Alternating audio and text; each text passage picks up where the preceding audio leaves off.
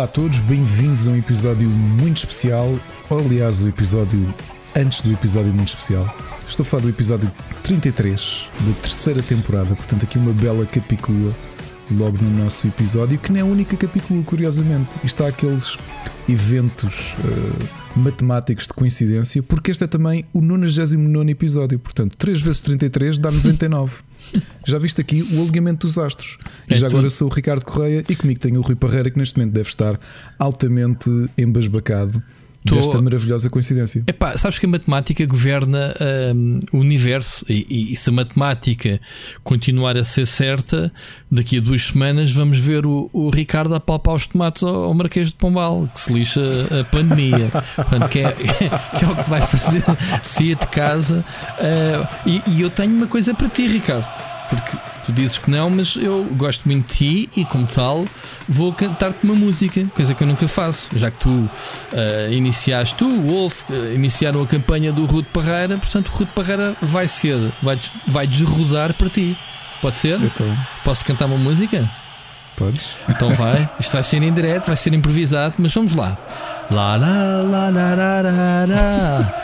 La la la la la la la Força Sporting Ale la la la la la Sempre contigo Ale la la la la la Só eu sei porque não fica em casa. Vê lá se isto não encaixa da perfeição aí. Foi, Todo foi, o estádio a cantar. Todo o estádio a cantar. Mas espera, mas sabes que isto é- vai além fronteiras? Porque depois então. é assim. La la la la la, always with you, come on, only, only I know why I don't stay at home. The whole stadium singing.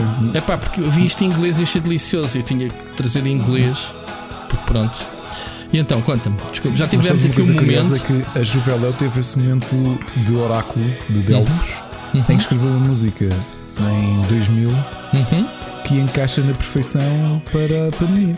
Exatamente, só eu sei Mas porque é que não fica em casa. não fica em casa. Pá, porquê? Porque tive de ir às compras, tive de ir trabalhar. De outra maneira, tenho que ficar em casa por causa do Covid. Mas, mas vais ao Marquezinho? Não, comprar. não vou, não, não vou. Vais, não vou, não. tens que ir, Não vou nada. Não vou na, nada, aliás, porque já combinei com o Oscar que ele vai fazer um drive-by aqui na minha rua.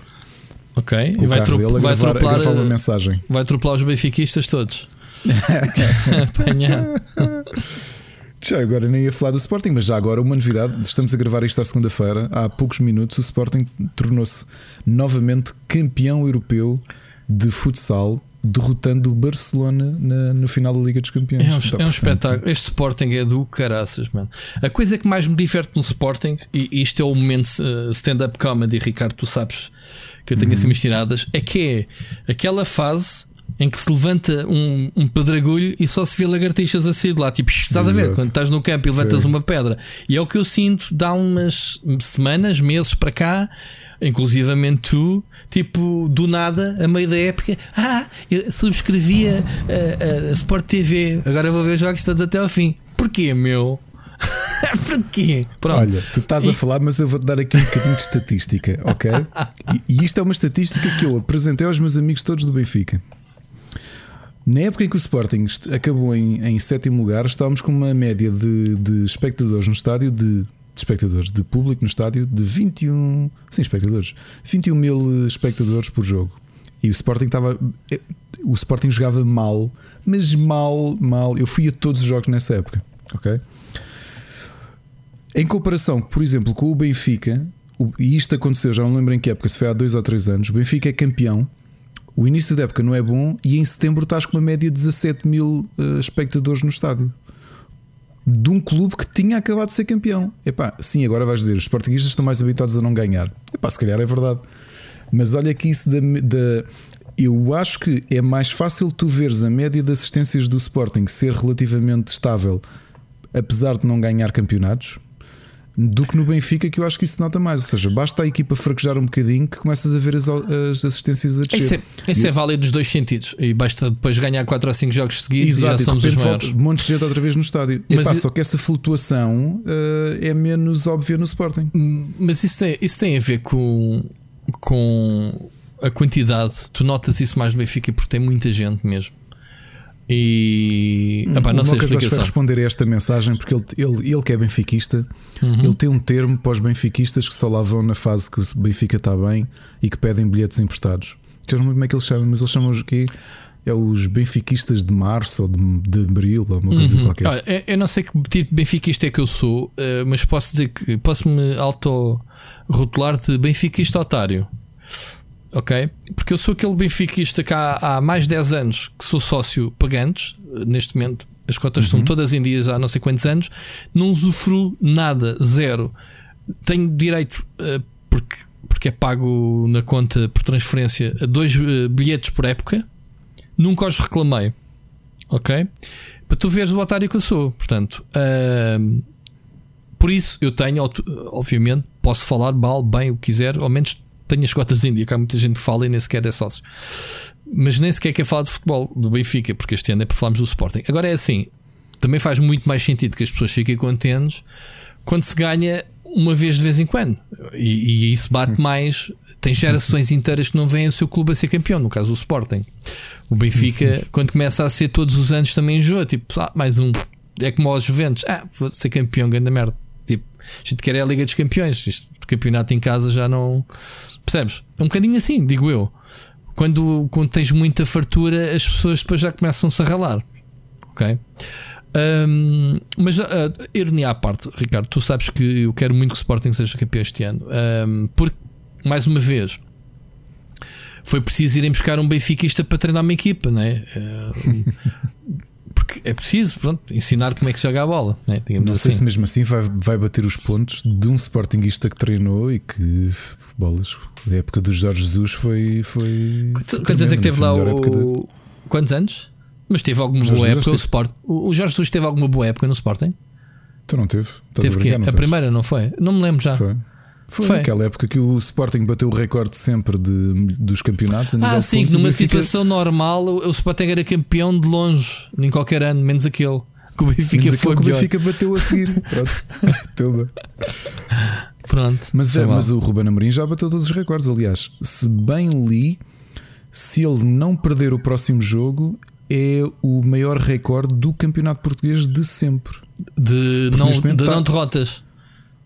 De, De não de não- derrotas. exatamente, de não derrotas. O- ou seja, eh, está neste momento empatadas com equipas do Benfica dos anos 50 e 60. ok. E se ficar mais uma jornada assim, é o recorde sempre do campeonato O português. que é difícil, não é? Ah, não, é o, é o Benfica que vai jogar com o Porto, não é? O Benfica vai jogar com o Porto este fim de Ok, semana. sim. ok. E pode, o Benfica pode entregar o campeonato ao Sporting agora de bandeja. Se calhar- Eh, se calhar pode deixar o. Sporting a um ponto de. de- se o Sporting Pronto. ganhar, fica a um ponto de ser campeão. Pronto. Mas ainda tem que jogar com o Benfica, não é? O Sporting. Ainda tem que jogar com o Benfica, sim. Mas tem Ah. um jogo antes do jogo do Benfica. Sim, é pá, mas vocês, assim, se calhar vamos ser, vamos ser os cabeçudos ou caraças. Parece que calhar assim as coincidências, não é? Vão fazer a festa. É onde? Em Alvalade ou na luz? Nem na luz, repara que em 99-2000, eu já contei aqui esta história, o meu nervosismo era tanto eh, que hum, também foi na penúltima jornada o, foi Sporting Benfica. O Sporting podia ser campeão em casa depois de 18 anos e ainda por cima frente ao Benfica. E não é que o Sabri marcou o único gol da carreira dele, ou o Peter Schmeichel, que foi aquele livro que o. Schmeichel nem se mexeu. Lembras-te? Lembro perfeitamente. Eu, Tu, tu eu sabes, eu vomitei nesse jogo. Eu Eu vomitei que- nesse golo. eu já de- mal- de- ficaste mesmo enervado. Não, Olha, nervosismo. Eu estava tão nervoso Yeah, quando a yeah, bola yeah. entrou. Fui a correr à casa de banho, Eu ajoelhei-me e vomitei. Eu já te contei, ou, ou já contei aqui no podcast que eu já tive com, com o Peter Smashel. Já aqui contei. Não? Não, é sério. Ok, então vou-te contar esta história. Epá, isto é verídico e as pessoas não acreditam. Eu tive que ir fazer double, triple check a ver se eu não, se eu não estava maluco. Então, aqui há uns anos atrás, não me lembro em que ano, eu fui a uma apresentação do FIFA em, em Londres. Ok?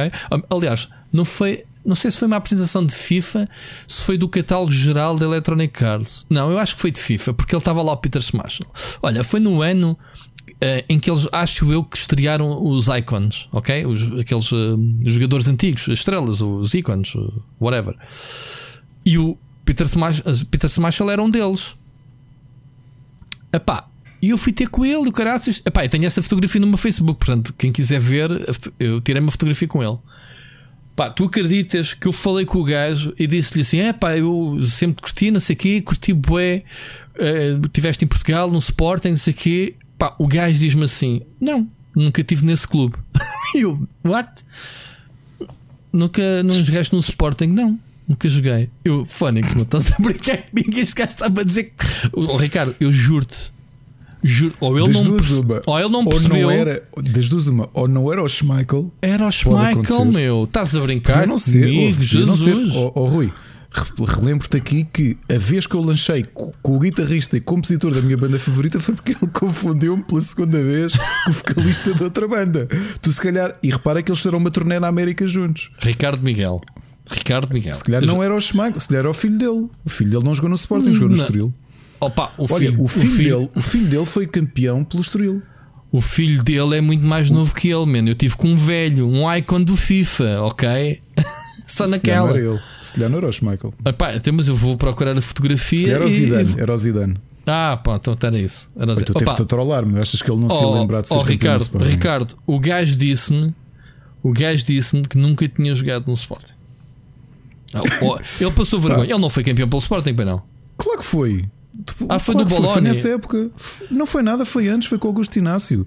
Foi nessa Ele é época. campeão do Inácio, não é do, do É, Bologna. Claro que é. Não, é campeão do Inácio com o Acosta lá à frente. Aliás, repara que o Augusto Inácio chega perto do Natal e uma das contratações antes disso foi o, o Schmeichel. Pá, que eu quando vi anunciar Peter Schmeichel no Sporting. Eu, O já "Ah, estava tá bem." mais que velho, já tinha que- que 37 anos. Bem, é, os guarda-redes são bons, no fim de que é o Pro. 37 anos. Eu falei, ele tinha sido campeão da Europa dois anos antes. O Pro está bem, mas, o- mas Olha o Prodome, não ficou cá o até que idade. Ficou, veio, veio tarde Aliás, e ficou bem o, anos. e- isso era o comentário que na altura faziam, que é tinhas o Prodome no Benfica e o Schmeichel no Sport. Aliás, É. o Prodome já se tinha reformado nessa altura. Sim, sim, sim. Mas sim. repara a qualidade de guarda-redes mundiais que tu de repente tens em Portugal Melhor assim acabar, nada. acabar a carreira. Epá, esta, uh, Ricardo, é, epá, é tão verdade quanto isto. Ou o gajo, epá, a minha teoria é que ele não percebeu que eu, que eu disse Sporting, ou se calhar a minha pronúncia de Sporting, ou, ou- ou não sei. E ele pá, disse: "Eu nunca joguei nesse clube. Rui, relembro-te, ele salta de um clube. Como é que chama aquele clube desconhecido onde ele teve 8 anos? O Manchester, Manchester United, United, sim. E vai para o Sporting. Está bem, mas se calhar, não sei, não, o gajo se calhar acabou o contrato e se calhar não havia previsão de renovação, né? Lembra-te que ele, como eu te disse mais ele uma saiu, vez, eu estou a ler aqui. Porque é que ele quis sair da Inglaterra? Porque o o campeonato inglês tinha 60 jogos por temporada. E aquilo para ele já era muita, muita, muita pesado. Ele tinha 36 anos. Ok. Ele veio para o Sporting com um contrato de 2 anos. Ahm, ele depois ainda foi para, para outros clubes, não foi? foi para o Aston Villa e para o Manchester City. a seguir. Epá, tristeza. Sim, mas o Manchester Mas- City na altura não é o Manchester City, né? De agora. Não é Manchester City de agora, mas tu repara uma coisa: ele vem, quando ele está no Sporting, uma curiosidade, foi, a primeira, foi nessa altura que ele estava no Sporting, que ele era o guarda-redes da seleção dinamar- dinamarquesa que tinha sido campeão da. Tinha sido campeão da Europa, não é?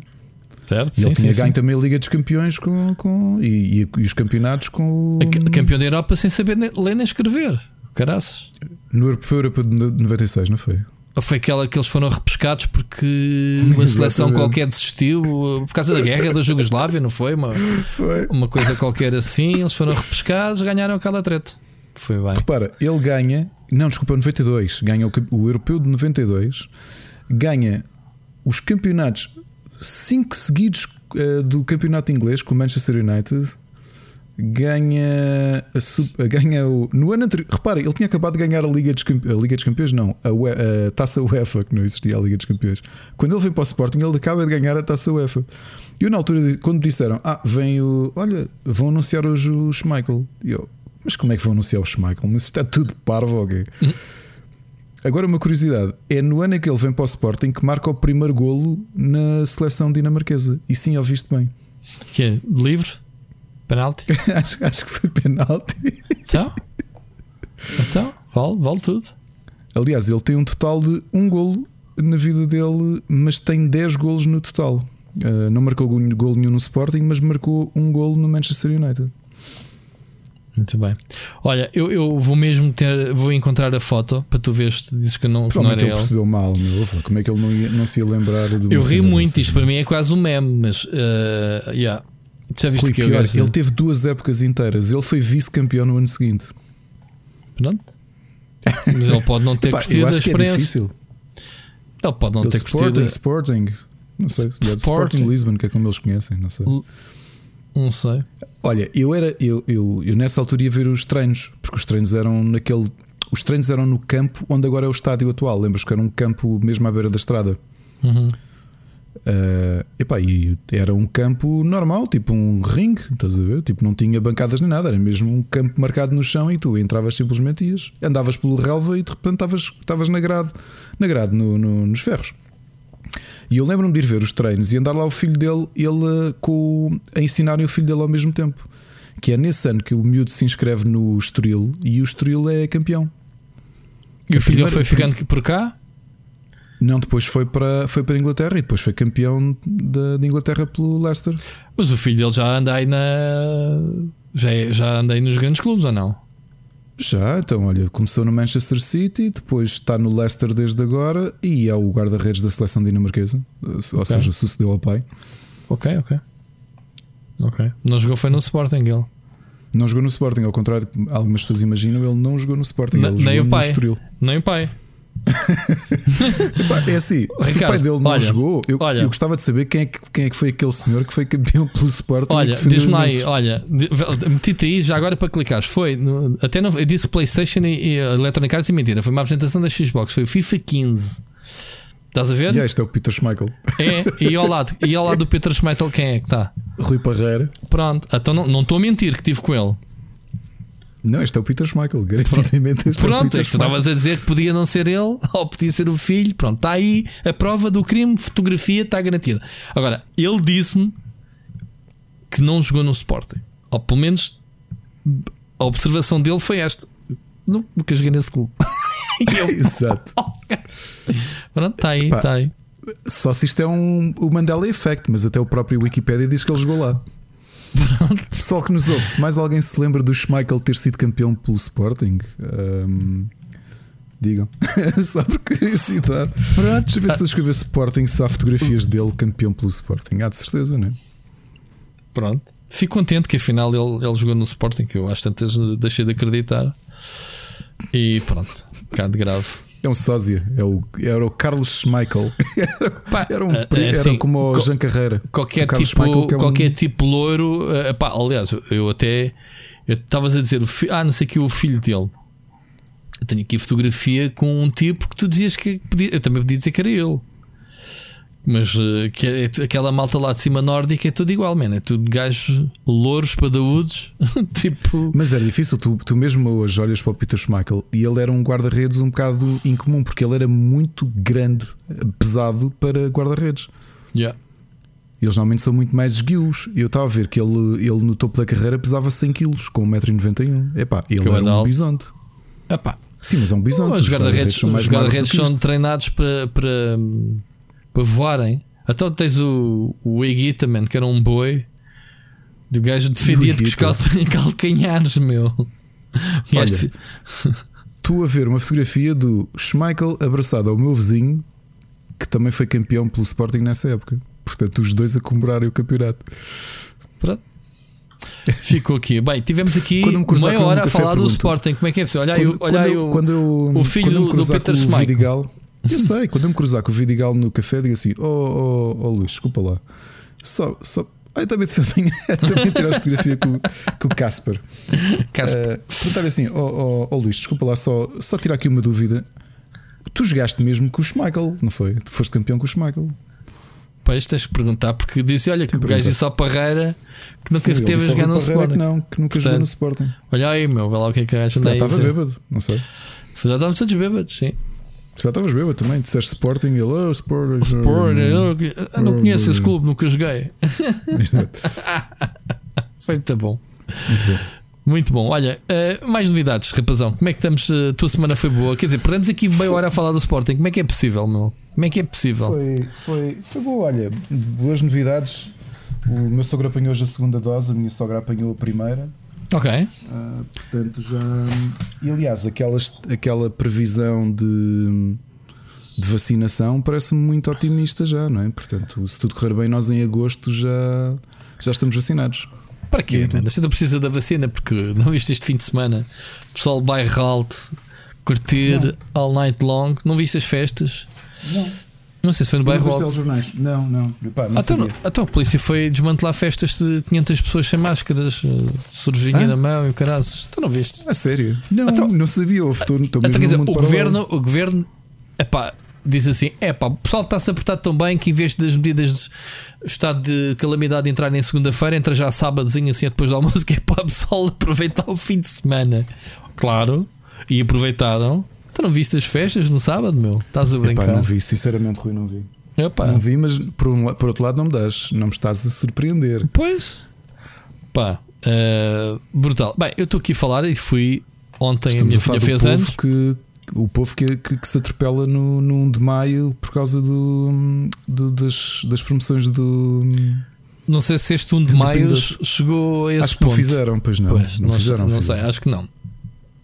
De qualquer forma, epá, eu, eu também ontem fui almoçar um, aqui ao restaurante em frente epá, e o homem diz desde, desde que pode abrir portas que as pessoas parecem malucas. Ontem ele teve que fechar o restaurante negar mesas e mesas e negar ao jantar porque já não tinha comida para o jantar. Ou seja, o homem ontem à noite, também porque era dia da mãe, fim do mês, fim de desconfinamento, já viste o coquetel explosivo sim, uh, sim. da malta, né? Pronto, e nós ontem íamos comemorar o, o dia da mãe, só, só fomos os pais da, da, da Mónica, eu e a Mónica. A minha filha foi almoçar com os amigos, 16 anos já merece, já não quis passar connosco. Pronto, fizemos aqui o bolozinho do fim do dia mas é pá, yeah, já se vê pessoal, uh, pessoal na rua que nem, que nem perdidos. É pá, que andem, ok, se pode, se é seguro, não sei o que, que as pessoas desconfinem. É pá, mas metam máscara e, e respeitem um bocadinho ainda, porque pá, porque, sim, isto não passou, isto rapidamente não passou, vai pelo galheiro. Exatamente, se o pessoal se mete assim, vai, vamos todos outra vez para casa. Eu, eu mantenho-me em casa, mesmo nível de trabalho. Não sei se, não, se vamos não, regressar eu... ou não. Já estás? Já tens ordem para voltar? Não, eu vou lá duas vezes por semana. Ah, duas, um, tenho, tenho, tenho um, uma impressão que me diz que isto rapidamente vai, vai mudar. Não sei. Epá, o que é certo, também temos que ser um bocadinho. Hum, temos que ser um bocadinho hum, positivos, porque esperava-se que a Páscoa desse barraca e não deu. E, e isso foi bastante bom estamos com casos muito baixos, pá, as coisas estão controladas. Pá, também temos que ver, Ricardo, se, uh, se isto nunca mais saímos para a rua, vamos ter uma crise como a Troika. Não é? O pessoal tem que faturar, o pessoal tem que ganhar dinheiro. Uhum. Senão vamos ter uma crise económica que, que depois vai ser pior, porque depois aí. Uh, ok, estamos todos saudáveis, mas depois não temos empregos, empresas a fecharem, não sei o quê, não é? Não é, Ricardo? Acho que é assim. Vamos ver, sim, sim, vamos sim. ver. Vem aí Epa, a bazuca. Mas no, no estado em que as coisas estão, mas repara, isto a dizer é. Uh, uh, supostamente o teletrabalho é aconselhado ou estava decretado até o final do ano. Oh, é? oh, Ricardo, certo, não vai acontecer. Agora é até meado de maio. Já é a próxima avaliação. Não, é... a, a, lei mantém-se. Mantém-se, mas a, o, que diz o, o, o que o diploma diz é que se o teu conselho passar outra vez a estado elevado, Lisboa ainda está, por exemplo. Ou seja, para Lisboa ainda é obrigatório o teletrabalho, mesmo depois do 16 de maio. Ok. Que é o meu eu, caso. por acaso, trabalho, o meu escritório é no Conselho de Louros e o Conselho de Louros desceu recentemente, já não está no, no elevado. Mas deixa-me só dizer-te isto: não podemos ser hipócritas, nós pessoas, que é não vais para o trabalho, ficas em teletrabalho em casa para te resguardares e depois à noite e ao fim de semana vais cometer loucuras. É a maior hipocrisia. Que, pá, minha, minha patroa chamou-nos a atenção disso ao início, nem foi agora, agora nem precisa de falarmos. Ao início disse: pá, vocês estão em teletrabalho, agora vejam lá se têm juízo fora do horário de trabalho. Porque quer dizer, andamos aqui a resguardar-nos. Não venhas cá tu dizer amanhã ou depois que apanhaste Covid porque foste curtir e. Claro. aqueles maluquinhos, não é? Pá, isso é muito mal. Quer dizer, não podes dizer que apanhaste Covid e ir para o trabalho. Logo aí, então e onde é que apanhaste? Então estiveste em casa a trabalhar e tu nas tuas horas livres foste, foste curtir, não quer dizer que não apanhes pá, no meio do supermercado ou num pá, um familiar teu ou whatever. Mas estás a perceber? Eu, eu não sei. Acho que as pessoas têm que ser um bocadinho. Hum, tem que ser um, um bocadinho pá, ter juízo, porque não, não pode ser. Já estou aqui num mix estranho, sabes? Por um lado, estou um bocado habituado a isto e até um bocado resignado. Uh, epá, porque sem brincadeiras, eu, nós estamos para a semana, fazemos um ano e dois meses desta brincadeira. Claro que tu sabes que eu tenho andado aqui on e off, em que houve meses em que fui, voltei para o trabalho normalmente. Uh, tenho de ir todos os dias sair para ir buscar os meus filhos ou para levá-los. E agora vou para o escritório outra vez. Mas depois tudo o resto parece que me resignei um bocadinho a este a este estilo de vida, percebes? É, é, é estranho, pá. Ou, ou, seja, neste momento eu digo-te que não estou a sofrer por não vos ver, porque sabes, é, ou seja, eu acho que para não pensar nisso. Hum, fechei esse tipo de, de, de, de sentimentos num, num, canto. Foram tantos meses a sofrer por não poder marcar coisas convosco e, e, e de estar confinado que eu acho que é uma altura em que me tentei sensibilizar nisso. Ou seja, quando vier, veio. Estás a perceber? Sim, sim. Um, sim por exemplo, uh... o, Nuno, o Nuno Marques embarcou e agora, se, se tudo correr bem, só volta a ver em, em dezembro porque ele foi para ah, já foi? Né? Outra, okay. Já foi. Okay. E tinha-me cruzado com o cunhado dele e disse: pá, venham lá depois de jantar, na sexta, marcamos qualquer coisa para despedires do Nuno e eu acabei por não ir. Pois. Depois falámos antes dele embarcar e disse: pá, vamos ter tempo. Claro que sim. Porque agora também não me sentiria confortável, percebes? Porque pá, nós não temos assinados ainda. Eu quero estar convosco quando for descontraído. Quando, for, assim, sim, claro siga. que sim. Claro que sim. Claro que sim. Sim, pá, eh, nós temos feito, games, nós temos feito os contactos mínimos, eh, pá, basicamente os meus sogros estão aqui ao lado. Pá, é impossível impedir. A minha sogra, não, não, nesse aspecto, não tem juízo e pá, já estamos fartos de reclamar com ela pá, para, para tomar a vacina e não sei o que. Ah, tá bem, sim, tá, tu, ah, tá. E ontem. Uh, bem se para agarrar, afaste-se, não queremos agarrar. Enquanto você não se portar bem, também não queremos. E anda nisso, pá, ela é toda cheia de afetos e não sei o que, e não tem. Ah, vocês não têm nada, eu também não tenho. E pronto, é esta a mentalidade. E não pode ser, as pessoas têm que ter algum discernimento, porque isto claro. pode ser grave para eles. Pá. Claro. Não, e não é só grave para ele, porque eh, já falámos tantas vezes disto, parece uma roleta russa e esta variante, como tu estás a ver a acontecer na Índia e no Brasil, que são se calhar os dois grandes polos da doença nos dias de hoje, vês, quer dizer, quando no início se falava que não afetava crianças e de repente no Brasil começas a ver montes de crianças a morrer porque a variante já é diferente, assusta-te um bocado, não é? Porque as coisas mudaram. Claro. Mudaram simplesmente. E, epá, e, e, e aquilo que eu ando a dizer é: nós já corremos, olhando para a maratona, nós já percorremos 80%, 90% da, da pista. Epá, o resto que falta faz-se, percebes? O resto falta faz-se. Agora é o acabar o ano letivo e provavelmente a seguir já estamos. Tipo, a coisa está a correr muito bem. Só uma nota curiosa: um, Portugal até tem uma boa. Um, nós estamos com um bom ritmo, como sabes. Aí o teu chefe, o ex-patrão desde que pegou nisto, eu acho que ele, não só obviamente vieram mais doses, mas acho que ele organizou a coisa à militar. E é, o, ga o gajo, ou ele anda com o camuflado a dizer, a dizer que está na guerra. Pessoal pergunta, mas você não se veste de gala? Não, camuflado, eu estou numa guerra. Vocês podem não estar, eu estou. Yeah, yeah. E, mas uma coisa curiosa é que, obviamente, que estas campanhas de anti, e tu sabes que infelizmente os teus sogros acabaram por ceder um bocadinho a isso. Estas campanhas de anti-vacinação que existem muito por causa das redes sociais, depois têm custos. Um custo que eu estava a ver, um, estava a ver um estudo que estavam a fazer. A América tem muitas doses, eles estão muito acelerados. Eles, estão com, eles podem ter um problema daqui a meses, que é eles têm muitas vacinas, eles já começam a não ter pessoas a querer apanhar as vacinas para o número de vacinas que eles têm. E então o cálculo que eles tinham feito um estudo é este. Tu sabes que, pelo que os especialistas estimam, para a coisa se dar como concluída, convém que entre 70%, pelo menos a partir dos 70%, é o número mínimo, mas entre 70% a 90% dos adultos, se estiverem vacinados, tu consegues conter a coisa de uma vez por todas, ok? Então os cálculos dos americanos eram simples: 60% da população diz sim, eu vou tomar. 18% diz que não vai tomar.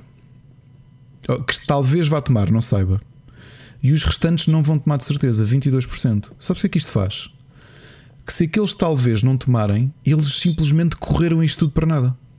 Hum.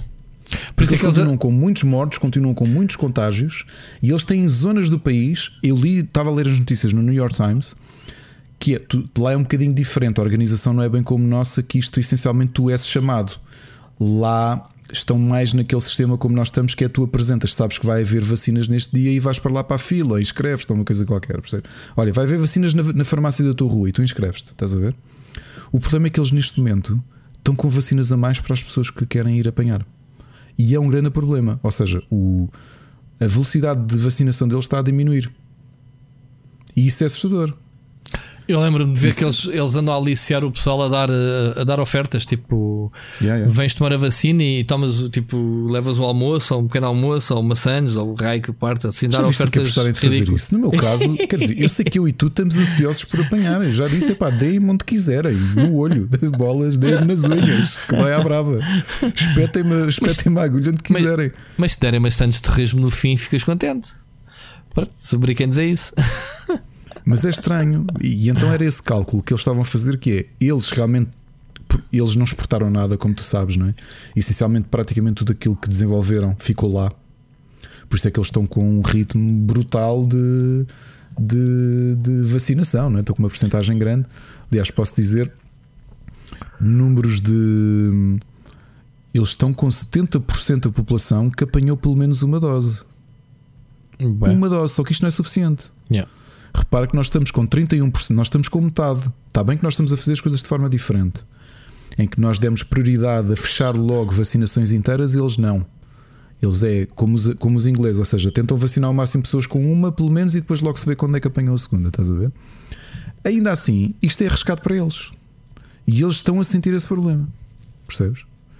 E por outro lado, também te digo que é, é entusiasmante ver que acho que há cerca de um mês falámos sobre as vacinas e nós estávamos, nós estávamos nos 32%. Nós estamos a vacinar muito por dia, pelo que eu vi. Estamos a vacinar 72, 60 e tal mil pessoas por dia em Portugal. Pois. O que é muito bom. Muito, muito, muito, muito bom, pá. Muito bem. Muito bom mesmo. Sabes que, sabes que a malta aqui do, do futebol já anda a combinar o uh, jogo. Amanhã já vai haver a primeira partida. Pós-Covid. O, o, grupo da bola. Sim. Sim. Mas, Pá, o, mas o Covid já acabou para eles?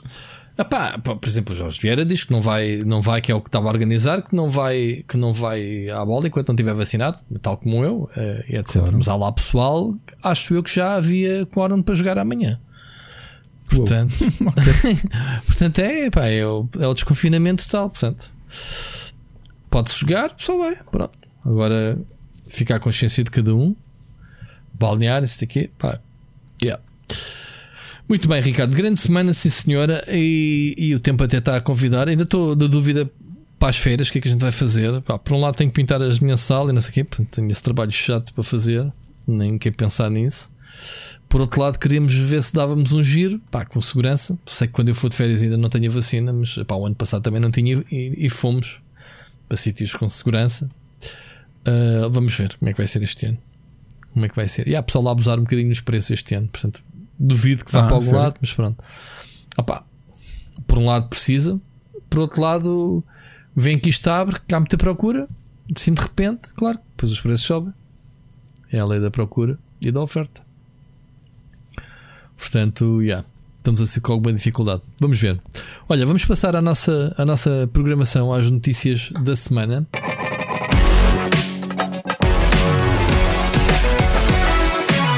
Notícias da semana. Uh, não há muita coisa. Epá, tive a escarafunchar a net, literalmente, uh, para encontrarmos aqui qualquer coisa para a gente falar sobre hoje. Portanto, hoje podíamos falar o programa todo sobre o Sporting. Mas tivemos Por... aqui uma. Tu estavas a acabar de, de jantar e eu lancei-te logo aqui. Queres começar aqui por esta? Ah, este é? tweet bombástico. É, não sabia. Foi há pouquinho, portanto, pessoal, isto então, o, o, Split Chicken é vida, mas também pode ser a nova gente, se vocês quiserem. Ok, isso é giro. Tanto Vamos. falamos de Bill Gates, o Bill Gates há minutos lançou um tweet uh, em nome dele e da Melinda a anunciar que depois de 27 anos de casamento eles vão divorciar-se. Ok. Tudo Já criaram, amigos, criaram okay. os filhos. Claro que tem que serem amigos, mas estamos aqui a falar de muito dinheirinho. Isto, isto, fortuna dele. After a great deal. É? Uh -huh. A lot of work. Ok, que engraçado. Até queres falar sobre isso? Que não, sabes, é isso, sabes, sabes Gates, não, é, não é inédito. O, o, o Jeff, o Jeff Bezos, Bezos. Uhum. Tá, de repente mas a mulher aí, dele tornou-se a mulher mais rica de sempre. Sim, mas aí porque acho que ele andava um, a saltar no quintal no ah, quintal alheio. Ah, o gajo nem precisa saltar no quintal alheio, o gajo, o gajo estala os dedos e pronto. Malta com aqui dinheiro. Uma, aqui uma coisa curiosa: imagino os negacionistas todos do Bill Gates divorciar, de certeza que é dizerem: Ah, isto, ah, de certeza, ele agora precisa de perder tempo a controlar as velhotes todos que já têm vacinas. Ele, que ele está-se a divertir, ele está a jogar Sims com os velhotes, não é? Os velhotes já estão vacinados. É, é engraçado ele dizer que o, que, o, que o, trabalho e a missão deles continua né, na, na sua fundação, uh, mas não acredita que consigam crescer mais como um casal na sua próxima fase da vida. Estes tipos já tinham idade para ter juízo, antes era já, eles já têm 60 e tal anos, os dois, não é? Já era pessoal para pá, agora curtirem os netos e deixarem estar quietos. Mas, agora... mas o gajo é maluco. Agora vai aparecer aí, pronto, no Insta, todo doido, cabelinho com gel. no Tinder, no Tinder. Agora vai estar todo musculado. Tio Bill, olha, todo musculado. Como o Jeff Bezos, aliás, no outro dia vi uma mensagem que alguém dizia: Tu não és feio, tu és é pobre, porque eram imagens do, do Elon Musk e do Jeff Bezos serem milionários. Tu viste, e... o, o, Elon Musk, por exemplo, não tinha cabelo. O gajo era. Não, não. O gajo meteu implantes. O Jeff Bezos não, optou por não meter cabelo, mas também nunca foi muito. Não, mas quando começaste a vê-lo todo, todo buff, naquela fase que ele se divorciou, ah, okay. ele começou a malhar no ginásio. Quando ele okay. aparecia com aqueles coletes e sem, sem manga e depois camisola sem mangas, okay. com músculos, eu assim, o que é que se passou com o Jeff Bezos? Opa, muito Divorciou-se agora, anda no Tinder e tem, que mostrar, o, tem que mostrar os músculos. Muito, muito bom. A, a minha neta tem uma teoria que os homens, quando chegam aos 50 anos, cometem uma das três parvoices da vida. Que é? Que é divorciam-se da mulher por, por causa de outra, Sim. compram um descapotável Sim. E, ou uma moto. Coisas que nunca na vida eh, tiveram. Eu já disse à minha mulher: eu é o descapotável, já desde puto que ando a sonhar que tenho um, portanto há de ser aos 50 mesmo para fazer a teoria dela bater certo. Uh, portanto, é isso. Já tudo buff, Eu por acaso já, já, tinha falado disso há um tempo lá no escritório. Não me parece. Uh, eu, eu, não sei, eu acho que já estou a passar pela crise de meia idade, que é deixar crescer o cabelo, que era uma coisa que eu desde puto queria fazer e nunca tive muito. E deixaste tomar banho, graças, pronto, tudo de Ainda tomo banho até, olha, que dá um trabalho do caneco. Hoje fui buscar os meus filhos e continuo a não conseguir. Não tive tempo para secar o cabelo como deve ser, então ainda fui com, com, com o cabelo aqui atrás molhado porque não tive tempo, mas não consigo. Perdes muito tempo para secar o cabelo comprido. Pá, e é isto. este podcast, eu não sei o que é que o pessoal eh, ainda nos ouve e, e, e pede já, já mais. Já ninguém está a ouvir. olha que não, olha que não, as estatísticas não é o que nos têm dito e, e, a interação com as pessoas não é o que nos têm dito. Mas uh, eu não percebo, como é que a gente. Uh, e, pronto, a gente vai falar do, do, divórcio do Bill Gates, realmente parece. Já nem parece a Maria, man, ou Nova Gente. Parece aqueles programas de da SIC Mulher ou SIC Caras ou, ou, como é que é, que se, da passadeira vermelha que eles põem a falar do, do que se passa, né? Nos famosos. Queres falar sobre mais alguém famoso agora? Mais alguém que não, se vai casar? Não, não queres falar sobre a realeza britânica? As últimas pancas? Não? Então, olha, vou, vou, vou, falar de uma coisa que me tinha esquecido de meter aqui e, e posso falar uh, da NASA, que tu gostas. Ah, é, vamos falar sobre vamos, notícias, NASA. Da, notícias da NASA, fresquinhas. Temos dois acontecimentos bastante fixos nas últimas semanas. Ah, na última semana, das últimas duas semanas, já aqui falámos do helicóptero, ou não? Do já, já, já, Ingenuity. Já. Ingenuity já. Ele já fez o quarto voo cada vez mais longe, cada vez mais veloz. Na, na sexta-feira fez o quarto voo. Pá, e eles dizem: pá, a gente já está a acabar os testes. Ele continua a rir lá e vai, vai servir de. Para fazer. Para fazer. Como é que se diz? Debatedor aéreo. Vai, vai, vai, ser os olhos do rover. Basicamente, vai fazer a, a, cobertura aérea para encontrar caminhos alternativos que sejam mais fáceis do rover percorrer quando se está a movimentar, etc. Portanto, esta é uma delas. A segunda notícia foi também este fim de semana. Que foi a, a cápsula que a primeira tripulação da, da, da, da SpaceX, que teve durante seis meses na, que teve seis meses na, na, na Estação Espacial Internacional, regressaram à Terra já, bateram recordes, uh, desde a maior permanência no espaço, de, desde há bem anos, desde os Apolos, que nunca tinham lá estado. Ou seja, no tempo do Apolo ficaram lá uh, ah, 80 e não sei quantos dias, 85 dias, ok? Um, e eles ficaram lá 168 dias, portanto, ficaram lá o dobro do tempo, ficaram lá quase 6 meses. Teres uma ideia de números giros, fizeram um total de 114,6 milhões de quilómetros neste tempo que tiveram no espaço, deram 2688 órbitas à Terra, portanto aquilo manda uma grande velocidade. Os gajos por dia acho que faziam 3 ou 4 órbitas, ok? Caso tu não saibas, é uma velocidade estonteante lá em cima, é muito fixe mesmo. Um, epá, eles regressaram, regressaram, um, ainda por cima, a primeira vez que alguém aterra de noite desde 1968, no meu dia de anos, 27 de dezembro de 68, ainda não era nascido, quando a, a tripulação do Apollo 8 regressou numa missão de noite. Portanto, regressou de noite. Chegaram a casa de, à noitinha. Partiram cedo, lá de cima, chegaram cá. Não sei se ainda foram jantar ou não. Até giro, cenas da NASA. Portanto, estamos aí.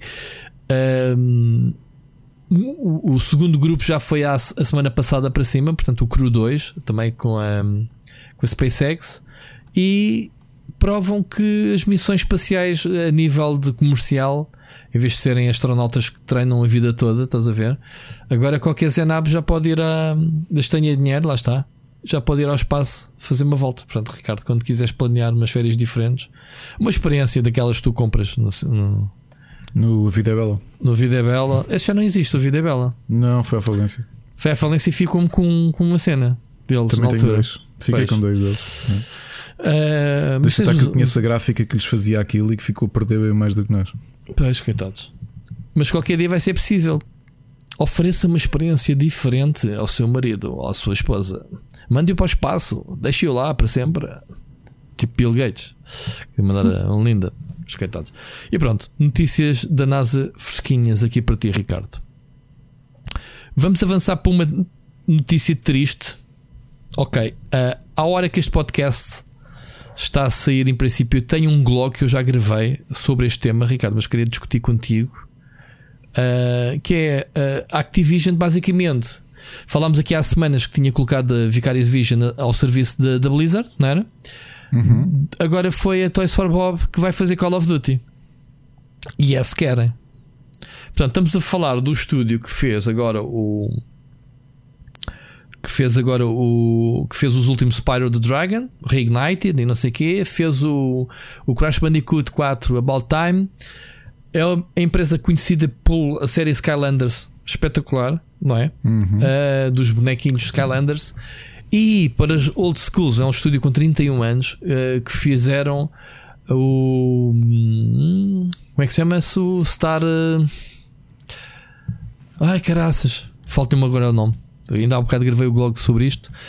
O Ajuda-me Ricardo fez o Pandemonium na PlayStation 2, na uhum. PlayStation 1 primeiro, mas antes disso fez o, o. Qual qual? Estou a dizer um jogo, mais um jogo emblemático. sim, sim, mas Star antes, Control, Star Control. O Star Control, peço desculpa, faltou-me yeah. o nome. O Star Control 1 e 2, ainda no tempo do Amiga. Pá, e, e de repente os jogos não vendem, estes últimos, não vendem tantas unidades como, como, eles queriam, venderam meio milhão, 500 mil cópias do, deste, deste último crash. Foi, acho que foi os números mais ou menos. E o que é que eles fazem aos homens? Olha, a partir de agora, additional work ao Call of Duty. Portanto, isto é ridículo, Ricardo. É, é, é ridículo. Um estúdio desta cranfeira. Isto, obviamente, que houve muita gente que saiu, portas abertas, quem quiser sair.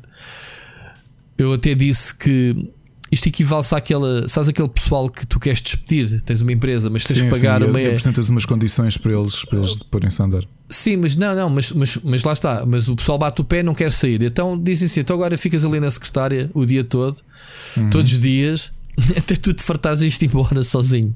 Está, está a esse nível, a meu ver. Bem, tu, eh, estás, tá, tu, neste momento estás com o Toys for Bob, estás com o Raven Sim. Software, a Infinity Ward e a Sim. Treyarch, todas Sim. ali. Não, não, não, a coisa está mais organizada do que isso, Ricardo. Tu tens. Então.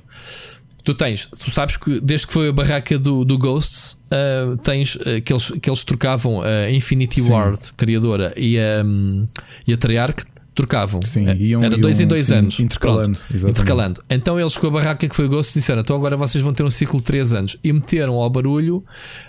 Um, meteram ao barulho a. Como é que ela se chama? Sledgehammer Games, ok?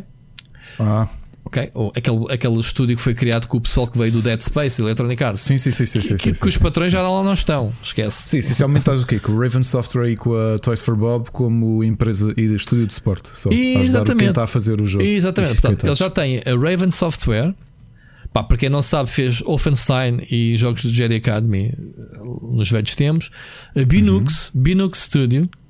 A Binux foi uma empresa que pronto, nunca se destacou uh, propriamente. Foi, é, é uma empresa que pompa toda a obra. O, o, para mim, o grande ponto de. Pá, que talvez sejam os jogos que eu mais gostei de, de da Raven foi ainda em Sega Saturn o com o Exen. Sim, eles fizeram muitos jogos o... da ID Software. Sim, sim, sim, sim. Yeah, sim. Yeah. sim, o Wolfenstein foi, foi depois disso. Yeah. Uh, pronto. Estúdio muito antigo, eu lembro perfeitamente deles, uh, independentes ainda. Pronto. A Binux Studio. Não lembrava, desculpa, o Soldier of Fortune era da Raven era, Software. Era. Bolas. Foram dois jogos, dois, nunca foram nada de especial, inteligência artificial, mas eram, eram FPS, pronto, ou, ao menos eram IPs originais. E o Quake 4 foi desenvolvido por eles. Pronto. E agora estão aqui presos a fazer. Estão pre presíssimos. Exatamente. Já há muitos anos que estão encostados à, à baliza. Quem é que tu disseste que era outro estúdio que está preso? É, a... a Binux. A Binux é um estúdio uh, também muito antigo da Activision, mas esse estúdio uh, era especialista em portos. Eles faziam, pá, lançavam um jogo principal numa consola, depois eles faziam porte para PC ou para portáteis. Uh, era um estúdio mesmo para para toda, aquela para toda a obra. fazia as adaptações para 3DS e IDS tudo, e essas faziam tudo. Vais é, ver, eles têm 50 mil jogos feitos, Spider-Man, MTX e não sei o quê. Eles adaptavam os jogos todos. Por exemplo, saiu o Gun, lembras do Gun, que era feito, sei lá, pela, foi pela Treyarch, se não me engano, para consolas. Eles fizeram um porte para PC na altura, na altura em que, uhum. os, em que os jogos para consolas e PC eram quase um bicho de sete cabeças, totalmente diferentes. Agora já se fazem ao mesmo tempo. Depois tens a High Moon Studios ok? Que tu deves conhecer bastante bem por causa dos jogos Transformers yeah. que eles fizeram para a Activision, um, que também já estão a fazer suporte. Uh, epá, ainda por cima é suporte, nem sequer podem dizer: olha, nosso, este episódio é nosso. Não, estão a fazer portes e suporte. Fizeram para o Destiny 2, suporte, Destiny primeiro e Call of Duty. Pronto, eles tinham feito Transformers uh, do War of Cybertron, uh, Dark of the Moon, Fall, Fall of the Cybertron. Fizeram inclusivamente uh, o Deadpool, o jogo Deadpool. Yeah, yeah. Pronto, e a partir daí o Deadpool, como não vendeu na altura, tchau. Uh, passaram a fazer Call of Duty. Os Transformers também não venderam muito, aliás. O melhor jogo de Transformers nem sequer. Eu já me lembro que estúdio é que foi. Uh, mas já nem sequer foi a High Moon Studios que, uhum. que fez. Uhum. O Machado agora está-me a dizer: Eu não sei quem, quem não te lembras. Mas não. Mas pronto. E então, agora temos a Toys for Bub, quer dizer, quatro estúdios. Há aqui explicação, obviamente. Uh, o, o, que faz confusão é a Activision tornar-se de repente um, a editora do Call of Duty e, e pouco mais do que isso. Tem a Blizzard. Desculpa, Platinum. Platinum Games é que fez o, o jogo decente de Transformers. Ah, ok. Mas isso nem sequer vem para aqui é chamada aqui para a Activision. Felizmente, o Platino não deixa tem nada estar, a ver. Deixa estar longe. De, yeah, deixa, estar quietinhos. Sim, mas a Activision neste momento nem sequer deve estar interessada nesta cena de adquirir estúdios. Ok, vai, vai, olha, vamos adquirir a Bethesda. O que é que a Bethesda vai fazer? É para todos os estúdios da Bethesda, a ID Software, vai tudo fazer Call of Duty. vai tudo fazer Call of Duty, Phoenix. Todo. Então eles têm um motor, ID, epá, Call of Duty, precisamos de um. Sim. Bom, Uh, o engraçado é como nesta guerra que o Call of Duty tinha com o, com o Battlefield, notoriamente. Não Call tem guerra. Não tem guerra. É o Call of Duty é o jogo que mais vende todos os anos. A gente já trouxe a lista dos jogos já, que vendem. Já, já, Call of Duty, em ano em que não é lançado nenhum jogo da Rockstar, ou seja, um GTA, é o jogo que vende sempre mais. E se não vender mais, não seja o número 1, um, anda ali no número 2. Este ano eu já vi números de vendas do primeiro trimestre. Pá, e, e, e, eles têm dois Call of Duties no top 3. Pá, e ainda tem o Modern Warfare Remake do ano passado, e tem, do, de há dois anos, e tem o Black Ops do ano passado. Ainda no top de vendas. Portanto, isto é, é mal cor. E porquê que vende? Pá, porque de repente o, o, o Battle Royale deles, o Warfare, uh, como é que é? O Warfare, Warzone, Warzone uh, está com 100 milhões de jogadores. Sabes o que é 100? Sabes o que é 100, 100 milhões pois. de jogadores? Uh, pronto. É. Epa. Pronto. é, é, é, aliás, o Toys for Bub vai dar ajuda para, para, para o Warzone. Yeah. Epá, Mas sabes é, que isso é, um, é mesmo um mau, um mau pronúncio que é, é muito mal. que não vais ter não há Skylanders, não Nada. há Spyro. Foi exatamente mesmo Skylanders, Skylanders mesmo sem ser com o Toys to Life Mesmo que fosse Skylanders, sim, sim, o universo sim, que eles têm, sim, porque eles, a série de animação da Netflix até é gira. Eles primeiro um tanto Skylanders que já, já não dá, meu. Já não deu. Eles espremiram. É, Guitar Hero espremeram. Uh, uh, Spider-Man. Uh, Tony Hawk espremeram até ao tutano. Oh, oh, tipo... Isso é o problema da. Isso é o grande problema. A Activision Blizzard, obviamente, que é uma empresa muito diferente da. Nem se compara com a Nintendo, não é? A Nintendo é uma, uma Sony. Mas totalmente a Nintendo. A Nintendo sabe dosear as coisas.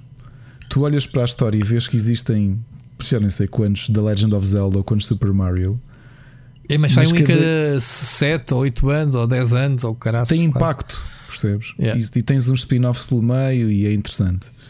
A Activision yeah. é ao contrário, é aquela malta. Olha, o, o equivalente disto é Activision, se fosse um buffet, é aquele tipo que pega no prato e começa a empilhar comida e se der nem vai comer aquilo tudo.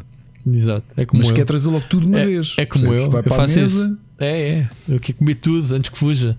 Comer tudo e depois chegas ali e já não consigo mais. E é yeah. é uma pena, porque tu olhas para as coisas interessantes que eles têm. Spyro é uma pena. É um é universo muito giro. O próprio yeah. Skylanders, que é um spin-off de Spyro. Yeah. É um universo muito fixe. Epá, e há tantos universos, realmente tu tens razão. O, o Tony Hawk é o outro que epá, é, é Pá, Eles... foi, foi, foi sugado até deixar de existir, não é? Yeah, yeah.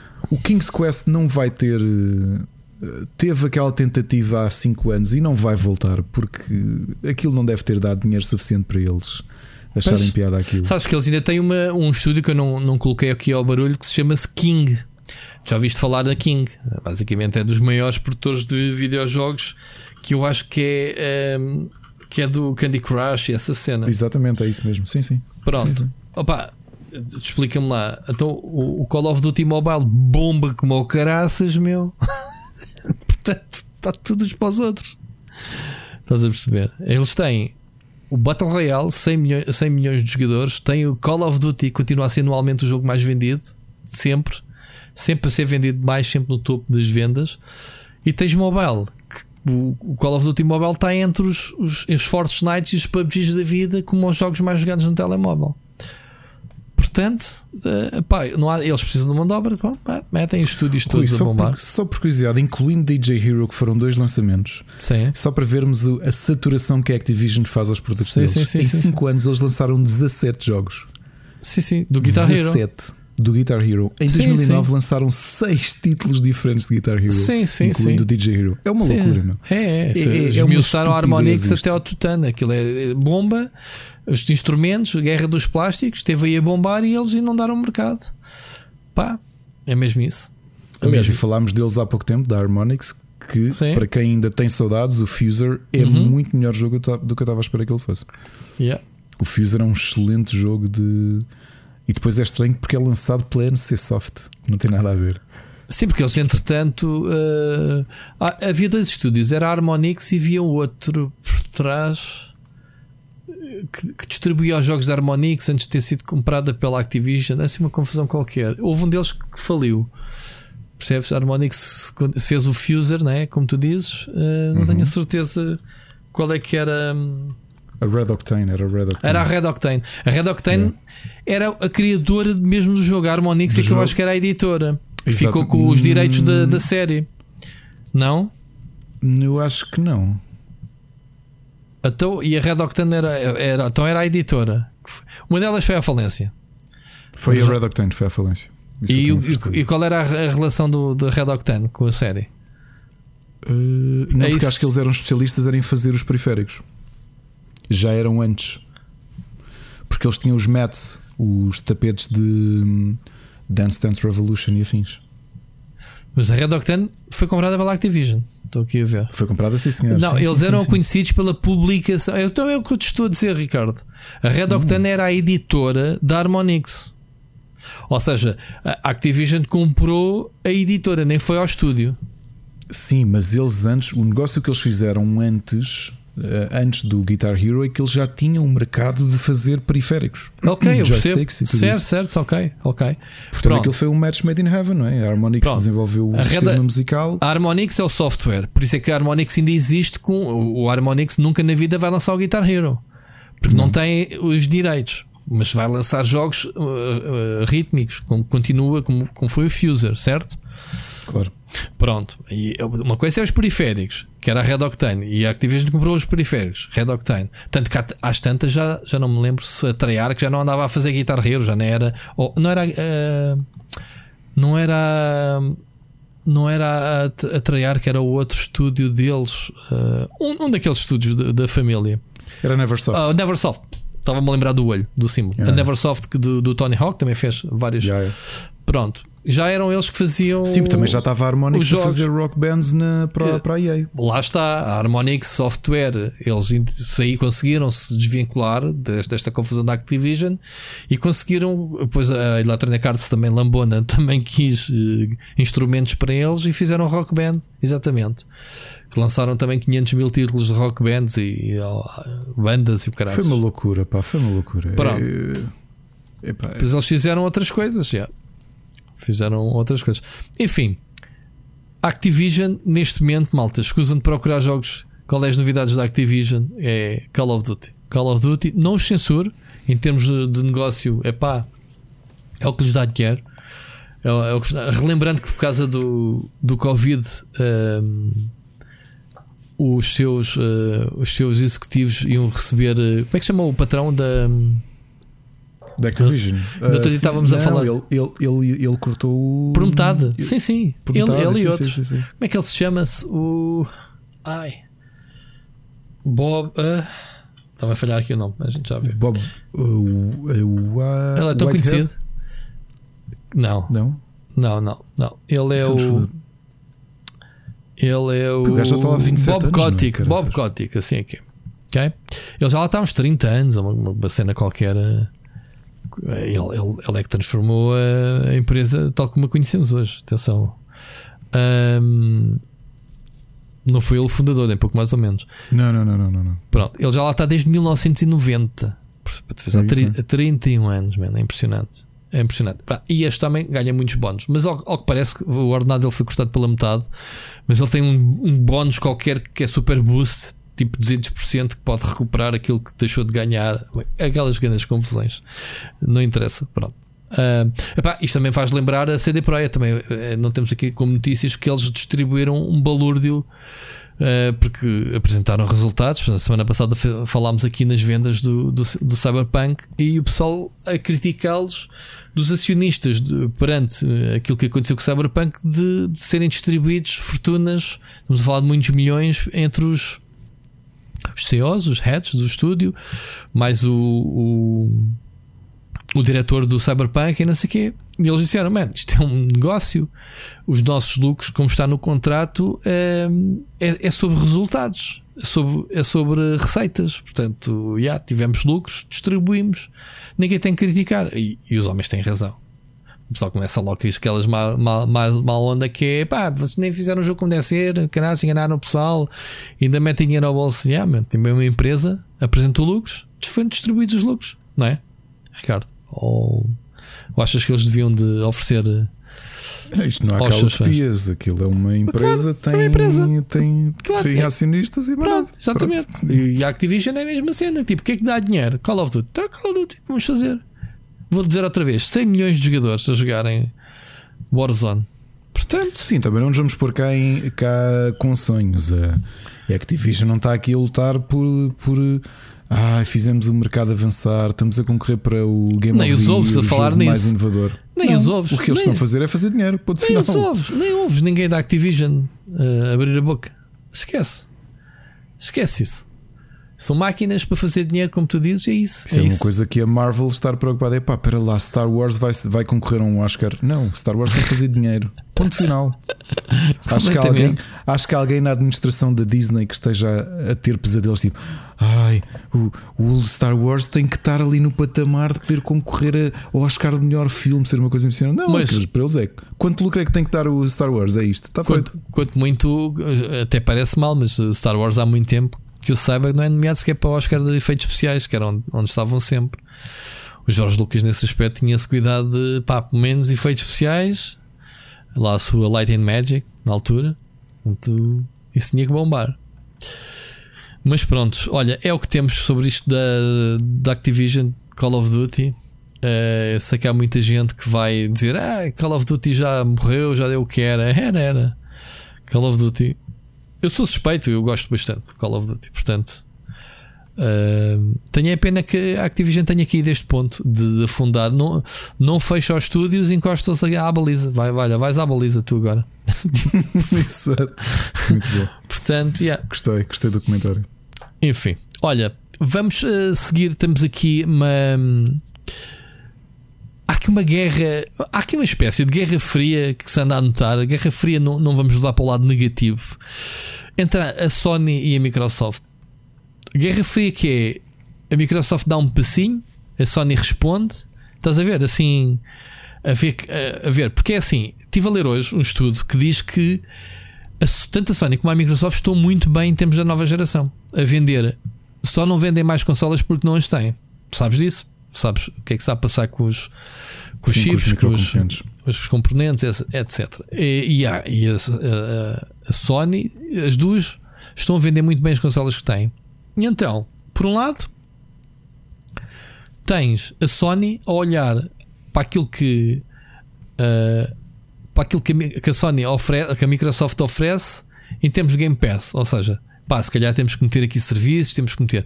Do outro lado, tens a, a Microsoft a dizer, tipo, a fazer análises. Uh, ainda hoje surgiu notícias a fazerem análise ao Last of Us 2, a elogiarem que têm que ter daqueles AAAs também no seu catálogo e nos últimos anos também têm andado uh, a ser mais agressivo no que diz respeito à, à, aquisição de estúdios para ter um portfólio forte. Ainda não deu resultados, ainda não, não tivemos aí muitos jogos a, saírem dessas aquisições, mas a Bethesda, eh, como sabemos, foi um, o resultado do pináculo, digamos, dessa estratégia. Portanto, andamos aqui com, com as picardias do. Eles fazem, nós fazemos, um elogia o outro, outro elogia, não sei o quê. E então temos aqui a, a última foi que a Microsoft vai, vai cortar as suas receitas de, de, das suas, eh, dos seus royalties a partir de dia 1 de agosto, ok? Um bocadinho por causa desta polémica que tem vindo também com a Apple, com a mesmo Steam e, e a própria Epic que tem andado a, a baixar os seus os royalties para, para chamar pessoal para a loja. Portanto, um, isto no, no, PC, atenção, não estou falando das consolas. Portanto, a sua, a sua, uh, as suas receitas vão baixar de 88% para 70%. Pá, isto, a meu ver, são boas notícias. Porque isto acaba por mexer no mercado, né? Eles baixam, os outros baixam, e a Microsoft agora olha e vê, não é? O que é que tu dizes? O mercado movimenta-se com, com concorrência. O Steam tem a, tira a percentagem que tira porque domina o mercado okay. do PC. Ponto final. A mesma coisa que acontece com iOS e Play Store, a realidade é que a, o, a App Store tem sempre aquele domínio porque as vendas deles representam, representam muita coisa, não é? A nível de, de premium, então, tem mais vendas do que Play Store. Claro. E é assim que as coisas funcionam. Por isso, claro que isto vai contribuir de repente veio a Epic agitar as águas e, e, os argumentos que tinham eram os royalties, a porcentagem de royalties que, com que ficavam, e isto vai obrigar toda a gente a mexer. Ainda não acho. Uh, nós temos falado muito da Epic e o Seixas neste momento já se está a arrepiar. A realidade é que o, estes anos de, de, embate frontal da Epic contra, um, contra o Steam, mesmo do, do Xbox Game Pass para PC, que eu também acho que não é uma competição direta ao Steam. Um, que não me parece que a Valve seja obrigada a mexer nos seus valores, porque a realidade é que eles continuam a dominar por completo o mercado. Mas mexeram, resultaram em mexidas. Uh, tinhas era conquistar, seja, tinhas que conquistar um objetivo, tinhas que ter uh, um milhão ou o que é que era de, de, de, de, faturação ou uma coisa qualquer, já não, não me recordo. Sim, para poderes baixar. Qual é, é a porcentagem de jogos em que isso cumpre? Portanto, obviamente, Exato. essencialmente Exato. está a dar uh, um cut a quem naturalmente já vai faturar muito Exato. para a própria Valve. Portanto, e que está equilibra. garantido para a Valve, sim. Sim, sim, sim. Uh, era baixado de 30% para 20%, o que é que era o cut de, deles. Um, epá, o que é certo é que eles estão aqui a dizer que, que, que há aqui, obviamente. O, o, o, quem, quem, tem interesses que isso baixe é os developers, né? Eh, eles estavam a dizer que pá, numa sondagem de 3 mil uh, profissionais da indústria, só 3% é que disseram que, que os 30% eram justos da, da Steam e da GOG. 43% disseram que pá, 10, 15% máximo era a justificação. Que é mais ou menos aquilo que, que a Epic está a fazer com a loja deles. Eles estão a. Acho que eles têm 12% não é? das, das receitas, portanto é o mais baixo até agora. O que não tem sido muito favorável para eles. Né? Estamos aqui para aqui, já tivemos aqui o Seixas a fazer quantas à vida da Epic.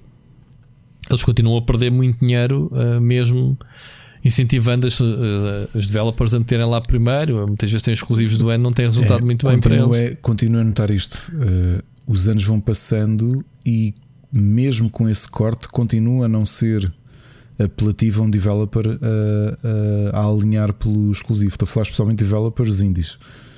E mesmo grandes títulos, uh, eu não revejo assim uma representação tão grande de vendas, sinceramente. Ou seja, deve haver até uma contenção de estúdios que inicialmente é pá, vou ter um exclusivo da Epic, vou ter uh, se calhar uma distinção, vou, vou ter destaque e isso não acontece. Ah, pá, é? mas Estás a, cena... a ver muitos estúdios que parece que têm uma vida de vendas quando chegam ao Steam, não é? Quando estão na Epic. Certo. Eu gostava mas... que a Supergiant dissesse isso. Olha, quanto é que nos, como é que nos correu? Ainda que o Hades, eu sei que é um caso. Pá, Pode ser um caso o, diferente porque o próprio Hades vende sozinho. O Hades vende sozinho por causa do histórico do estúdio e provavelmente ele já tinha alguma almofada. Mas repara numa coisa: tu, quando tens, quando és um, um developer indie e sabes que tens uma bomba nas mãos, tens duas hipóteses ou tens uma almofada financeira para controlares completamente aquilo que estás a fazer e recebes, obviamente, tu, tudo as receitas que vendes, pá, ou então sabes que vais ganhar dinheiro ao longo do prazo, mas precisas fazer um negócio inicial para te dar uma almofada para, para tu teres eh, dinheiro para pagares a produção Sim. do jogo. Rui, e é isso que a Epic está a fazer. Chega-se à frente. Acabou por ser, o Hades acabou por ser um uma cobaia no meio daquilo tudo. Foi o primeiro batch de jogos exclusivos da, da Epic, foi precisamente certo. o Hades. Certo, certo. E que ironicamente está o tempo de alfa em exclusivo na Epic e quando, quando o lançamento aparece é quando eles já acabou o contrato e saltam para o Steam. Novamente, Versão eu acho que mesmo no caso dele, exato, mesmo no caso deles, eu acho que as vendas ficaram localizadas no Steam. Pois eu não tenho presentes os números, mas é muito provável que sim é muito provável que. Por isso é que eu digo compense... aquele, aquele sonho idílico. Pá, lembro-me no primeiro Indie. No, desculpa, sim, no primeiro IndieX, o que foi o, o, último no Lisboa Games Week, de conversar com alguns developers, dizem, pá, estamos aí a ver se conseguimos algum acordo com a Epic e tudo isso. E nos últimos anos com quem eu falo, ou é malta que assinou muito cedo, ou já não parece haver assim muita gente com essa vontade. Porque o teu jogo fica enterrado, aquela loja é horrível, aquilo não dá destaque a ninguém. A tua loja fica enterrado, o teu jogo fica enterrado. Vi aquele caso do, do a loja é péssima, Airborne. Kingdom que eu descobri completamente por acaso, que foi um dos meus jogos do ano e que, sei lá, quem é que ouviu falar daquilo? Ninguém, e era um exclusivo da, da Epic. É, a loja, a loja é muito má. Eles deviam de, de investir alguém que fizesse uma interface, nem que fossem copiados caradamente aquilo que já foi feito de bom. Mas é, a loja é muito má. Pá, novamente, epá, aprendam. O Disney Plus aparece e é uma cópia do Netflix. Pá, é uma cópia do Netflix. E a tua pergunta é: é mau? Não, é pá, se funciona. Repara, todos nós, eu tenho de Steam há 13 anos, tu deves ter há mais tempo do que eu. Até desde Steam já evoluiu muito de interface, já evoluiu muito como experiência de loja, já cresceu muito, muito mesmo. Pois. Epá, e é Epic, é Epic se dá o dinheirinho que anda a gastar nesses exclusivos e a enterrar dinheiro, olha, contratava UX uh, designers, UI yep. designers. Se for preciso, eu tenho aqui o contacto da Ana uh, e, e paguem-lhe bem, ela trata disso. Ela repensa aí a loja da Epic. Ouviram? Não sei Olha, se eles nos ouvem, não sei se ouvem o Split Chicken. Pois, se, se calhar só, vi, só vissem o Seixas e se calhar tinham melhores políticas e melhores, uh, estou, estou melhores experiências. De, estou aqui a servir da gente da, da, da, da Ana. Pois, exatamente. Exatamente. Enfim, é o que temos, portanto, mas isto para dizer que, obviamente, é, é fixe quando o pessoal, eh, quando o pessoal, quando as empresas tentam jogar com os seus trunfos. Pá, por exemplo, esta cena da Microsoft dizer assim, comprou a Bethesda e, e não, não, pegando na tua teoria, né, que vai ser lançado os jogos na PlayStation 5 também. É basicamente a Microsoft está a dizer assim ao pessoal: pá, vocês têm este mesmo jogo que sai de borda se tiveres o Game Pass ou pagas 80 paus para comprares na PlayStation 5. Agora, tu do lado do consumidor, como é que tu vais agir, meu? Isto, isto tendo em conta que os jogos saem nas duas plataformas. Na, na, naquela nossa aposta. Estás a perceber a estratégia da Microsoft? Uhum. Que é mesmo dizer, a fazer a tal pirraça, dizer, man, não, não precisas de pagar por teres este jogo mais que o que pagas esta mensalidade. Aquilo que, tu, que as pessoas. Parece que não. A importância do Netflix na indústria dos jogos é enorme porque, porque abriu horizontes. Antigamente parece que ah, agora vou estar a pagar uma mensalidade para ver filmes e séries, não é? No início. E hoje em dia já ninguém põe isso em causa. Eu, eu, nem sei e, é quanto é, é que eu pago eu Netflix, porque é um, é um, é um, é um Rui, valor que eu tenho é um, nas minhas contas. Rui, e é uma coisa que mudou em um curto espaço, muito curto espaço de tempo. Yeah. É um paradigma, é um mindset que mudou. Se, se nós fizermos a nossa própria retrospectiva, yeah, yeah. E, obviamente que o meu caso não é este, porque há muitos anos que defendia, gostava de ter uma coisa assim, ou seja, gostava de pagar um valor fixo e ter acesso a coisas. Yeah. E achava que isso poderia ser um grande combate à pirataria. Yeah. E foi. Até a pirataria de conteúdos. Sim, sim, sim. Falar só de videojogos. Sim, sim, sim. Agora, sim. de videojogos, eu vou-te ser sincero, eu achei que ia estar longe, ia demorar. Eu achei que o Netflix não iria ter esse efeito tão cedo porque uh, pá, se calhar as pessoas não estavam disponíveis para isso. E a realidade, olha, enganei-me. Pois, tem o Game Pass e muitos, muitos outros virão. E o Game Pass só tem é que evoluir e, e isto, isto, lá está. Isto tudo depende da adesão. Quanto mais pessoas, mais concorrência, mais concorrência, melhores os produtos, melhores os jogos que chegam ao serviço e mais rápidos, mais estreias. Um, epá, é, é bom para a indústria, portanto. É isso, não vamos estar a falar outra vez do, nos benefícios totais do, do Game Pass, mas eh, toda a gente sabe. Muito bem, olha, vamos, vamos ouvir a mensagem do José Santos. Ricardo, primeira mensagem do ouvinte de hoje. Bora lá. Ora, boa noite. Se há quem grave dentro do carro, eu gravo mensagem de onde vos ouço, que é aqui no trabalho, no meio do shopping. Peço desculpa pelo barulho. Não costumo deixar mensagens, mas ouço-vos sempre, mesmo por vezes com atraso. Ainda nem acabei o último episódio. O resto do pessoal já cobre bem as novidades dos videojogos nas mensagens. Eu vou tentar puxar um bocadinho para os board games, que não têm tanta atenção. Portanto, Ricardo, como tens lidado com estes tempos estranhos no que toca aos jogos de tabuleiro? Pessoalmente, tenho muitas saudades das reuniões do grupo local, onde podia puxar de jogos mais pesaditos ou não ter que jogar sempre só a dois. Muitas pessoas refugiaram-se nos jogos a solo ou em plataformas digitais. Para mim, nenhuma destas opções é a melhor, pessoalmente, para coçar a, a comichãozinha. Uh, já tendias a jogar mais em família? Foste para estas soluções ou também te estás a coçar para finalmente ter uma mesa composta? Ricardo, podes começar? Olha, eu estou. José, olá. Uh, espero que, antes de mais, espero que o teu negócio continue a correr bem. O José uh, foi, foi uma das pessoas que decidiu arriscar e, e criar a sua loja. Já agora passa a publicidade. É o Culto da Caixa, é uma loja portuguesa de board games, de venda online uh, também, de venda online. Portanto, passem por lá para ver os preços. Os preços, por acaso, são interessantes. Posso-vos dizer que andei a ver, uh, andei a ver algumas coisas para, para encomendar através do, do, do, do culto da caixa. O que é que eu te posso dizer? Uh, eu estou ansioso por poder estar com pessoas, porque este ano, obviamente, que os Kickstarters têm delay e para além dos jogos que eu compro em retalho, que entretanto são cada vez menos porque o meu espaço é muito, muito, muito reduzido. Está a ficar mesmo muito reduzido. Aliás, reduzido. Eu não tenho mesmo espaço nenhum para jogos. Eu vou ter que passar jogos para a arrecadação. Estou a comprar um, umas caixas para poder guardar os jogos que jogo menos. Uh, com, com, aqueles, com aqueles saquinhos de sílica que é para absorver o, a umidade. Tenho o desumidificador no, na arrecadação por causa dessas coisas todas. Para quem, para quem não sabe, já agora, e para quem não foi à casa do Ricardo, o Ricardo por exemplo, na minha casa temos uh, móveis para meter loiça, ele tem dois, pelo menos dois tiradores. Como é que se diz? Tira. Dois, sim, dois. Dois, um, dois em português, dois, duas dois móveis, não, só, das cómodas, whatever, só sim, com board tinham, games. Tinham, sim, tinham louças e eu aos poucos fui, fui condensando tudo, acabámos por, por reciclar algumas coisas e, e eu neste momento não tenho espaço. Aliás, os, os, jogos muito grandes, eu semana passada recebi um deles, foi o Wolf. Uh, é grande a caixa, é muito larga, não é muito alta, mas é muito larga, portanto não cabe aqui nos, nos meus armários. Eu tenho os jogos muito grandes guardados no, no guarda-vestidos, porque não cabe. O Gloomhaven não cabe aqui. Se eu puser um Gloomhaven no, no armário, eu não ponho lá mais, mais jogo nenhum. E, e, e então... e normalmente as pessoas iam te perguntar se a tua mulher não te partia a cabeça, mas ela ainda é mais doida que tu nessas cenas, portanto. Não, não só é. Se, ela estraga-se tá, uma não, casa. Ela está. Não, eu sou pior do que ela, só que ela tinha já, já me tinha feito assim um ultimato. Epá, tens de parar já? com isto porque. Okay. tens de parar com isto porque nós não cabem aqui jogos. Ou então ou começas a vender. Eu vender não consigo. Fogo, isso é muito mal. Não yeah, consigo vender. Yeah, não yeah. consigo vender os jogos, prefiro guardá-los na arrecadação. Tenho um inventário. E se não é preciso jogar aquele jogo devidamente protegido, como sabes que eu sou muito maluquinho a proteger os jogos. Tens, tens de comprar uma casa, começares a pensar numa uma casa que te dê um, uma, um estúdio só para isso, meu.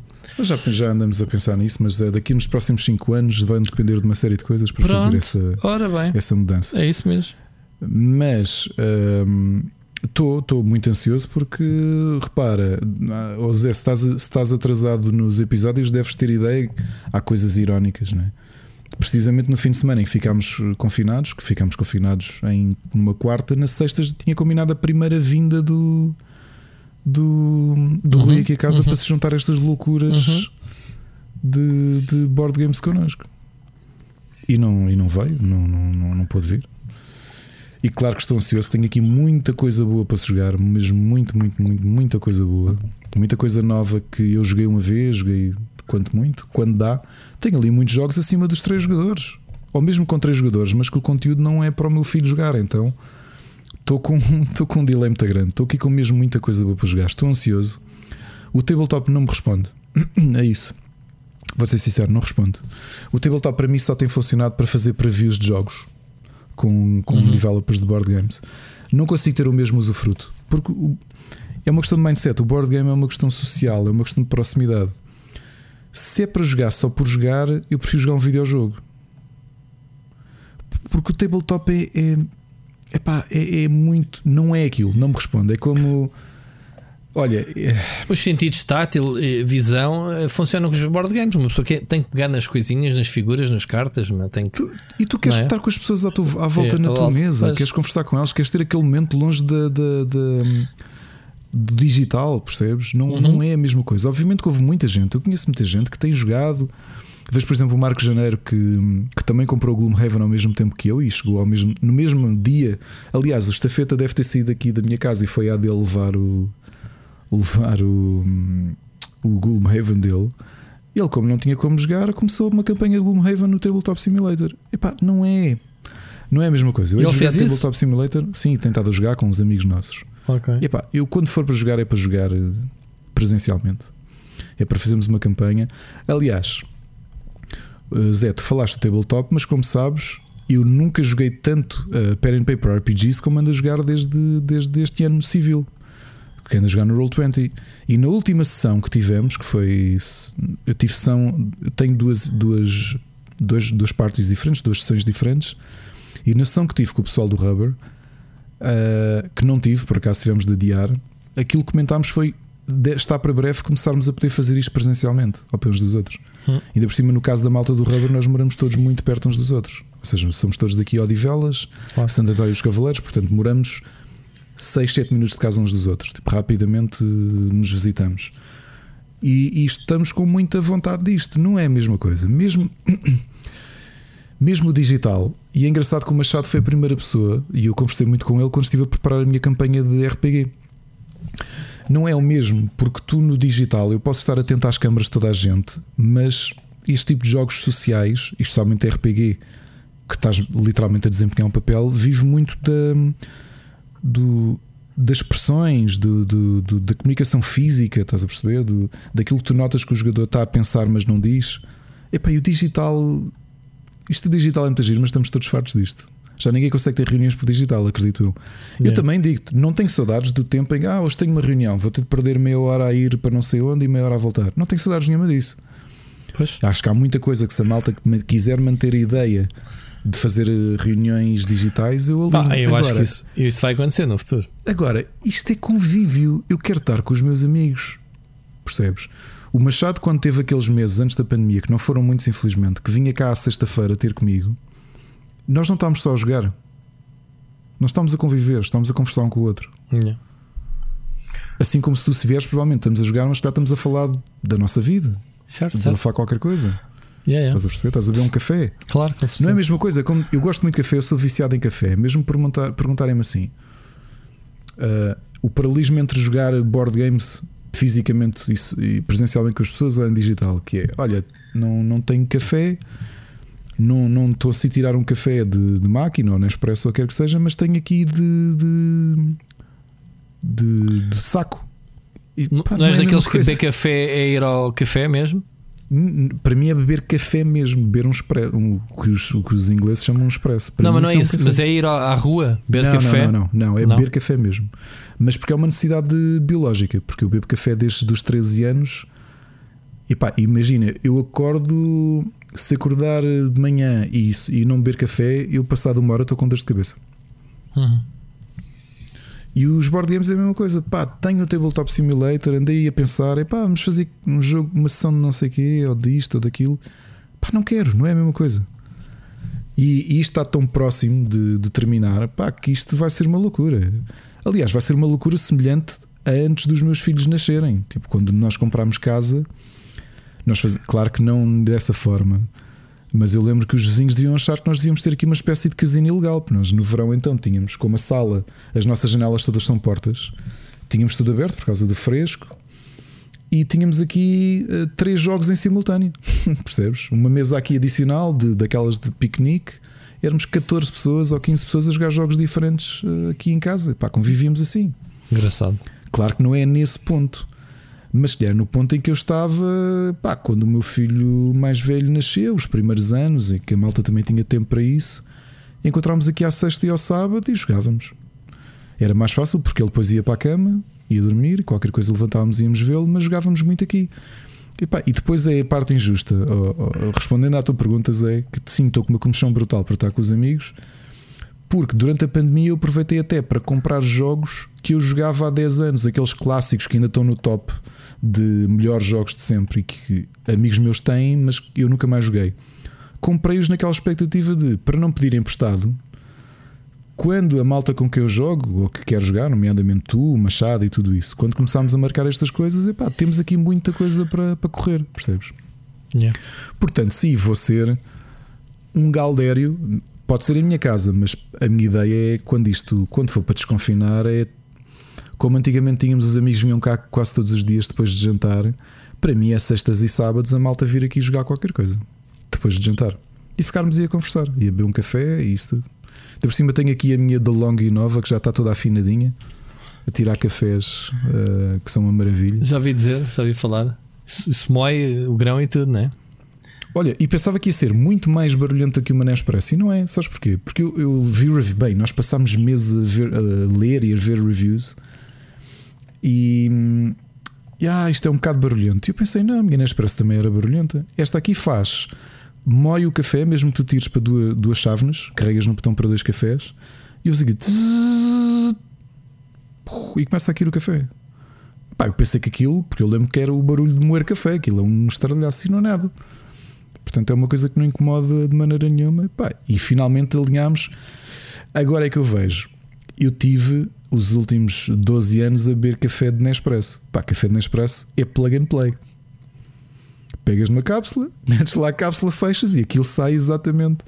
Epá, teres a máquina que moe café, tu precisas mesmo de, de- até chegar ao ponto que tu gostas, estás a perceber? E demorámos um bocadinho, tivemos a beber uns cafés que aquilo parecia água. Mas és tu que afinas? Eh, aqui- eh, A Ana é que teve a afinar, sim, foi afinando. mas é afinada- Eles disseram que a moagem para não afinar muito, porque aquilo já vinha pré-definido. Mas depois a Ana deu-lhe ali um toque, mesmo assim, para encontrarmos o nosso, o nosso sweet spot de café claro. e depois na intensidade, que é uma, uma regulação à frente. Pá, estou muito contente com a máquina. Portanto, pessoal, se, se alguém quiser fazer como nós, que andámos a fazer contas e, e nós, especialmente eh, na fase de teletrabalho, seis cápsulas gastávamos, fossem café ou descafeinado.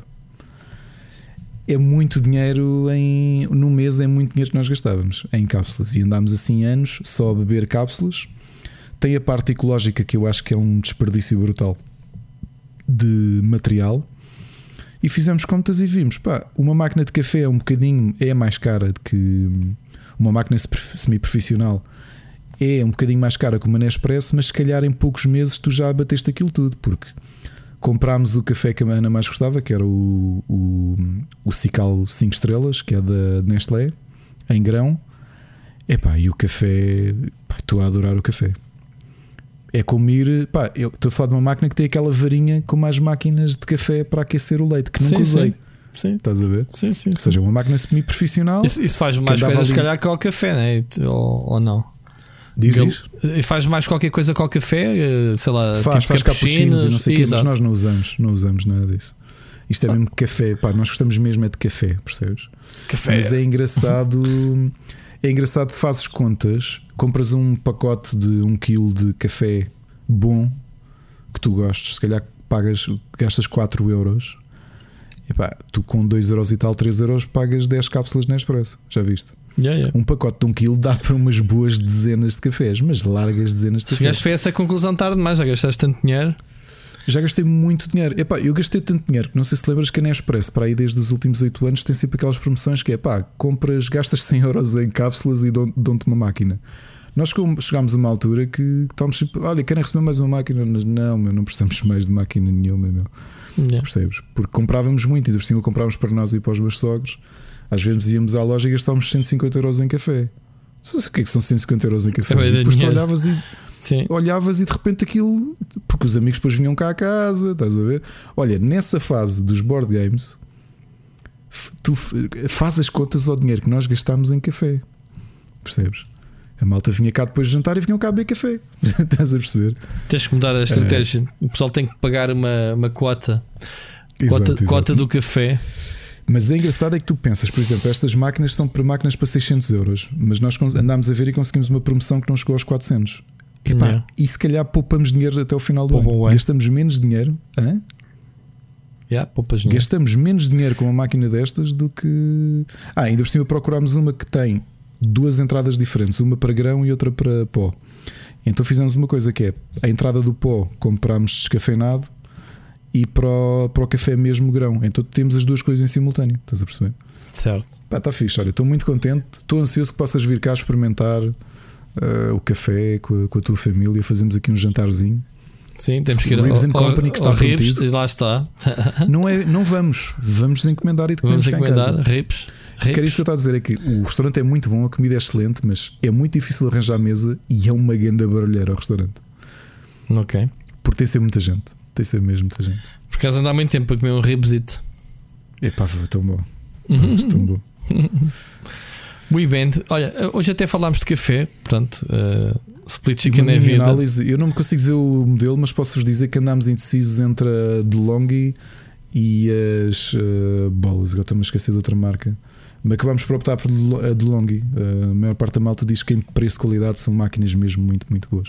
Isto para quem não quer gastar 800 euros numa máquina, não é? Se quiser claro. ir para os 800 também há, há disso. Mas claro. a DeLonghi é mesmo muito boa. E há cá à venda, portanto, nós compramos no Amazon, mas até cá na, na, nas grandes superfícies há, há boas promoções. Muito bem. Olha, vamos avançar. Um, com mais uma. Ao bocado estávamos a falar da, da cena da, da, Microsoft e Sony da Guerra Fria e, ironicamente, tivemos aqui notícia há umas semanas que a Xbox ou a Microsoft ia comprar o Discord. Lembras-te? Sim, sim. O Discord acabou por uh, roer a corda e dizer: Olha, se calhar vamos nos manter uh, independentes. independentes, não queremos uhum. cá aquisições. O certo é que hoje a Sony anuncia que comprou um pequeno stake de, do Discord o suficiente para integrar o serviço na sua na PSN, portanto na, na PlayStation, uh, na comunicação da PlayStation 5 e PlayStation 4. Ou seja, isto foi aqui uma rasteirada à, brutal à, uma rasteira brutal à Microsoft, porque a Sony diz que tinha um problema que era pá, muitos dos amigos uh, não falavam pelo, pelo comunicador da, da, da, da PlayStation, percebes? E então ele diz que assim a aplicação uh, será compatível, portanto vai haver uma, uma app, digamos assim, do Discord em que tu podes conectar a tua conta e tens acesso à mesma. Estás a falar, estás a jogar na PlayStation, estás a perceber? E estás a falar em cross-platform, seja com quem for, através do Discord. Portanto, basicamente é isso. Não precisaram de comprar uh, o Discord, que isto é obviamente ferramenta para gaming indispensável hoje em dia. Né? Não há ninguém que não use o Discord, seja para o que for. Aliás, o Discord é até uma coisa utilizada já no, no tempo de isolamento, foi utilizada para telescola e tudo, portanto, e reuniões uh, ao ponto que, que, a ferramenta era, era poderosa. Mas pronto, em termos de gaming, não há ninguém que não utilize isto. Quer dizer, aqui há, há uns anos tínhamos o TS, não era? O TeamSpeak, que era, que era a ferramenta externa para o pessoal se encontrar, agora é o Discord. Isto foi uma, uma grande aquisição, ou melhor, uma grande. chama-lhe o que quiseres, um investimento. Portanto, foi um, um investimento minoritário, digamos assim, no Discord. Estás a perceber que eles andavam a fazer uma ronda de, de investimento, o Discord para se manter independente, e a Sony chegou lá, ok, tomem queremos aqui qualquer coisa. O que é que tu achas, Ricardo? Foi bem, foi bem investido? Agora percebe-se um bocadinho estas jogadas de bastidores, o porquê do Discord ter mudado a, ruída corda, porque de certeza que os montantes que eventualmente estão ali a falar mais independência deles deve ser mais aliciante do que serem absorvidos pela Microsoft. Exatamente, exatamente. Portanto, eles fossem adquiridos pela Microsoft. E estamos a falar de uma pipa de massa, man. Estamos, uh... estamos a achar piada como é que isto se desenrola de fora dos olhares. Eh, é? Estávamos a falar de um negócio de mais de 10 mil milhões de, de dólares. Uhum. É muita guita, man. 10 mil milhões. Eu bastava-me um milhão para me reformar. Agora imagina 10 mil. Não é? Mas eu também não inventei o Discord, portanto. Também não, não tenho direito a nada. E o, não o Dis... não quiseste, o Discord estava lá para inventar, tu é que não inventaste. Exato, e há de haver muitas coisas que estou para inventar que eu não inventei e vou ficar lixado quando alguém inventar e alguém se lembrar de inventar e como é que é possível eu não ter-me lembrado de inventar. Ou então não tenho jeito para inventar nada, pronto. Há um gajo inventa bué e não acontece nada. Bem, eles têm 100 milhões de utilizadores ativos. Portanto, também, lá está, deve ser os 100 milhões do Call of Duty, devem vir para o Discord. Portanto, não, eu estou no Discord, eu estou no Discord e não, não. Ok, pronto, então é Mas o Discord realmente veio ser um, um game changer. Eu lembro-me que só usava uh, Skype. Aliás, para mim, o Discord matou-me a utilização do Skype. Foi, eu já ah, não uso o Skype, eu já foi, usava o messaging do Facebook. Eu usava o Skype para vídeos, para chamadas com a malta com quem jogava, fazia Sim. todas as noites. Tínhamos Sim. o grupo, tínhamos aquilo que chamávamos a chamada eterna do Skype. Certo, certo. que era a chamada eterna. O pessoal entra e sai, era, não era? Uma chamada para aí com 30 pessoas que simplesmente íamos saindo. Eh, era malta que jogava League of Legends e vários jogos e estávamos todos juntos a jogar coisas diferentes às vezes. Uhum. E eu imagino, eu saía, vá pessoal, até amanhã, ou na altura falávamos em inglês, também tínhamos muitos ingleses lá no meio. E às vezes aparecia depois do almoço ou ao final da tarde e aquela chamada estava ativa ainda. Aquela chamada parecia havia sempre alguém porque havia malta que estava durante o dia a jogar ou durante a noite. Certo. Havia sempre alguém que pegava na chamada. O Discord é. matou-me um bocado isto. Tanto que as últimas entrevistas que eu tenho feito e reuniões e tudo isso, epá, já nem é com. Já não faço por Skype. Antigamente, olha, está aqui o Skype. Agora, olha, está aqui o Discord e é tão mais prático. É, é o, o Discord tem, tem, tem, muita coisa boa. E vou dizer que houve só uma coisa que o Discord não atualizou a tempo no início da pandemia, porque quando a pandemia começou, uh, os pais dos colegas do meu filho, aliás, no nosso grupo de pais, estávamos todos a falar: pá, é um sítio fixe para eles falarem. Ainda não tínhamos bem a opção, porque epá, para não estarmos a partilhar Skypes, porque havia alguns que tinham um Skype uh, pessoal ou, ou profissional, estás a ver, uma coisa que eles tivessem só para eles antes do Teams também ter crescido como cresceu e tudo isso. Uhum. E o Zoom que também precisava ser pago. Uh, e eu na altura criei um servidor de Discord. O problema é que tu poderes fazer videochamada dentro dos canais foi uma coisa que eles tinham em beta em alguns sítios e só aplicaram há relativamente pouco tempo. Se reparaste.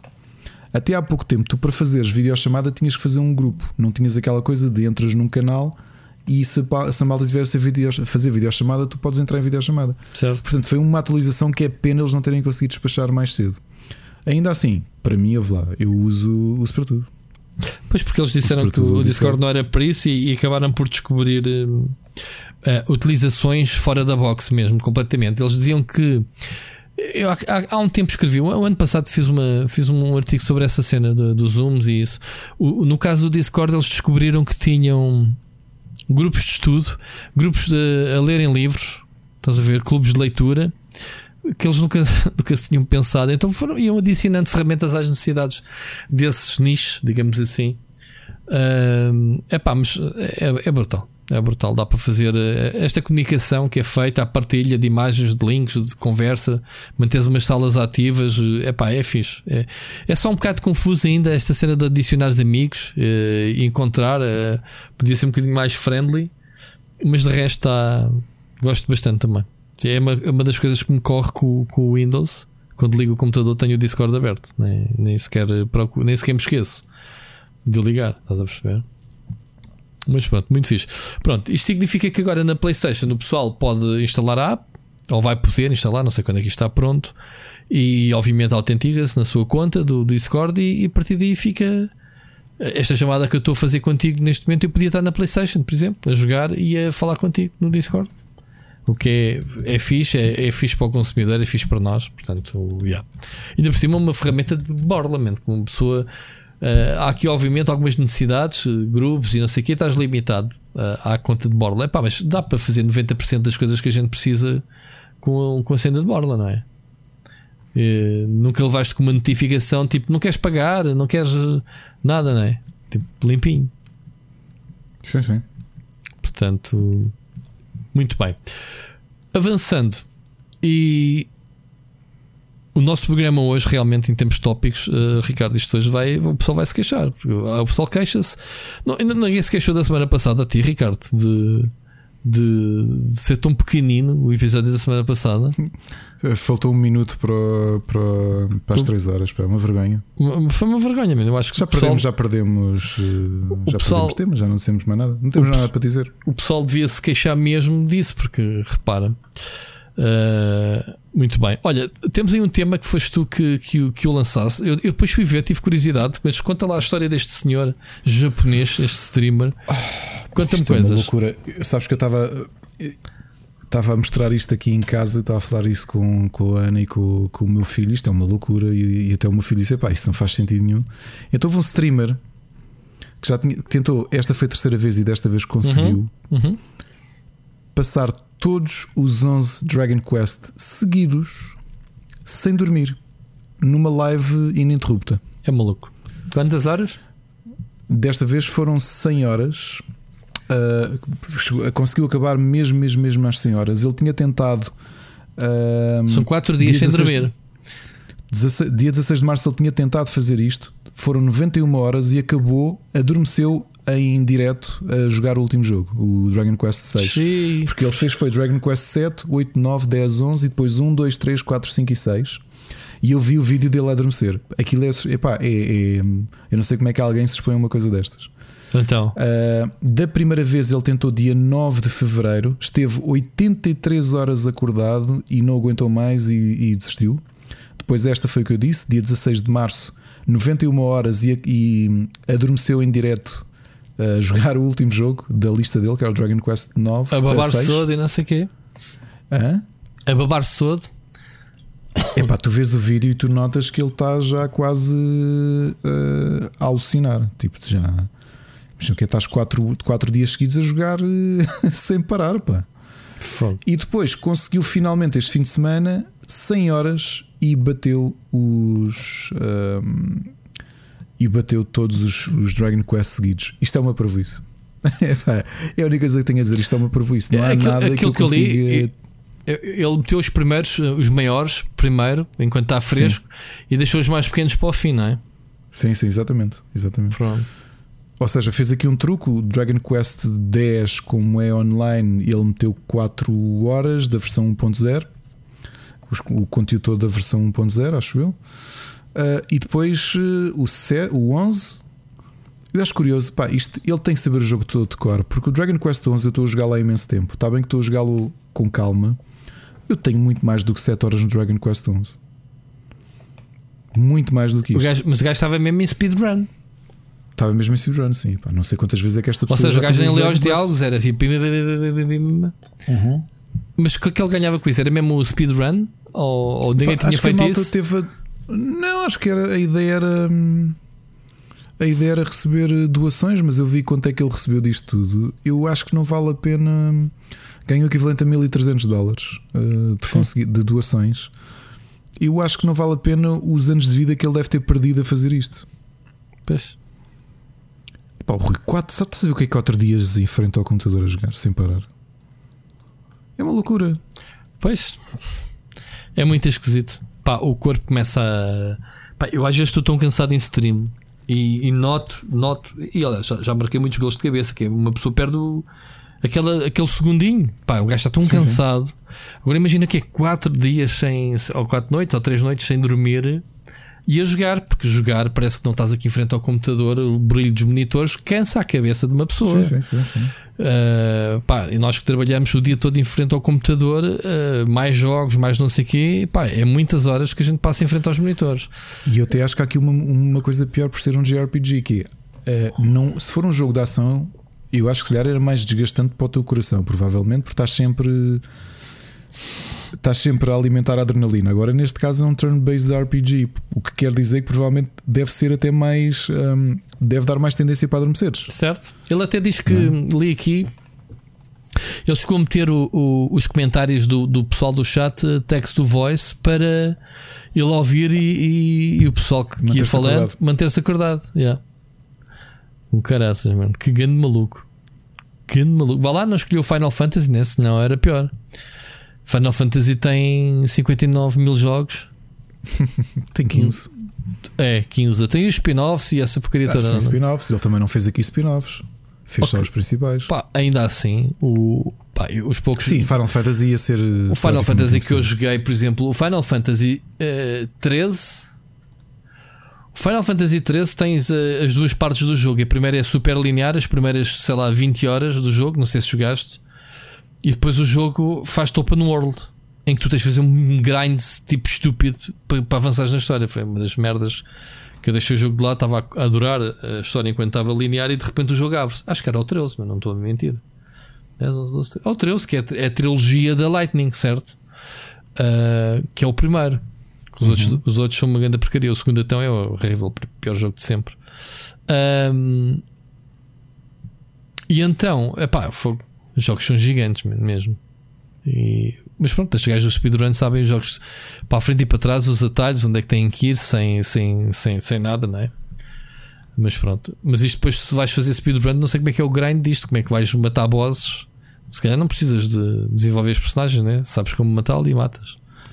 E assim ele andou a grind, pelo que eu li, ele andou a grindar hum, os Metal Slimes, que são aqueles que dão mais XP já sabe como é que os melhores ah. para os grindar e foi, okay. foi fazer isso. Okay. Ainda Sim. assim é uma loucura. Ainda assim isto é uma loucura. Muito bem. Precisamos de cá de malucos como este, pá. Ainda por cima o gajo, man, é. O gajo obcecadíssimo, man. Depois, depois, eu, para mim isto é japonês, oh, Ricardo. Estar a ver a live dele. Se calhar para ti, para ti também é literalmente está em japonês, não é?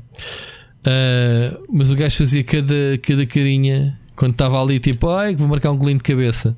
Mas vale a pena, porque uh, o jogo, a série é muito giro. Lembras-te de ter dito que o, o, Nuno Ramos já tinha feito isto, esta aventura de jogar os Dragon Quest todos, e que eu tinha começado a. Uhum. Estava com vontade de fazer o mesmo. Mas pá, não é de certeza 4 dias sem dormir, porque já não podia, tenho vida. Certo, mas. Não for meter férias, uh, não, assim. não, não fales comigo que eu nem, nem vou tomar conta dos meus, vou só jogar Dragon Quest. Nem demorava, se já demorava 4 dias a passar o primeiro. Pois. Acontece. Muito bem. Olha, vamos ouvir mais uma mensagem, desta vez do Jorge. Jorge Ceifas, penso que é assim, que ele, pelo menos era a, o nome que eu tinha no, na mensagem no Anchor. Ok? Uh, vamos ouvir então, Ricardo. Olá, Rui e Ricardo. Só queria passar por aqui para vos dizer um grande obrigado. Vocês são a minha maior companhia quando eu vou de metro para a faculdade. Estão sempre comigo, sempre a ouvir o vosso podcast. Só vos queria dizer que fiquei semana passada chateado convosco, porque só 2 horas e 52, 52 minutos. Pelo menos, no mínimo, 4 horas, por favor. Brincadeira. Espero que vocês abram Patreon para vos poder ajudar em qualquer coisa e um, continuação de bom trabalho. Obrigado. Obrigado todas as semanas por vocês sacrificarem-se a gravar o podcast. Eu sei que custa e uh, pá, vocês têm feito uma imensa companhia nesta quarentena e nisto tudo que anda a passar. Só mais uma coisa, uh, queria, opá, se vocês pudessem falar da série Falcon and the Winter Soldier, um, eu gostei imenso. O vilão não é o melhor de todos, mas adorei a série, adorei o desenvolvimento das personagens e acho que era mesmo necessário para, para nós conectarmos mais. continuação de bom trabalho e ouvimos para a semana. Ouvimos para a semana, grande Jorge Seves. Olha, estás a ver, não disse que havia pessoal a queixar-se, Ricardo. Vês? Muito bom. Vês? Um prazer ouvir-te. Um prazer ouvir-te. Acho que esta semana vai acontecer pior, porque a gente anda a, a, a perder a qualidade e a quantidade de, do podcast. Vamos ver a qualidade gente... também nunca foi muita. Eu acho que. Uh, sabes o que é que eu acho? Quem nos está a ouvir, se lhe reparou nisso agora, que potencialmente este episódio pode ser mais curto, que é. Uh, vocês já estão quase adormecidos, como este streamer que teve a jogar o Sons Dragon Quest e já não reparam se isto é bom ou não. E não é. Isto não é bom. Isto, isto cansa-vos. Isto ganha-vos por cansaço. Se vocês ouvissem o podcast 10 em 10 minutos e dizer, mas isto não é nada, não estou, isto podcast não é nada. Yeah. É o que uh, há. Sobre, já agora que o, aproveitando a deixa do Jorge, uh, meus caros e caras que ouvem o Split Chicken, para a semana é um episódio realmente especial. É o centésimo episódio. Uh, é muito provável que tenhamos algumas novidades boas para vos apresentar. Uh, e gostávamos de vos pedir. Gostávamos de ter este episódio especial com quem permite que uh, cheguemos aqui entusiasmados uh, à centésima edição. Que são vocês que nos ouvem. E portanto gostávamos de encher este episódio com participações vossas, uma mensagem curta. Ah, pensei, que, que ias dizer, que pensei que ias dizer para o pessoal encher com, com, com moedinhas no Patreon. À, à sugestão hum. do Jorge Seifas. Não sei, isso depois, isso depois vê-se. Mas em relação a mensagens, enviem-nos, nem que seja a dizer assim: vocês são uma vergonha, habituaram-nos a 3 horas e meia e agora o podcast nem às 3 horas chega. Um, preferia estar a ouvir eh, um burpequim eh, uma manhã toda do que ouvir o vosso podcast. Façam o que vocês quiserem. Um burbequim, um pica-pau. Um, um burbequim, um pica-pau e a Maria Leal. Ok. Tudo, Tudo combinado, certo? Tudo ao mesmo tempo, e a Maria Leal a cantar, ou lá o que ela faz. Mas olha, lança aqui já o desafio. Ao mesmo tempo. Exato, lança aqui o desafio. Quem nos mandar um som de não. áudio da Maria Leal acompanhada não. de um pica-pau e de uma. Não. Uma aqui, um burbequim, pá, o Ricardo tem um jogo para oferecer. Fica já oh, aqui. Opa, fica já. Ricardo, dás ou não dás um jogo? Eu lanço os passatempos e tu dás os prémios. Epá, é, é, é o trabalho do caraças, man. Já viste o que é? O pessoal tem que trabalhar para ganhar o jogo. Que é o centésimo aniversário, prémio.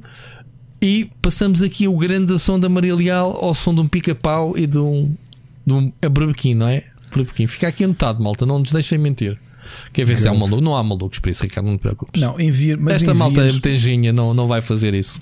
Mas enviem-nos, por favor, ah. uma mensagem. O que quer que seja. Este é um, este é um centésimo episódio com. Maria, Maria Leal. Pica-pau. Não, com Pica a vossa participação. Berbequim. Pica-pau. Estás a fazer ASMR ou, ou estás a fazer. Não, estou a fazer aquilo do Fight Club, só que eu não consigo ter manguitos, não consigo ter uh, pilas, uh, uh, aquelas imagens de, de, frames. Estou a tentar fazer isso com som. Portanto, Maria Leal, continuar? Não, agora não estás-me estás a desconcentrar. Pica-pau. Pá, se eu tiver um pesadelo com a Maria Leal, a culpa é tua. Não, a culpa é tua, até que chamaste a Maria Leal para a conversa. Não fui eu. O que que eu? Pronto. Então estavas a dizer mesmo, resumo lá. Enviem-nos áudios. Mimos, uh, mimos, não é? Deem-nos os parabéns. Deem-vos os parabéns. Ou dos, ou des, des parabéns. Des parabéns. Exato. Okay. Uh, e era, era, era isso. Agora, o, Winter, o, o Falcon and o Winter Soldier ainda não acabei de ver, portanto, lamento. Uh, Já começaste ao menos? Um bocadinho. Hã? Já começaste a ver? Comecei a ver o primeiro episódio, mas não voltei lá. Ah, Aliás, não voltaste. daqui a pouco okay. digo-te o que é que anda a ver, o porquê certo. de não estar a ver o. Oh, porque andas o... a ver outras coisas qualquer. Como todos nós. Ver, sim, senhor, sim, senhor. Olha, mas eu posso. Eu já aqui falei. O, o Falcon Winter Soldier é há uma premissa muito boa, uh, explora o que tem a explorar sobre, sobre, o, sobre o legado do Shield, né? que já sabemos. Uh, o, o, Steve Rogers entregou o, o, o escudo ao, ao, ao, Falcão, só que o Falcão não, não sente que, que é digno, digamos assim, do, do escudo, que não, não, não é ele, e então a série explica isso, o que é que acontece. Tu dizes que não tem um vilão não tem um vilão uh, fixe. Epá, eu acho que a série tem alguns vilões e nenhum deles é, é brutal. Pronto, mas se calhar teve outro interesse de mostrar, de recuperar, por exemplo, o Zino, né? Ricardo, o Barão, o Barão Zino, Zino? Zimo? Zemo, Zemo. Zemo. Uh, que apareceu no, não no era, Avengers. não sabia que era ele o vilão. Eu, eu gosto muito dos ele vários não, Ele não é vilão, ele é pseudo-vilão. Não, não, não é vilão, ok? Não é esse o vilão que ele estava a dizer. Portanto, ele, ele é daqueles sócios à força, estás a ver? Parte interessada, mas, digamos. Mas na banda desenhada eu gosto muito do, do Barão Zemo, as coisas más que ele. Mas ele é, é mau? Conta-me lá como é que é o, o Barão Zemo na, na banda Há desenhada. vários, há vários. O Barão Zemo tem uma história engraçada, talvez aquele que eu gosto mais. Uh, acho que é o Barão Zemo terceiro, uh, acho que é o neto do primeiro Barão Zemo. Tem, tem ali uma história engraçada nos anos 90 que foi. Ele, ele esteve na origem de uma equipa de super-heróis que eram na realidade vilões que mudaram a identidade para serem heróis. Uh, e tinha ali um jogo duplo de ele querer aproximar-se, ou seja, vender uma boa imagem uh, a troco de uma limpeza de, de, uma limpeza do passado deles, Uhum. que são os Thunderbolts. Essa fase eu gostei muito, ainda por cima era desenhado pelo Mark Bagley, uh, criado pelo Mark Bagley também. O Barão Zemo é um inimigo de há muitos anos do Capitão América. Uh, teve outros cognomes, mas quase todos aquilo dá ali para o torto.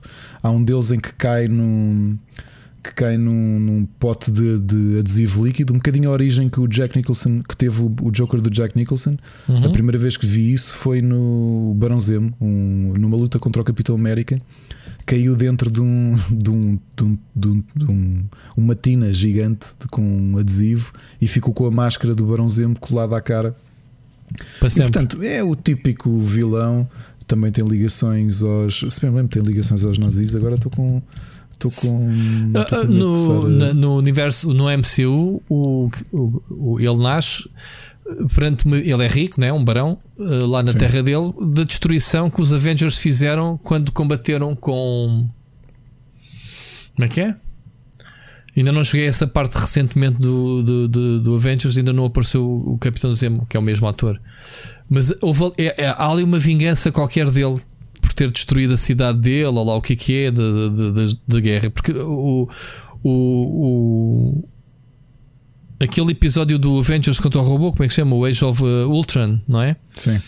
Eles, eles basicamente tiveram a cidade eh, com bombas tiveram que foi, foi desprendida né, do chão para o ar e eles estavam a ver que aquilo ia explodir. Portanto, havia lá muitos civis, tiveram que tirar os civis todos de- com, com as naves e não sei o que de, de- dali. E houve ali uma série de baixas que, que gera vingança, que, que é um bocadinho eh, reflete-se um bocadinho neste neste Winter Soldier e, e- e o Falcon Winter Soldier, ok? Tem essas ligações. E ele é um bocado por aí.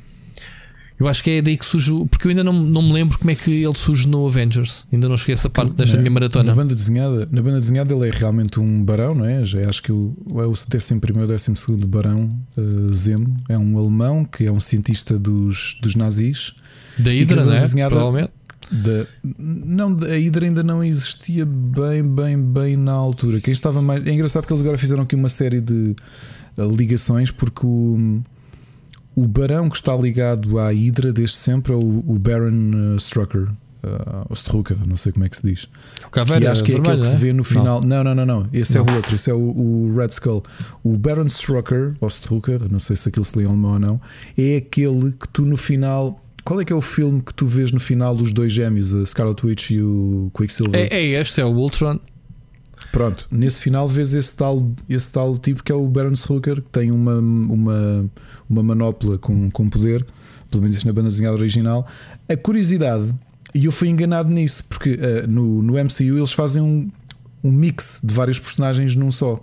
Ok. Quando aparecem esses dois gêmeos, eu pensei que era o, o, o Andrea e o Andreas von Strucker, que são os filhos do Baron Strucker, que eram eram uns mutantes muito poderosos que só conseguiam ati- que ativavam os poderes quando estavam juntos um do outro, eram gêmeos. Mas E eu é, é a Wanda fim- e o coisa. E o, e o- Pronto, o que é que eles fizeram? Eles aquela ideia do Strucker estar a, a criar dois mutantes hiperpoderosos deveriam ser os filhos dele. Uhum. Só que ali não são, ali é um, a Scarlet Witch e o Quicksilver, a Wanda e o Pietro. o Petro. o Baron. Zemo, o- para que é que ele serviu na banda desenhada? Ele foi criado ainda na- no início da Silver Age e como ele criou o- uma equipa de super vilões, que eram os Masters of Evil, eles, ele era preciso, porque o Stanley na altura queria, queria uma espécie de oposição aos Avengers. Se os Avengers são uma super equipa, uma equipa de super-heróis, ou super equipa de super-heróis, porque eram heróis conhecidos isoladamente que se juntaram para fazer uma super equipa, ele quis fazer o mesmo para vilões. Então o Barão Zemo foi recrutar uma série de vilões e criou ah, assim a grande equipa de super vilões, que obviamente ao longo dos anos depois perdeu, perdeu importância. A parte curiosa é que hum, aquilo que eu te dizia era isso: os Masters of Evil nos anos 90, o filho dele, que é o 12 ou 13 Barão Zemo, eh, fez essa jogada com os Thunderbolts que foi seguir um bocadinho aquela linha, especialmente com o desaparecimento dos heróis. Pá, naquelas linhas, os arcos de história um bocado estúpidos que a Marvel teve quando. Hum, quando, epá, quando o professor Xavier criou, tornou-se um vilão porque uniu a mente dele ao Magneto, que é uhum. o Onslaught, foi uma das últimas coisas publicadas pela Devir cá em Portugal. Okay. Epá, eu detesto essa hum, a devastação, eu detesto esses arcos de história já. Os grandes autores tinham saído da Marvel, ou a maior parte deles, e então os heróis uh, morreram todos, sacrificaram-se mas depois foram salvos porque o Franklin Richards, o Reed Richards, tinha recriado o universo na bola de que ele tinha debaixo do braço. Epá, esquece. Ok. To cut a long story short, havia falta de heróis porque os Avengers tinham morrido aparentemente, o Fantastic Four também, o Homem-Aranha também. E então, o Homem-Aranha não, o Homem-Aranha não, não, o Fantastic Four e os Avengers. E então este tipo, o, o filho do Baron Zemo, teve a ideia de tenho os Masters of Evil, vamos fazer um rebranding. E então nós vamos conseguir fazer crimes, mas ao mesmo tempo darmos a ideia que somos uma equipa de super-heróis. E eu gostei bastante, eu li praticamente tudo de Thunderbolts e gostei mesmo bastante de, daquilo que li. Não sei qual é o papel dele na série, sei que é interpretado por um ator que eu gosto bastante, que é o, um dos protagonistas do Alienista. Ok. Uh, que foi aqui já uma das nossos, um dos nossos uhum. conselhos. É, é, é, interpretado pelo Daniel Brühl. E esse agora não sei, para mim faz sentido que ele seja o vilão da série. Tu dizes que não é, não sei quem é o vilão da série. Não, quando tu vês, vais perceber que ele não é. Aliás, é a personagem bem da fixe dele na, no Winter Soldier. Não é flor de estufa, mas não é. Eu não é o Flag Smasher que eu, quando logo os primeiros minutos, percebi: ok, eles vão introduzir o Flag Smasher aqui. Então, o, o Barão Zemo é tanto vilão como, se calhar, se quiseres, não exagerando, o, o novo Capitão América o é. Ok. Ok. Porque não, não são vilões, tem. Uh, opa, esta série gira em torno do soro do Super Soldier. Ok? Uhum. Ou seja, houve alguém que conseguiu. Uh, houve alguém, não te vou dar spoiler, mas alguém que tu vais conhecer da, da, do MCU, da série, dos filmes, que recriou o soro. E um grupo de jovens ativistas apanhou aquilo. E pá, eles é que são os vilões, porque eles porque eles são jovens poderosos e dizem: Mano, fizeste a geneira e vou-te vou -te matar. Porque vou, vou, vou vingar-me. Pronto, é isso Olha, basicamente não querendo fazer spoiler, mas conhecendo a banda desenhada e para quem está envolvido com o para quem está envolvido com o escudo, o John Walker, Exatamente. ele tem ele tem umas histórias muito engraçadas com o tipo que lhe deu poder a ele e ao sidekick, que era um, um tipo chamado Power Broker, que era uma espécie de cientista barra vilão do submundo que aparece. Que ah, aparece também? Ok. O pronto. Power Broker, uh, sim. Pronto, e então, então isto vai tudo. Mas novamente, eu acho que eles estão a fazer mix no MCU, estão a pegar em, em períodos específicos da banda desenhada e a fazer fusões de personagens. Porque do que vi do início do, do, do Falcon and Winter Soldier, o, o, Flex, o, o Flex Smasher é um grupo, mas o Flex Smasher era um personagem que tinha uma série de soldados que eram anarquistas, uhum. que eles eram contra, contra qualquer tipo de existência de países vais ter passar quem é que é o power broker na série. Portanto, tem uma grande salganhada, como tu estás a dizer. Pronto, ok, ali era um cientista pá, e que imagina tudo o que era malta do wrestling e afins, versão wrestling hardcore da Marvel. Toda a gente ia ao Power Broker para receber ali um tratamento com uns, uns iões e essas coisas todas, em que ficavam tipo umas montanhas de músculo super forte. Que o próprio John Walker, inicialmente, antes de se tornar o, o Capitão América, ou o US Agent, uh, tinha ido lá porque ele queria ter poderes.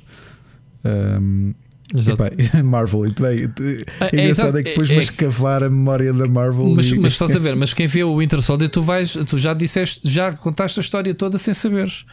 A sério? Porque essas, Ok. essas mexordas aparecem todas no Interfall, eh, que eu nem sabia, essas ligações com a BD, e tu já estás a dizer, eu, yeah, yeah. Curioso. Olha, Power então- Broker, então agora está a despertaste acontecer- o Power Broker para mim passou. aquilo- Está a acontecer aquilo que eu disse à Ana quando estava a ver o Scarlet Witch and the Vision, eh, o WandaVision, aliás. Uhum. Eu estava a ver a série e eu assim, ok, isto vai acontecer uma de duas coisas, e uma delas vai. é o- e depois foi. E eu, ok, pronto. Pronto. Ou seja, para quem leu banda desenhada, como essencialmente eles não estão a inventar nada, eles estão a fazer fusões de coisas, tu sabes mais ou menos, ou isto vai por aqui ou vai por ali. Então quer dizer que eu acertei no plot da série sem a ver? Ah pá, bom. alguma, alguns elementos, sim. Personagens, Ok, power boa, brokers e não sei. Agora é assim: a cena, a cena da, da, da, da- da WandaVision é porque é que eles foram buscar o Pietro da série X-Men, que não tem nada a ver com a Marvel, que ainda era da- os da Fox, e não foram buscar o Pietro do MCU mesmo. Porque acho que era meta, acho que isso é uma cena meta. O que é que isso menta? É meta série, portanto, é, é o conhecimento extra série, conhecimento do mundo real. É para tu, enquanto espectador, hum, a- absorveres e não para a suspensão da descrença da própria Ok. série. Certo. certo. Aquilo é mesmo meta série, é, é, um, é um pescar de olho, quarta parede, tipo, "Ah, ah, olha o que é que nós fizemos. Em de- exatamente isso que disseste. Em vez de buscar o Pietro daqui do nosso universo, vamos buscar o outro universo que agora pertence, que nos pertence. Exatamente. Pronto, É lindo, é lindo. está explicado. Portanto, ó ó Jorge, espero que disseste que querias que a gente falasse do, do Falcon. Pronto, está aí. Está aqui um bocadinho. Mesmo o Ricardo sem Bem. ter visto, ele não precisa de ver que ele sabe isto tudo. Melhor que a gente. É, Isso era, isso era tão lindo como teres agora um filme de Avengers um, e teres o. É o, o Don Cheadle que faz do personagem, não é? Uhum. É O, o Don Don, Cheadle, o, o né? Don Cheadle faz do Iron Man, né? do, do Patriot. Ah, chama-se Patriot, não é War Machine, exato. Ah, War Machine ou Patriot? Agora é War, Machine. War Machine. Não é Patriot ele- que ele se chama. acho que ele depois também se chegou a chamar. Chegou a se chamar Patriot ou não? Já não me lembro. Epá, eu acho que ele tem, tem o nome de Patriot quando ele eh, assumiu a armadura que foi roubada ao, ao, ao, ao Stark do género, man, isto é do exército. Eh, Ah, o Iron Patriot, é isso. Iron, Pra É Iron Patriot. Patriot, Iron Pronto, Patriot, é isso. Exatamente, pronto. Mas isso era a mesma coisa, que teres ali uma cena meta em que de repente. Ah, pois é, agora estou-me a lembrar. um- Ele aparece no primeiro episódio do, do, do Falcon. É, ok. Não parece? Tu viste? Disses que viste o Eu primeiro. não vi o episódio todo, não vi o episódio Mas todo. ele, ele aparece, yeah. Mas mas isso era tão lindo como de repente veres o, o Terence Howard a aparecer e a dizer que- e vestido de War Machine e tu, pera lá, aquele não era o ator que fazia James Rhodes e depois saiu. Estás a Ah, perceber? é a mesma coisa agora que tu veres. hum, vá lá. O Capitão América, que antes era o Tocha Humana. Exatamente. Exato, é? olha, tal e qual. Tal e qual. Ou que- seja, a ver agora um filme de alguém fazer a piada do aparecer um Fantastic Four, cruzarem-se com o Capitão América e dizer assim: epá, tu fazes-me imenso lembrar o meu irmão, diz, dizer a, a Susan Richards. Exatamente. Como é que o gajo consegue fazer dois, dois eh, personagens de- do mesmo universo? E ninguém liga a isso. Portanto, yeah. Não. Ah, É aquela, é aquela suspensão da descrença como no Doctor, no Doctor Who. O, o Capaldi, o 12 Doctor, entrou como ator num episódio do Matt Smith. E, A faz- e durante a série perguntam-lhe alguém que lhe diz: Eu acho que já, já te vi. E ele diz: Ah, hum, tenho uma cara muito recorrente ao longo da história. Pois. Porque o episódio em que ele apareceu, ele era um habitante de Pompeia antes de ser, eh, antes de ser hum, devastada pelo Vesúvio, pelo vulcão. Uhum. E ele, ah, eu tenho uma cara recorrente ao longo da história. Que era ele. que é uma boa desculpa. Sim, que é Exato. o mesmo ator. Não, meu Deus. Mas fizeram de propósito, claro. Sim, sim, não sim, foi um sim. erro de Foi casting dizendo: é pá, eu já protagonizei isto, mas pá, já contratem-me para fazer aqui um cameo. Está fixe. Foi ao contrário, foi ao contrário. Ele primeiro fez um cameo, depois é que foi contratado. Mas eles Ah, fizeram ok. muito isso. Ok. Pronto. Epá, e quem vê Doctor Who é tipo, yeah, yeah, yeah, sure. Tipo, não me interessa. Acredito nisso. Yeah. Nunca tive coragem para ver essa série. É das poucas séries que eu não tenho coragem de ver. Eu já disse Eh, onde é que devias começar. Aliás, já sim. aconselhei montes de gente a começar Sim. pelo sítio específico. Certo, certo. Muito bem. Olha, vamos ouvir a próxima mensagem do ouvinte. Temos mensagem. Aliás, temos espaço do Seixas, não era? A semana passada ele Isso. mandou. Ia falar da Epic ou não? Não sei. Vamos ver o que é que ele vai Vamos ver. dizer. Bora lá. Olá a todos, bem-vindos ao segundo episódio do Espaço dos Seixas. Esta semana vou revelar a relação da Epic Game Store com a extinção dos Justos Panda. Estou a gozar, só passei aqui para perguntar o que é que estão a fazer neste momento. Se a resposta não foi ver Invincible, vou imediatamente resolver isso. e deixem-se de preconceitos do género animação é para crianças. Não se vão arrepender. Pronto, era só isto. O meu trabalho aqui está feito. Se quiserem ver alguma coisa depois disso, recomendo verem também o Young Justice e o Harley Quinn. E já agora uma menção honrosa ao Star Wars Bad Batch que está aí para estrear. Vejam o Clone Wars e o Rebels primeiro. Pronto, era só isto. Fiquem bem e vemo-nos no próximo episódio. Um grande abraço, Seixas. Estás a ver? Espaço Seixas, oficial. Muito bom. Então, uh, o que é que estás a fazer, Ricardo? Estás a ver o Invincible ou não? Agora está na não moda, não é? Que é episódio, o, mas o, que é o do, Invincible está na minha to-watch list. Que é o do Rick, né? do, do Walking Dead, do, do Robert criador. Kirkman, sim, que ele tinha uma série na Image de super-heróis. Uh, uhum. Muito violenta. Eu lembro-me que comecei a ler isto uh, na década passada, um bocadinho mais tarde do que, do que a série começou. Porque, epá, porque logo na capa aquilo era uma imagem de super-heróis, mas tudo muito violento, pá, cheio de sangue e tudo isso. E acho que a série de animação está, está a seguir muito essa lógica um, de, pá, de ser altamente violento. Mas eu, eu, eu, ouvi dizer que ele não tinha conseguido renovar, ou conseguiu renovar a, a série. A ah, série renovou, de... já está renovada para a segunda e terceira season. Esta série Sim. de Invincible, pronto, ok, está resolvido.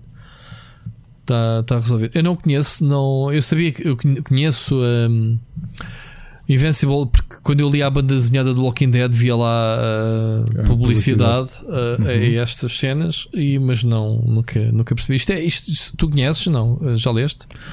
Li, não acompanhei muito e, e, e acho piada o Robert Kirkman, The More You Know. Não é que eu acabei de descobrir neste momento que o Robert Kirkman escreveu, era o criador de uma banda desenhada que eu li e que volto e volta e meia uh, situa por ser tão idiota, que era o Battle Pope.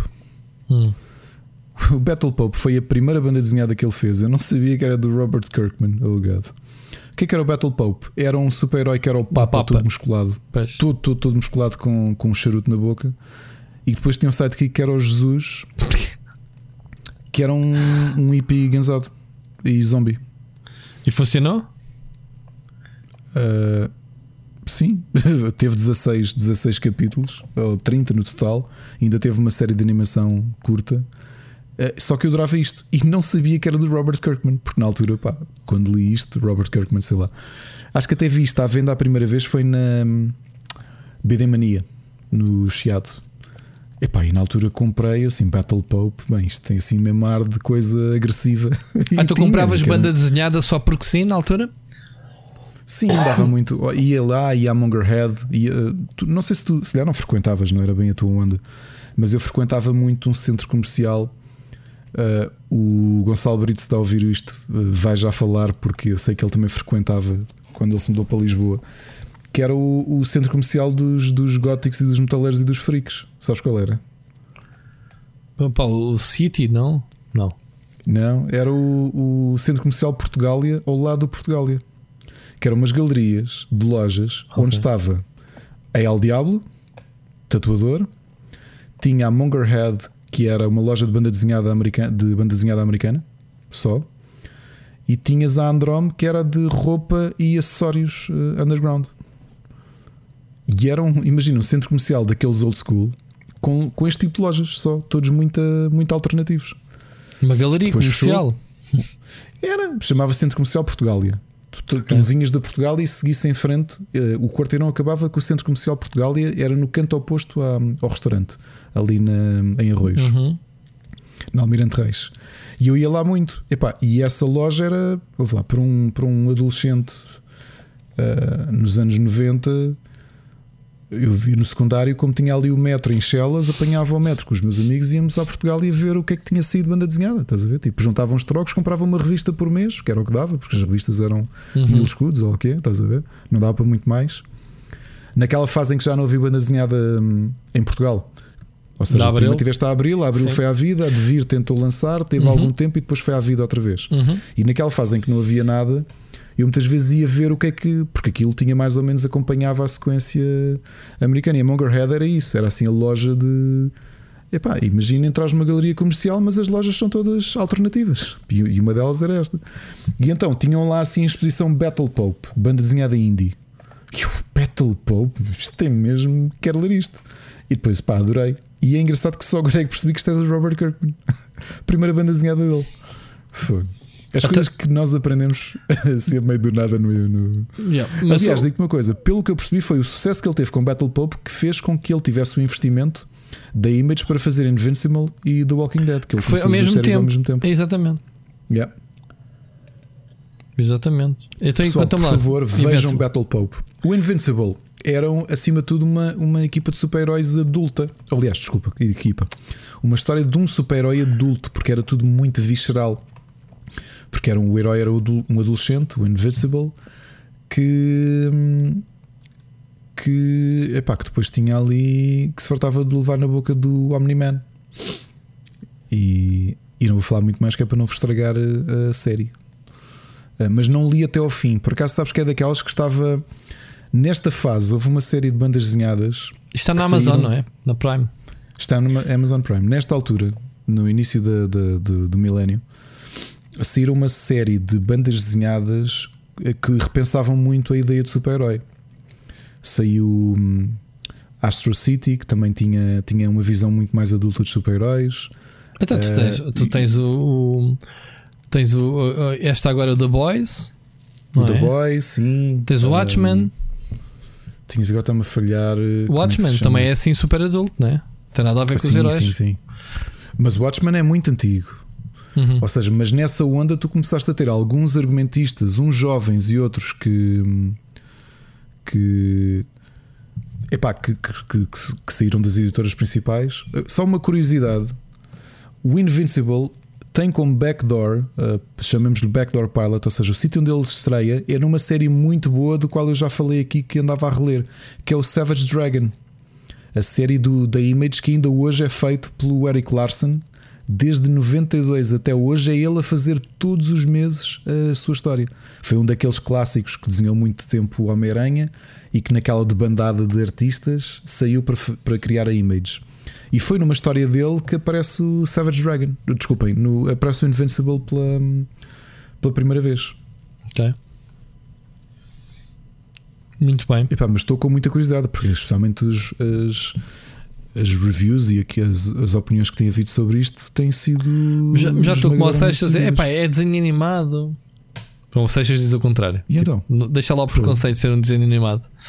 Aliás, eu vou-te aconselhar uma, dos, uma das minhas sugestões de hoje é um filme que vimos este fim de semana que é capaz de ser dos melhores filmes que vi. Também não vi muitos filmes este ano, mas estou a, adorei. Que é bonecada. e- Hã? Que é de bonecada ou não? Que é mesmo, sim, filme de animação. Sim, sim, sim, agora estou a gozar. Não tenho nada contra a animação. Então, e as cenas que, o Seixas aconselhou mais? Uh, Young, qualquer coisa? Young Justice, o Justice, Machado neste ok. momento acabou de sorrir porque é uma série que está no Netflix.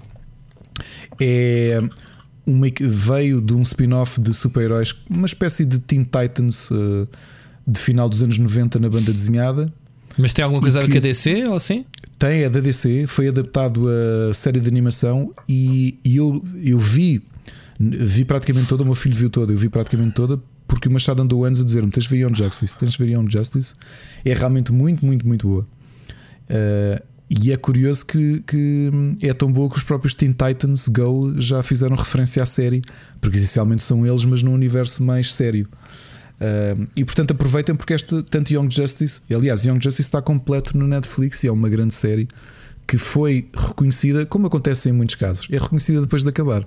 Depois de acabar é que a malta disse: pá, que realmente aquilo era uma grande série. Daqui a 4 seasons? Não sei, é tanto? Não sei se é tanto. É? 3.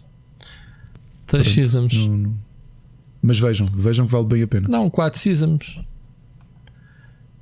Eles falam aqui em 4. Uh, Invasion, Outsiders e Phantoms. Whatever, não sei. São 3 ou 4 seasons. Tenho que ver isso então.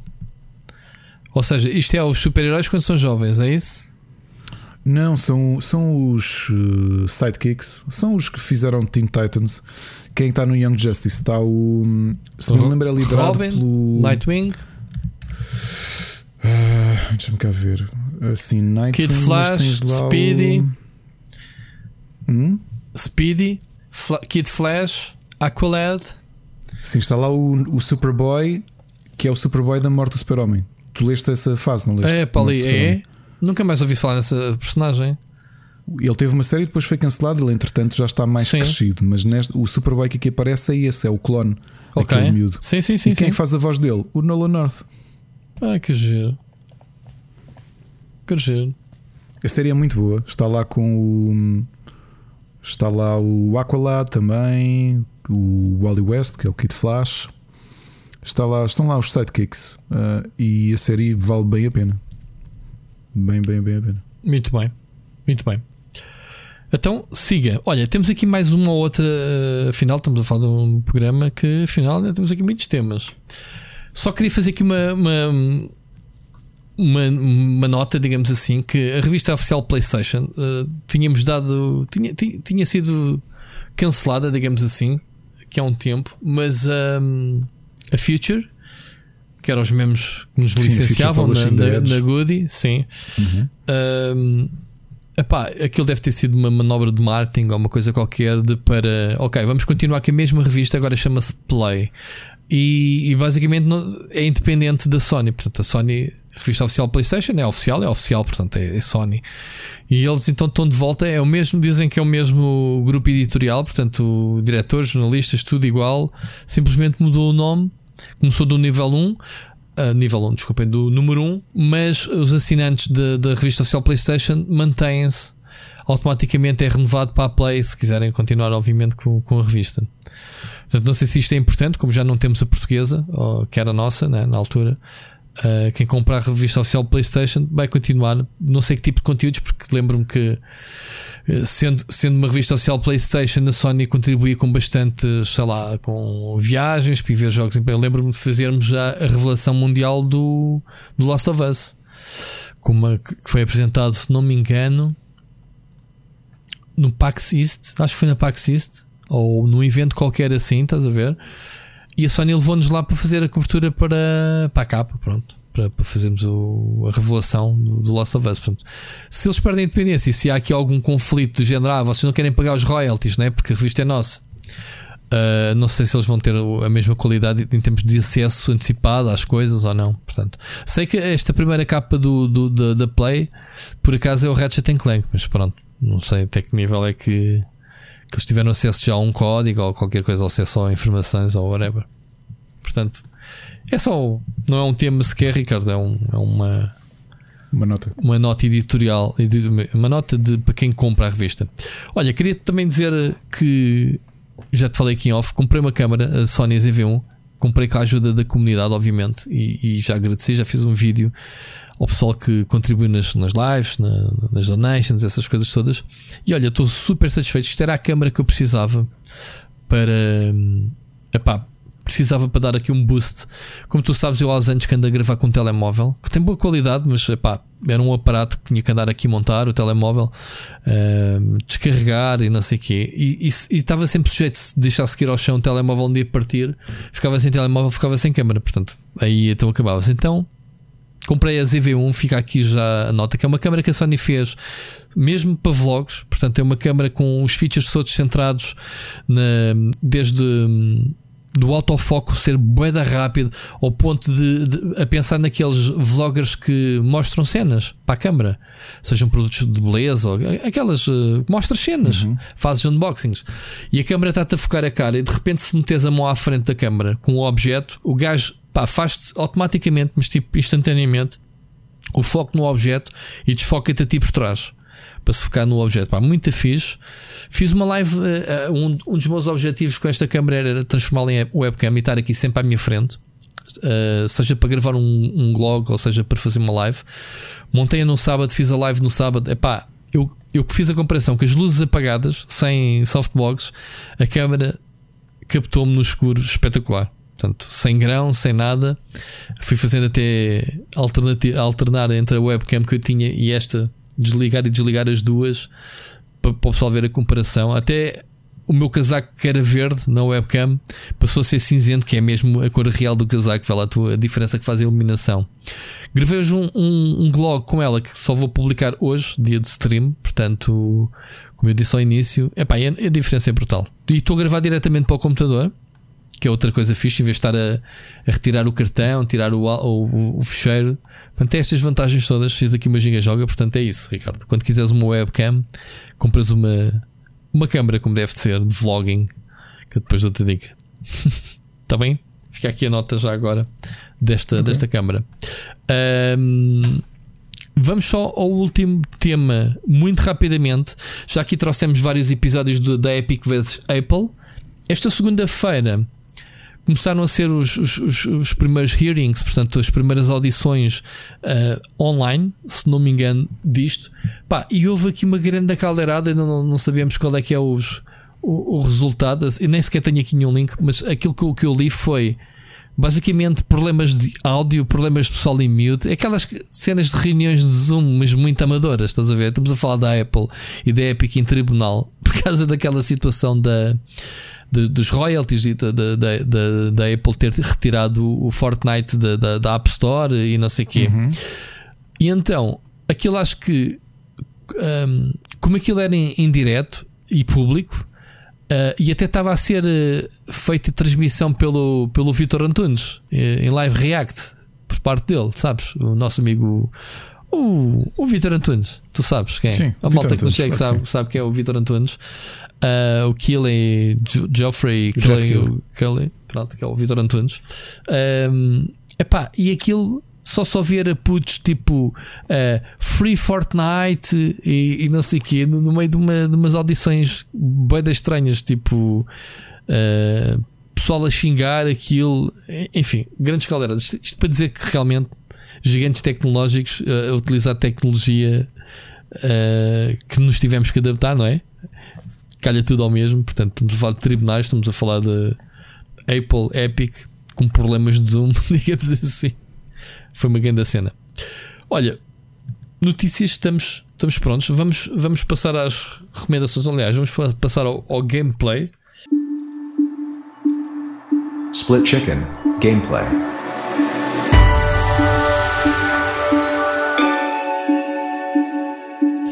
Vamos passar sim. E oh. uma, uma coisa que os nossos ouvintes gostam muito, que são uhum. as nossas reviews conjuntas. Olha, é, hoje esta semana temos a review conjunta, se calhar de dois jogos. Se calhar de dois jogos. Sim, possivelmente. Um, um ainda mais do que. Então, Olha, estou a ver três, quer dizer, tu jogaste mais um deles do que eu, mas pelo menos há aí mais do que um jogo que. Então, o Returnal. o principal da semana. O principal da Returnal, semana. Pokémon Snap. Qual é que era o terceiro? O Scavengers, andámos a jogar juntos. Eu não joguei contigo. Ah, não jogaste comigo, não, não jogaste a mesma eles. sessão. Esquece, mas esquece. pronto, mas vamos falar, vamos falar sobre isso. Bom, mas Returnal, Ricardo, semana passada andávamos aqui, mais ou menos, não se podia falar do jogo, já se pode falar. Exato. Returnal já chegou às lojas. A crítica, ao que parece, meteu este jogo lá em cima no pedestral, obviamente, tipo candidato a GOT e, e, não sei o quê. Para ti é merecido. Sim, sim.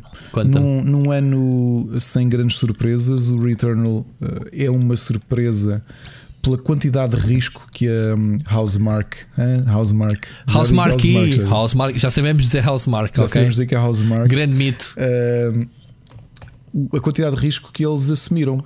E, e, sabes que é curioso que no outro dia, na aula, na, aula, na, na conferência que, que, dei do Lisbon Game Conference, que, cujo tema era Indie Games Make the World Go Round, estava a explicar exatamente isso: que é muito difícil para a dimensão do mercado AAA a maior parte dos estúdios ou mesmo as grandes empresas assumirem grandes riscos. Portanto, o, o investimento tem que ser em áreas e, e títulos.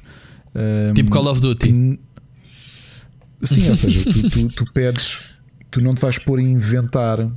Tu queres fazer um open world, a Ubisoft vai fazer um open world ou dois open worlds porque sabem que é aquilo que o público certo. está disponível para comprar. Ou seja, aquele investimento de X milhões vai ter de regressar com garantia mais uh, Y de lucro.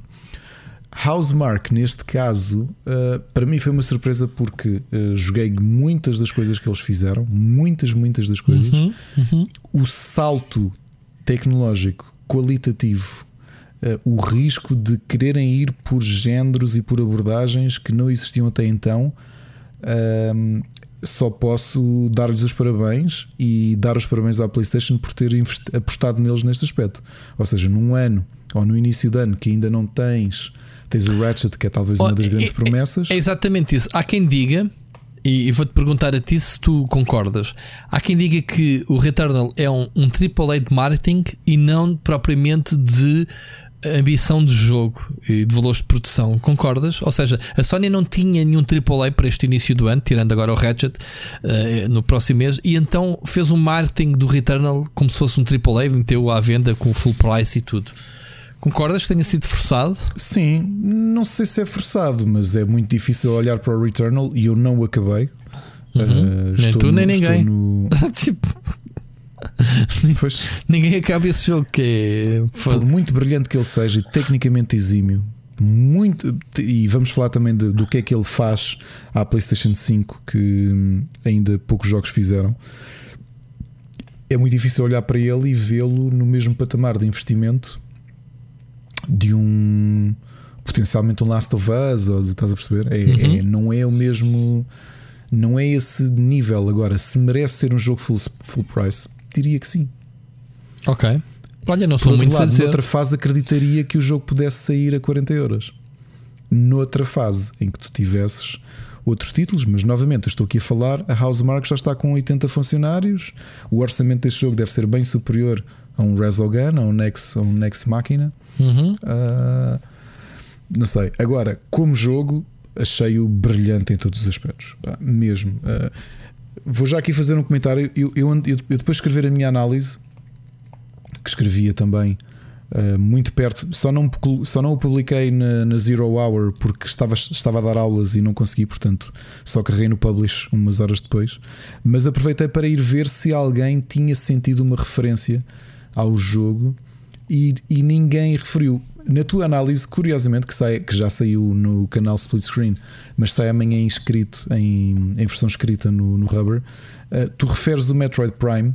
É curioso, porque para mim a grande inspiração de um, Returnal é outro Metroid. Um, para mim, criminalmente underrated, que é o Metroid Fusion, que é um exclusivo do Game Boy Advance.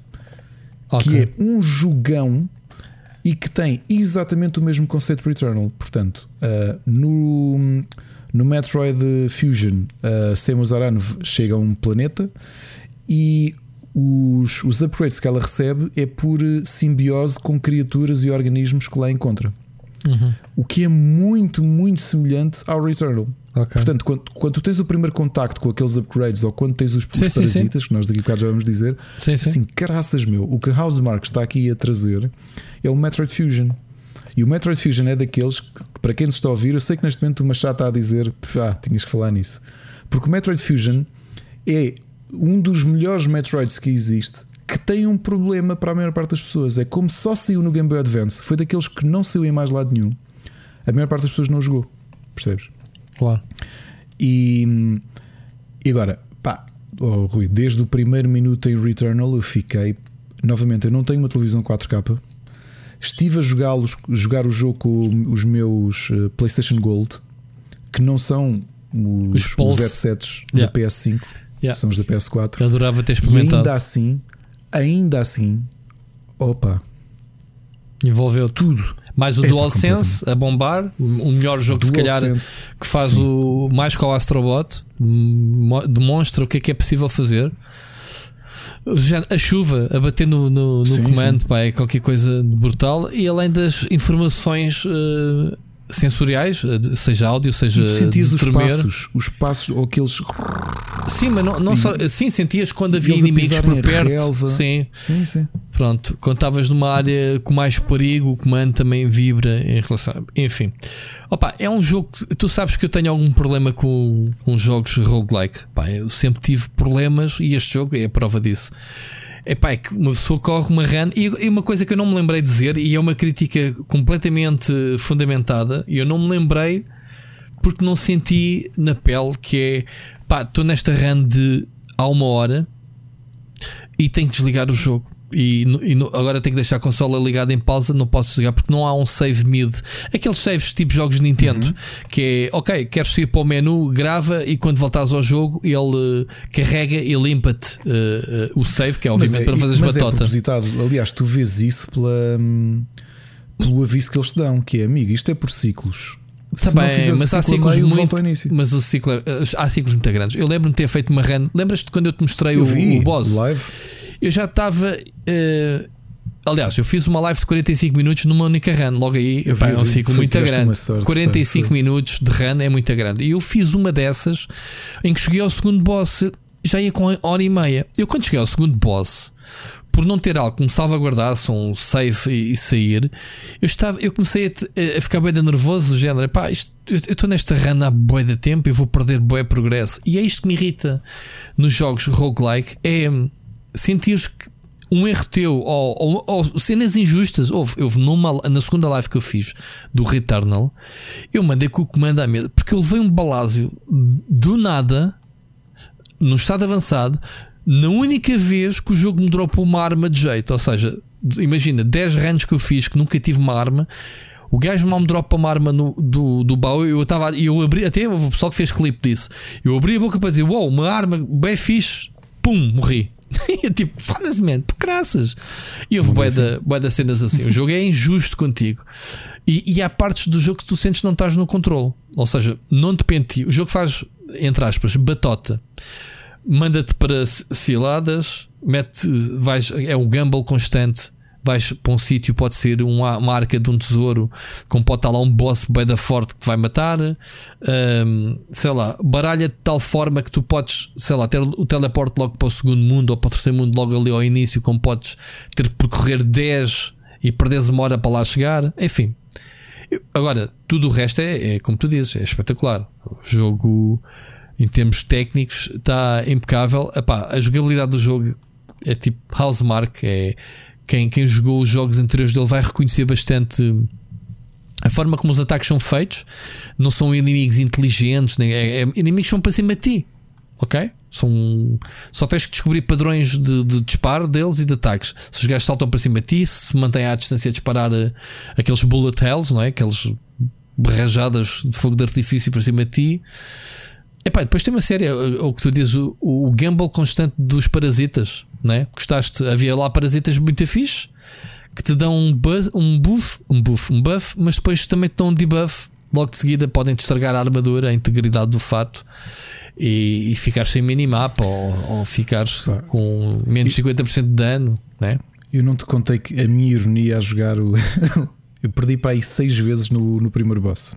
Ixi, tantas E há vezes. uma run em que estou aqui sentado em que. E, e tu depois usaste comigo por dizer, ah, mas tu devias ler o, o que é que te dá e o que é que te tira os parasitas. E eu normalmente Yeah. apanhava-os e eu, epá, olha, vou. Hei de cumprir o. Porque tu tens uma condição para cumprir para perderes o. Sim. Que às perderes vezes é o- fácil, o outras vezes debuff. não é. Exato. Pronto. E agora apanho um parasita nessa run que estou a fazer em que o que diz, depois é que pensei, olha, que dizia que era hum, os inimigos contra-atacam. Eu, ok, contra-atacam, mas eu não, nunca, tinha, nunca tinha cruzado. Pensei, contra-atacam, ok, mas eles vão estar a disparar. O que é que para eles é contra-atacam? É sempre que levavam um tiro, davam um tiro de volta. Então, para além dos Davam tiros que eles davam davam naturalmente. Dá- para além, para além dos tiros que eles disparavam, sempre que levavam com tiro, disparavam tiros de volta. Então tu que estás ali tipo. Yeah. Eles faziam igual. "Ahm, Então e não é que eu derrotei o boss assim?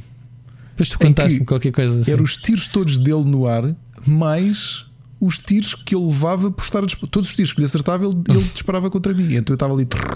Eu, Por acaso com- nunca apanhei esse parasita. Hum? Nunca apanhei esse parasita. É, Curiosamente. houve, foi a primeira já- vez que apanhei. O que é que eu pensava que era o contra-ataque? Sei lá, atacam uma vez ou disparam mais uma vez? Não, quando eu comecei a ver que era. ahm, todos os tiros que recebiam davam um de volta. Bem, de repente tenho um ecrã completamente. E qual era a vantagem fustigado. desse para ti? A vantagem desse é que dava mais 15% de integridade, portanto, armadura. Ok. Não, não compensava. Claro. Não compensava. E Não eu, quando mato o boss, pensei: sem, sem medikits e com esse assim, pá, Sem astronauta? É irónico porque eu tive, eu tive builds melhores para derrotar o boss e não o matei. Ah, pois, isto acontecia bastante. Yeah. E de repente estou naquela em modo inferno. Pá, tu não imaginas, eu, eu não não estava a gravar aquilo, mas tu visses como é que o ecrã ficava, porque os tiros que tu levavas do parasita eram vermelhos. E então estás a ver aqueles tiros todos do boss, aquele amarelo que ele tira para cima e Sim, depois sim, cai. sim. Sim, sim. E de repente o ecrã todo cheio, cheio, cheio de tiros vermelhos assim. Epá, falas. Então, modo, modo, modo boss, modo difícil. Hard É. mode. E depois fui para o segundo bioma dessa forma E, epá, e ainda fui até bastante longe, mas não. Mas esquece. Segundo, o segundo mapa é muito grande. Aqueles né? gigantes muito difíceis. Sim, sim. Os cubos. Uh, sim, de repente estão-me a disparar também montes de. É pá, o, o, o, jogo, o jogo é do caralho. Lá para a frente, meu, uh, os inimigos são mesmo cruéis, meu. Parecem lá uns. Epá, e tu tens de te equipar rapidamente, porque senão estás tramado. O jogo tem muitas opções. As armas, a quantidade de armas que o jogo tem em termos de variedade de perks que tu vais evoluindo é a cena persistente do jogo, não, nada, nem tudo se perde, que é a experiência que tu ganhas com as armas. Quanto mais jogas com as armas, mais, uh, mais estas ficam eficientes, não é? Uh, mais os perks. O que pode acontecer é que tu estás a evoluir um perk e a arma a seguir que te calha, que é igual, pode não ter o perk que andaste a evoluir. Portanto, é mesmo jogar muitos jogos, muitas partidas, muitos ciclos para que as armas evoluam, obviamente, também. Um, epá, o jogo tem montes de mecânicas, é um jogo, é bastante bom o jogo, eu também gostei bastante. Uh, obviamente, continua a ter esta cena do género. Uh, o Hades não bateu tanto porque eram ciclos muito mais curtos tu sentias que, ok, acabei o jogo em meia hora ou, ou, joguei durante um quarto de hora, volto ao início e há sempre qualquer coisa que também fica persistente, estás a perceber? Não me uhum. chateou. Agora, este jogo tem ciclos muito longos, pá, muito longos em que tudo pode correr bem da mal. E é isso. Outro dia estavam a, mandar mensagem a dizer que pá, já morri mais vezes no Returnal com Dark Souls. Até te contei. Uh, sim, sim. Que, epá, pronto, o jogo é difícil, não há, não há volta a dar, é desafiante. Pá, mas pronto, o que é facto é que é unânime que pelo menos está toda a gente a reconhecer o trabalho que a Housemark fez e eles são muito bons. É um grande estúdio. Não é um estúdio da Sony, ao que muitos pensam, não, tanto, não. tanto, que os jogos anteriores saíram para PC, e etc. Sim, sim. Pronto, e, mas foi um, um, um, estúdio que provavelmente, pela, pela ligação que tem vindo a ter com a, com a Sony, com as consolas não PlayStation. Esquecer, não, não esquecer o Resogun, que é, ainda é exclusivo da, da PlayStation 4, não é? Ainda é exclusivo? Ok. Estou a pensar se é. Não tenho a certeza. Não, da, não uh, 3, 4 e Vita. O ah, Alienation é que era exclusivo da PS4. Ok. E o Matterfall também. Sim, mas houve, houve, houve uns que saíram tipo também para PC é? e não sei o quê. Por exemplo, o, o Next Machina saiu para PC e PlayStation 4. Saiu para PC, exatamente. Mas pronto, eles têm vindo a fazer jogos há muitos anos, há mais de 10 anos, uh, sei lá, desde o Dead Nation Aliás, desde as primeiras adaptações do Stardust, o Stardust, Stardust, que eu joguei no Amiga, o primeiro jogo que eu joguei deles, aliás, o primeiro jogo que eles eh, ainda se chamavam Bloodhouse, uh, ou melhor, eles não chamavam-se House Mark, eles depois mudaram o nome porque se juntaram com outra empresa, não é? E, eh, e vem, acho que é Bloodhouse. Terra Mark, Terra Mark e a Bloodhouse. Então ficou o, o, o House Mark, Mark, House Mark, exato. Um, e então lembro-me de ter jogado o Stardust, obviamente, que era um clone na altura do Asteroids, muito mais colorido e dinâmico. Portanto, eras uma navezinha com proporção a partir. A partir. Pronto, toda a gente sabe que é Stardust, a partir de planetas. Um, muito fixe. Gostei bastante deste. deste. deste Returnal. Tens mais alguma coisa a acrescentar? Queres passar ao próximo jogo? O, o, Returnal. Uh eu acho que é daqueles jogos. Uma coisa curiosa que sabes que eu gosto sempre de ver eh, novamente. Problemas que eu tenho, só ter uma televisão uh, e de não gostar, não jogo os jogos violentos. Quando o jogo, prefiro ser no PC ou ser depois dos miúdos dormirem. Mas até estava na dúvida se o Returnal, o Returnal está com PEGI 16. Uhum.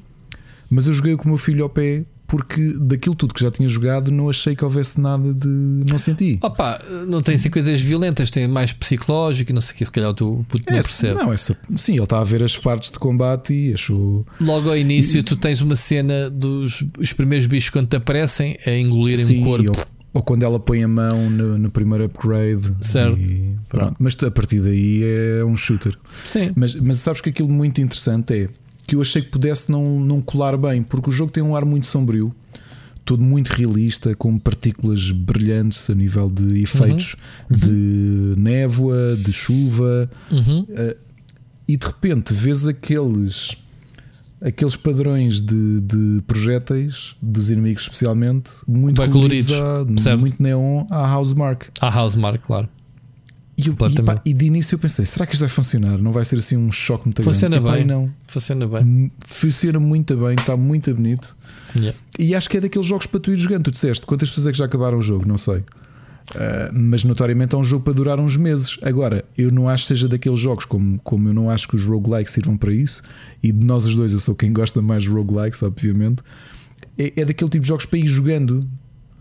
Uh, não é para estar sempre a jogar, é para jogando. Pá, jogas um bocadinho e. Pois, mas é, é esse o meu problema: que supostamente os jogos não têm fim, não é? Porque tu voltas ao início. O rei diz: Eu acabei a história e voltou ao início e continua. E eles próprios disseram-me no Returnal que, mesmo quando os créditos rolarem ao fim, volta a jogar porque há coisas de certeza que ainda não fizeste e, e faltam descobrir mais segredos, não sei o quê. Pronto, o jogo está feito para jogares em loop sempre, que é a premissa dos roguelikes. Pronto, não há nada a fazer nisto. Se é o género de jogo que eu gosto, pá, não é? E é assumido.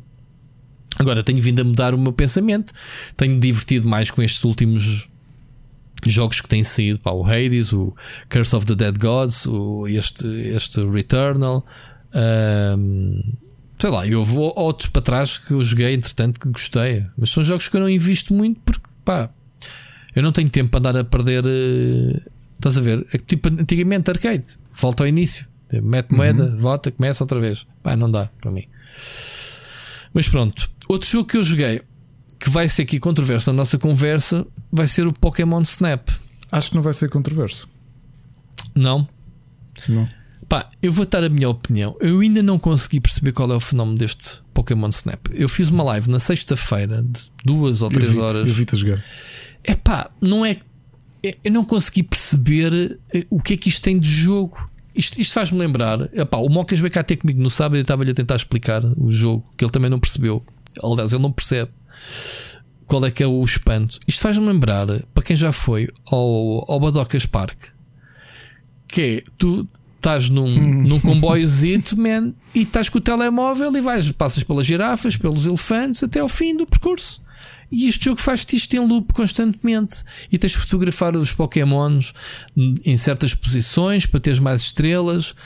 Pá, o jogo não passa disto, man. Explica-me se isto é mesmo assim, se eu que estou a ver mal, porque o pessoal está todo maravilhado com o jogo. Toda a gente está a elogiar o jogo, a dizer que é, é mesmo tipo aquele que saiu para a Nintendo 64, né? Ou GameCube 64, 64. mas muito maior e melhor explica-me o que é que isto tem de, de jogo. Desafio, de desafio zero, não é? Desafio não só é, a tua perspicácia. É não, não é zero. Tá bem. Mas é, não, não é perdes. É, é curioso. Andas a, ok. Eu era daquelas pessoas, aliás, para não soar hipócrita, porque vocês têm aqui áudio meu ou na live do Rui, quando eu fiquei contente do anúncio do Pokémon do New Pokémon Snap. Sabes o problema dos óculos da nostalgia e de ser um jogo que já não vês há 20 anos? É que.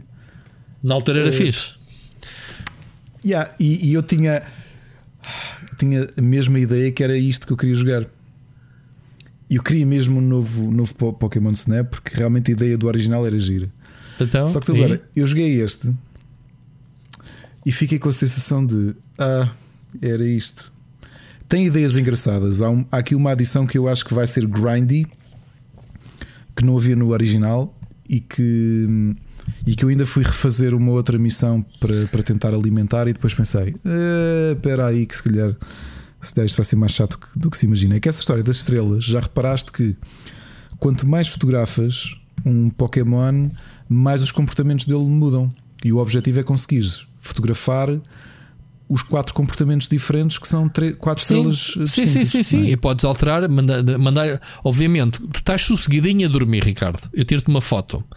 A seguir, pego uma maçã, mando com ela à pinha, vai-te acontecer qualquer coisa. Vais mandar um peido ou um salto e eu vou-te fotografar com a tua reação. Pronto. Ora, o jogo é isso. Não é? Problemas que eu senti e agora joguei, epá, que isto são os óculos da nostalgia. Eu tinha a mesma sensação que era isto que eu queria jogar. É que tu não tens Agora, controle do que é que tens para fazer. Sabes que vais receber 4 estrelas para alguma coisa que tu fazes que tu não sabes o que é. Há coisas que eu acho piada ali, ainda hoje acho piada, que é encontrares o ali escondido no meio do nada, fotografares um Pokémon. Ok, ok, Encontrá-los a fazer coisas engraçadas. Certo, ok. É, mas depois Agora, tens uma lista de missões específicas. Que eu não gostei e que até fui ver imagens do primeiro, porque eu já não lembrava mal a jogar o primeiro, porque pá, a minha memória é como tudo na minha memória, o Tomb Raider 1 era hiper realista e não é. Ok. E na minha memória, o Pokémon Snap tinha um loop engraçado. E agora que estou a jogar o novo, não é assim tão engraçado. As runs parecem, são, parecem mais longas do que são na realidade, o que é um mau sinal. Ok? Eu faço cada run e fico tipo, epá, isto demora um bocado, mas eh, se calhar não demora. Eu é que se calhar não me estou a divertir assim tanto quanto eu queria ter divertido. Pois. A segunda, a ideia das estrelas é engraçada, mas eu acho que é mais grind do que outra coisa. Mas não tens controle, Ricardo. Eu nunca sei por que razão é que. Tens de decorar. Tens de decorar, ou seja, tens de repetir a mesma run não sei quantas vezes para encontrar Oh, aquela fotografia. Oh, oh, Ricardo, ainda por cima tu tiras numa run as quatro, imagina, as quatro qualidades das fotografias e só podes escolher uma. Significa que tens de fazer pelo menos quatro runs, ou pelo menos encontrar o mesmo Pokémon quatro vezes e tirares a fotografia como eles querem. Portanto, é um sistema de classificação não da qualidade da fotografia que tu tiraste, mas daquilo que eles estavam a fazer. É, eu também esperava E, que. e o jogo não te diz informação. A única coisa como que eles eles adicionaram isto das estrelas, porque no original também só podias entregar uma fotografia pela avaliar, que é para não fazer spam. Eu aqui pensava que ele me ia permitir entregar uma fotografia de cada qualidade, digamos assim. Numa única deixa. Oh, pois, exato. Pronto, Isso essa é parte um- não gostei. Outra coisa que não gostei, eu acho que a avaliação dele continua tão lento como no original. Eu fui rever o original e fiquei com a impressão: epá, isto é mesmo lento. Não achas muito carregando. Agora a avaliação do professor. Podes ir- tu quase estás tempo a receber Sim. a avaliação do que propriamente a fotografar. Certo. Pronto. E depois tens uma lista que eu achei bastante interessante que é os pedidos do pessoal, que é aquelas questzinhas que é, olha, apanha, apanha lá um Pokémon, eu não consigo apanhar porque ele manda lá um salto esquisito. E tu tens que procurar o, o determinado Pokémon no determinado cenário, de determinada hora, né? Se pode jogar de dia e de noite. ahm, para apanhares o Pokémon, epá, eu não consigo fazer nem de sem querer, nem, nem, nem ao, ao que vou. Portanto, essas runs servem mesmo para ir a algo. Olha, ok, eu tenho que me concentrar apenas neste Pokémon. Ainda assim é bem difícil. É bem difícil e é, é uma sorte.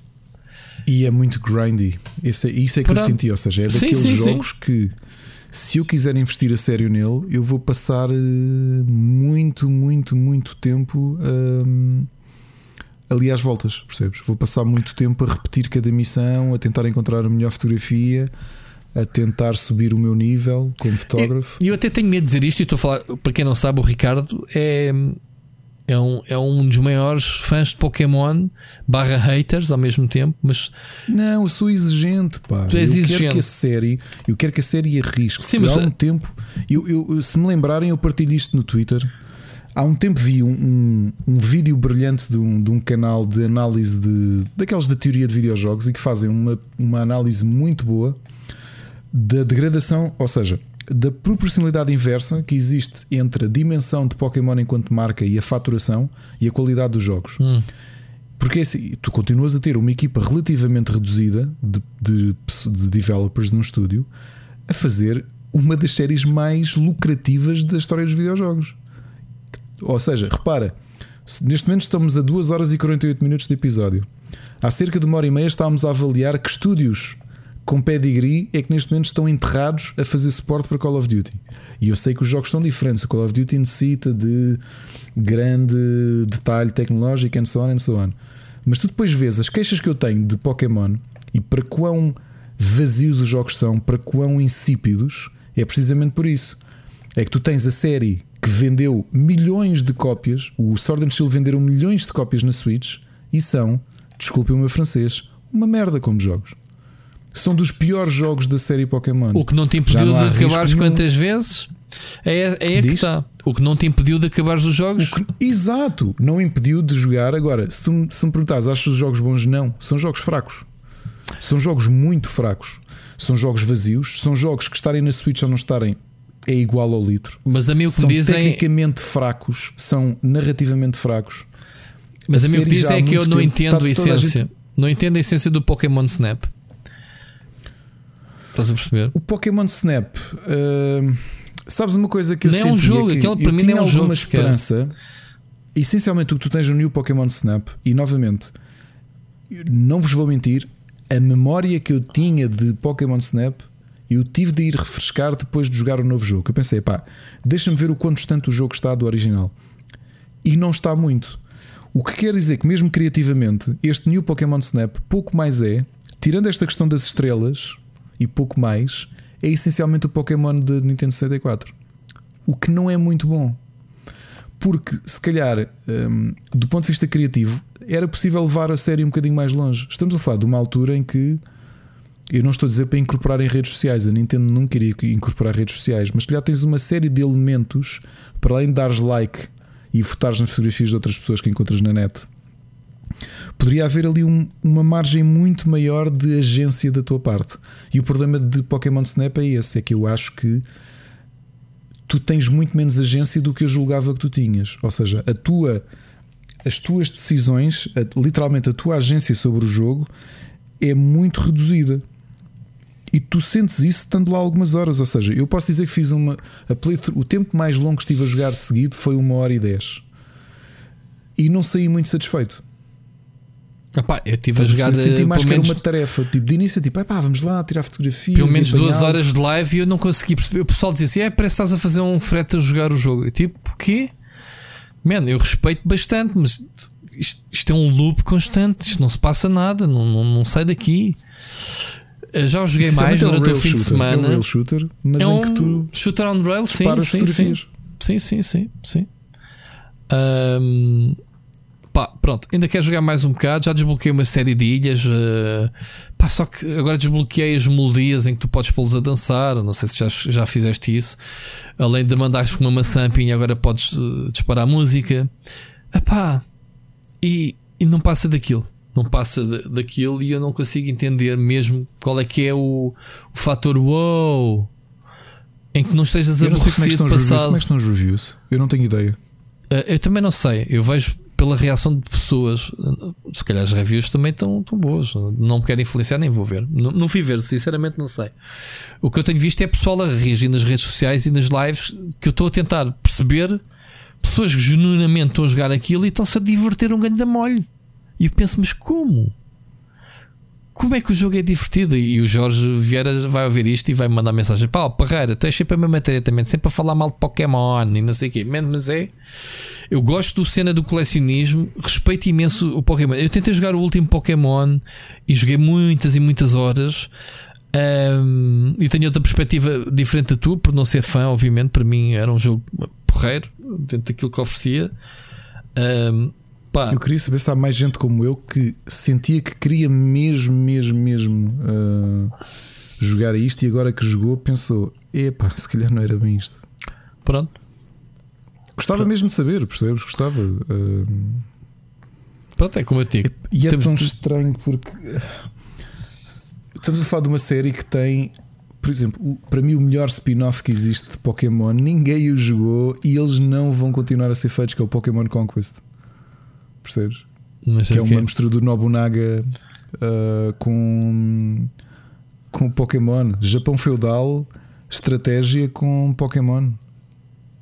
Okay. É, é genial o jogo e nunca vai haver. Não acredito que volte a haver um jogo desses. Mas, mas estás a ver, e, e, Pokémon Snap é estranho porque eu fiquei tão entusiasmado, fiquei mesmo, estava mesmo ansioso por jogá-lo.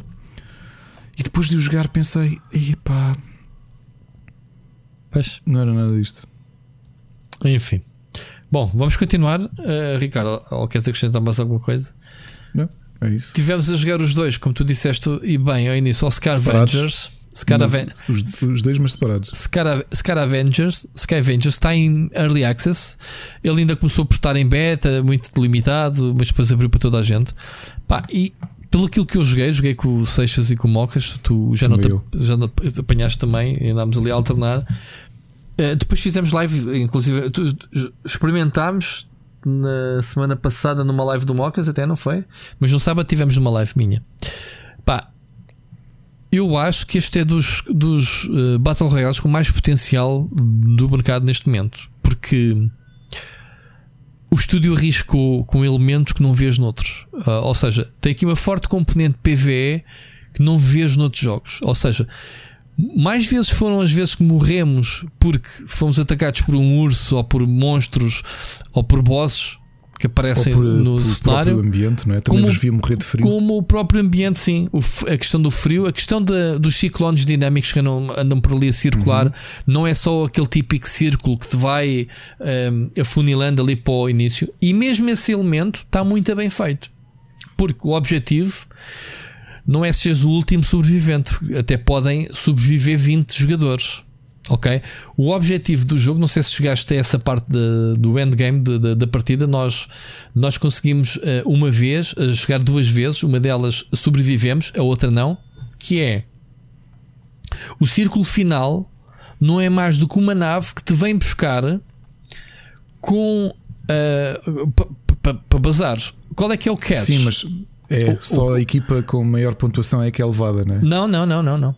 Não, não, é? Ricardo. É, é, é estares vivo dentro da nave quando a nave parte. Porque a nave, quando chega, tu tens 3 minutos ou 5 minutos, 3 minutos, whatever, 5 minutos para chegares lá, ou eliminas as equipas todas, entretanto, e entras na nave tranquilo, ou a nave é bada grande, tem vários pontos de entrada. Entras lá para dentro, fortificares a primeira que chega, que fizemos isso a segunda vez e correu mal, que é pá, o pessoal que entra a entrar aqui vai levar chumbo. Está cá, em si, está cá dentro e quem entrar aqui vai levar chumbo, mas é muito difícil. Ahm, na, na vez que conseguimos sobreviver, é pá, tivemos alta fight lá dentro, nós contra outros jogadores, o timer chegou ao fim e basámos todos. A equipa contrária nossa basámos. Qual é que é o catch? É que o jogo tem elementos persistentes que os outros também não têm. Que é o nome, o jogo chama-se Scavengers porque tu andas a fazer Scavenger dos cenários, tu andas a- à procura de recursos que são persistentes. Ou seja, um jogador, se te matar, pode gamar o que tu tens, mas se tu chegares ao fim da partida e sobreviveres, e isso sobreviver, obviamente, é ir na nave, tu ficas com isso e também ganhas uns bónus quando, quando fazes a partida, fazes alguns minérios eh, que é para depois fazeres eh, upgrades e pesquisas às tuas armas e itens fora das partidas, ou seja, no menu principal, em vez de andares a desbloquear o jogo com microtransações, que nesta altura do campeonato não tem, tem zero microtransações. Não sei qual é o modelo de negócio, se ainda não meteram uma loja a bombar ou, ou whatever, porque tudo o que tu podes comprar eh, angarias com o dinheiro do jogo, para já, pelo que, que a gente viu, não devem ter metido ainda. E então, quando começas uma nova partida, é mais fácil de teres acesso logo à tua arma principal, porque tu tens classes de personagem que tu escolhes, um sniper, um, um gajo que cura e não sei o quê.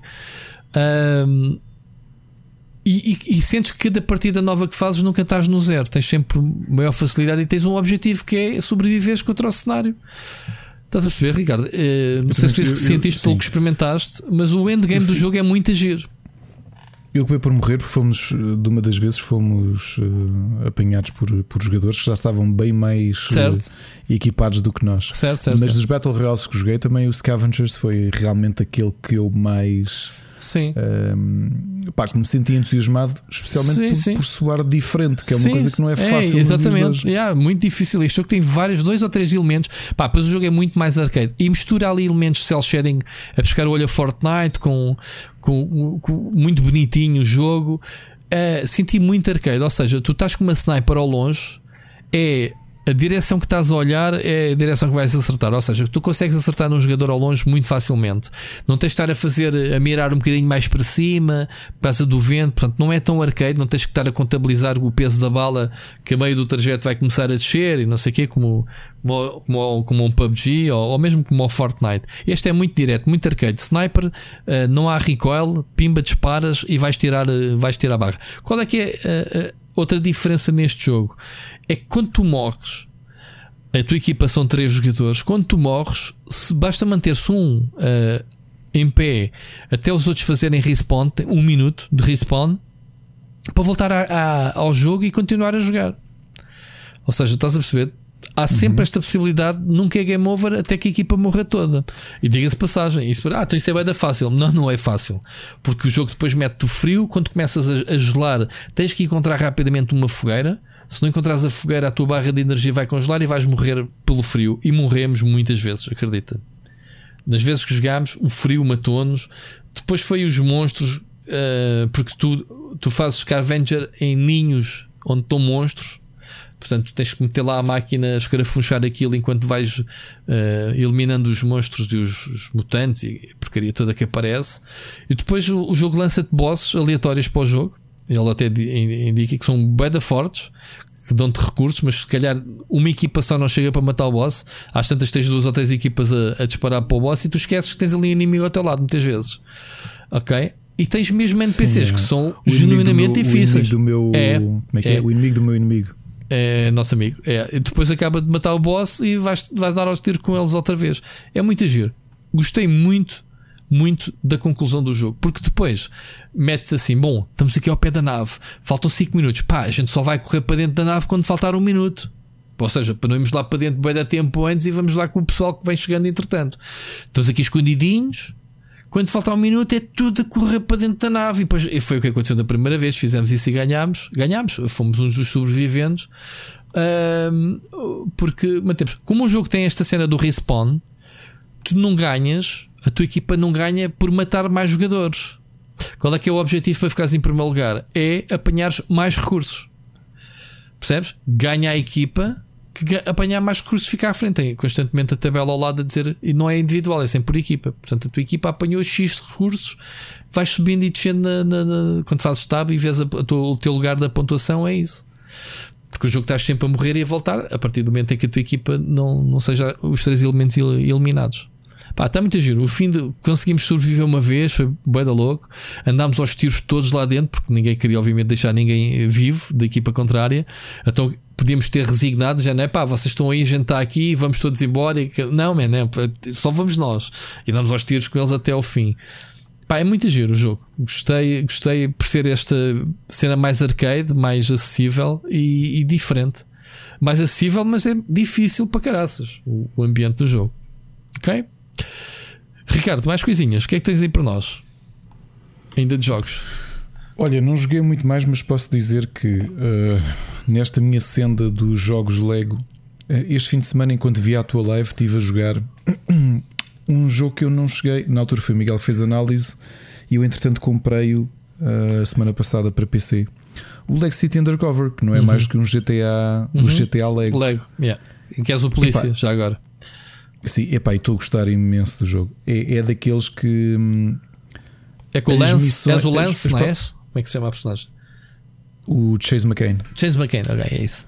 Tu tens. As missões são mais longas do que o habitual dos, dos jogos da Lego.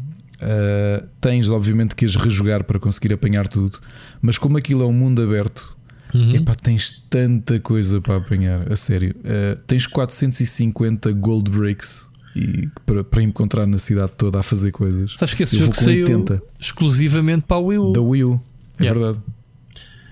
É Desperdício de jogo do caraças na, na consola. E, e aliás, tem um spin-off para, para, 3DS, para 3DS, que só saiu na 3DS. Sim, sim, sim. sim. sim. O The Chase Begins, que é uma prequela. É uma prequela, yeah. uh, agora, o Lex City vale muito a pena. Eu comprei-o em promoção, comprei-o a 6 euros. E o mundo é muito giro, é muito criativo. Uh, e não sei é se eles algum dia vão ter coragem para voltar a fazer um jogo assim em, em real mundo aberto, porque é muita coisa que tu tens para. Pá, e são muitos colecionáveis. Só que eu estou a adorar. Tô, acabei o jogo, acabei a última missão de história. Uh, mas atenção que não é o único com, com... open world que eles têm não é o único open world, mas desta dimensão. Porque, por exemplo, o Lego Incredibles, a cidade parece uma versão microscópica do Lego City Undercover, que é mesmo muito grande. Aliás, seria a minha grande crítica ao jogo. Primeiro tens duas currencies. Tens uh, os stubs normais, não é? uhum. as bolinhas, uhum. as pecinhas pequenas, e depois tens os bricks que são para construir coisas gigantes na cidade, tipo edifícios, fontes, monumentos. E tens de colecionar os dois. Por exemplo, o Lego The Movie 2 de videogames já era open world também. É, ou pelo menos hubs interligados, se calhar. Sim, é mais fácil sim. dizer assim. O Lego City é mesmo um mundo aberto, ou seja, de início, certo, okay. se bem me lembro, não há nada que te impeça de percorrer o mapa todo. Ok, ok. okay. Diferentes. É mesmo muito grande e, e se lhe é das críticas. O, o, tempo que tu perdes, como não tens aquele fast travel como nos outros jogos, que é quero fazer a missão X, carregas na missão e vais fazer. Aqui tens de pegar no carrinho ou se já tiveres feito as estações de comboio, viajar até lá. E portanto, é verdade, estou a jogar um jogo de uh, eh, 2013, estou a jogá-lo a sério 8 anos depois. Ele foi lançado na Europa a 28 de março, exclusivo para a Wii U. Entretanto, já saiu para PC, Switch, PlayStation 4 e Xbox One. E E eu acho que vale muito a pena. Eu ando com muita fome de jogos Lego, porque sabes que me divertem. E eu tenho aproveitado os fins de semana quando estou a ver o teu, as tuas lives. Estou a jogar jogos Lego, porque são jogos descontraídos, são jogos. Pá, não, não, ou seja, acaba o jogo e estou. Ainda por cima, Skywalker vezes... Saga foi, foi, foi adiado para não sei quando. Pois é, é indefinido. Yeah. Não há e olha, foi isso que estive a jogar, portanto, coisas novas não joguei praticamente, não joguei nada. Olha, ainda tenho aqui um já agora, um jogo que te é bastante familiar, uh, que é o Out of Line. Para quem não sabe, é um jogo que ganhou, Ricardo ajuda-me, PlayStation Talent, certo? Uhum. Uh, da Nerd Monkeys. Ou Nerd Monkeys, Nerd Monkeys sim, é, está a distribuí-lo ou está também a produzir com o rapaz que ganhou o Talent? Agora às vezes tenho essa dúvida. É, é o estúdio mesmo, né? Está, está a produzir. Uhum. Ok. Pronto, estive a jogar uma versão preview para PC. Ele vai ser PC e PlayStation, certo? Um, uh, tu só sabes da PlayStation, né? Porque é o, o que te interessa para o caso. Eu estou um, Eu joguei uma demo que eles mandaram, um código para o Steam. E epá, são dois níveis. Eu não sei se é do início ou não. E eu já tinha jogado, obviamente, nos eventos. Uma versão. Para quem não conhece, é uma personagem que tem uma lança, né? que utiliza para, para resolver puzzles, para saltar mais alto. E Pá, o jogo está bastante engraçado. Ricardo, em termos de, em termos de arte escrita à mão, um, pedir-te a tua opinião, se calhar é. Não podes, é. né? Porque como estás no Talent, é sempre complicado discutir este tipo de jogos contigo. Mas pronto, na minha opinião, gostei. Sim, mas é inegável que a arte que o Francisco que sempre o Francisco é o, o, o criador desde o, criador, né? e certo. o artista uhum. e sempre foi um grande, um grande ponto de entusiasmo em relação ao Offline. É um jogo que realmente está muito bonito. Eh, o jogo faz-me lembrar uh, do lado contrário jogo, um jogo como o Limbo, por exemplo, um Braid. O Braid da arte é parecida, mas o Limbo, em termos de solidão, em termos de não há ninguém que fale contigo, tens de descobrir que vai, vais descobrindo on the fly o que é que, o que, é que as habilidades fazem com a lança. Uh, depois tens sempre uma personagem, um NPC que te acompanha. Eu, pelo menos nos dois níveis que joguei, no primeiro tinhas um, um tipo igual a ti, um clone da tua tribo ou, ou whatever, com aquele capacetezito, que também tinha uma lança e que iam os dois em níveis diferentes. Ele, por exemplo, no nível inferior e nós no superior, eu ativar alavancas para ele, ele ativar para nós, uh, uh, nós a, uh, nós a encravar engrenagens para, para, para, ele poder andar de, sei lá, não cair na armadilha, whatever. E depois no segundo tínhamos que conduzir umas, umas uns bichos, sei lá, uns caravelhos ou o que é que era, pelo cenário em que, em, em, que eles não podiam ver a luz, então tínhamos que andar nós a, a ligar e desligar a luz para eles irem passando pelo caminho até ao ponto. Portanto, Está giro em termos de puzzles, portanto, não sei quando é que o jogo sai, uh, mas uh, achei piada e, e, e, obviamente está dentro das expectativas que eu, quando eu vi o jogo no, no, no, no Talent. Está dentro das expectativas, portanto, vamos ver como é que, como é, que é o jogo. Sabes datas deste, Ricardo? Não? Uh, ainda não tem datas definidas de lançamento para, para deixarmos informação? Vão ser anunciadas. Há de ser, ah, há de ser anunciadas. Pronto, mesmo Cocó, PR. Há de ser. Bom, siga. Já agora só uma, deixar aqui. Uh, isto devia ser um assunto para dizer antes, mas eu só me cruzei com a notícia entretanto. É uma notícia de ontem. Hum? O Alan Moore, o, o, grande escritor de. E nós falámos de uma das maiores obras dele, o Watchmen. Uh, tinha-se reformado de vez da banda desenhada há dois anos, mas revelou hoje ao The Guardian. Só que não. E agora repara. Não, não, não. Reformou-se mesmo da banda desenhada mas assinou um contrato que ele não diz exatamente quanto, mas diz que é um contrato de seis dígitos com a Bloomsbury, que é a editora original do Harry Potter, para um, uma série de cinco livros eh, que ele está a escrever, mais uma coleção de histórias curtas que vão já sair, chamada Illuminations, que sai em 2022. E portanto, por estes seis livros, ele já recebeu um contrato de seis dígitos. Mas está reformado, coitado. Está reformada a banda desenhada. Eles, isto são romances. Ok. Boa. E portanto, Alan Moore, pensávamos que já estava, que se tinha, que tinha que idade é que ele tem agora? Feito. Não tem muito, tem 67, mas só continua a ser talvez um dos argumentistas com com maior com, com, com um historial, né? estamos a falar de ter feito League of Extraordinary Gentlemen, Watchmen ter v... feito a O Watchmen, o V for Vendetta, Uhum. o The Killing Joke, a graphic novel do Batman, que se Ah. calhar é uma das melhores histórias do Batman de sempre é dele. Uhum. O From Hell, que foi adaptado ao cinema com o Keanu Reeves, que é o Lenda do Cavaleiro Sem Cabeça. Ok. E só há 4, 5 anos é que ele escreveu o primeiro romance. Ele tem assim um ar eh, de ermita, eh, de, Tem, de e, é uma, e é uma pessoa estranha e não é uma pessoa fácil. Não? Ah, é? Não. Não, não é uma pessoa fácil, não. não, não... Aliás, este, este spin-off do Watchman, acho que ele não quis nada a ver com aquilo, diz não tem nada a ver com aquilo. Não, é, é a mesma pessoa difícil de trabalhar. É assim daqueles génios, não lhes vou chamar incompreendido, porque ele obviamente não é incompreendido, mas acho que tem um feitio muito, muito hum, sui generis, chamemos assim. Portanto, fica aqui a, a notícia uh, para quem é fã de Alan Moore, acho que todos nós somos fãs de Alan Moore.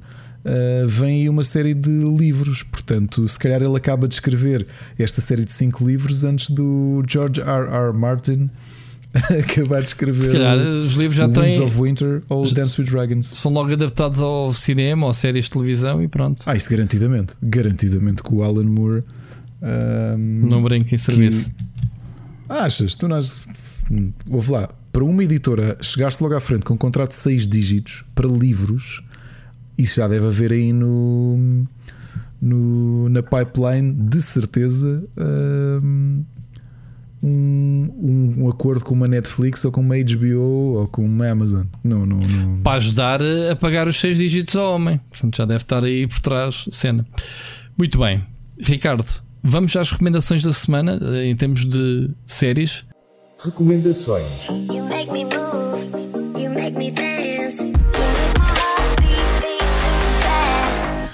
Posso, posso começar. A primeira é que acabei Oz.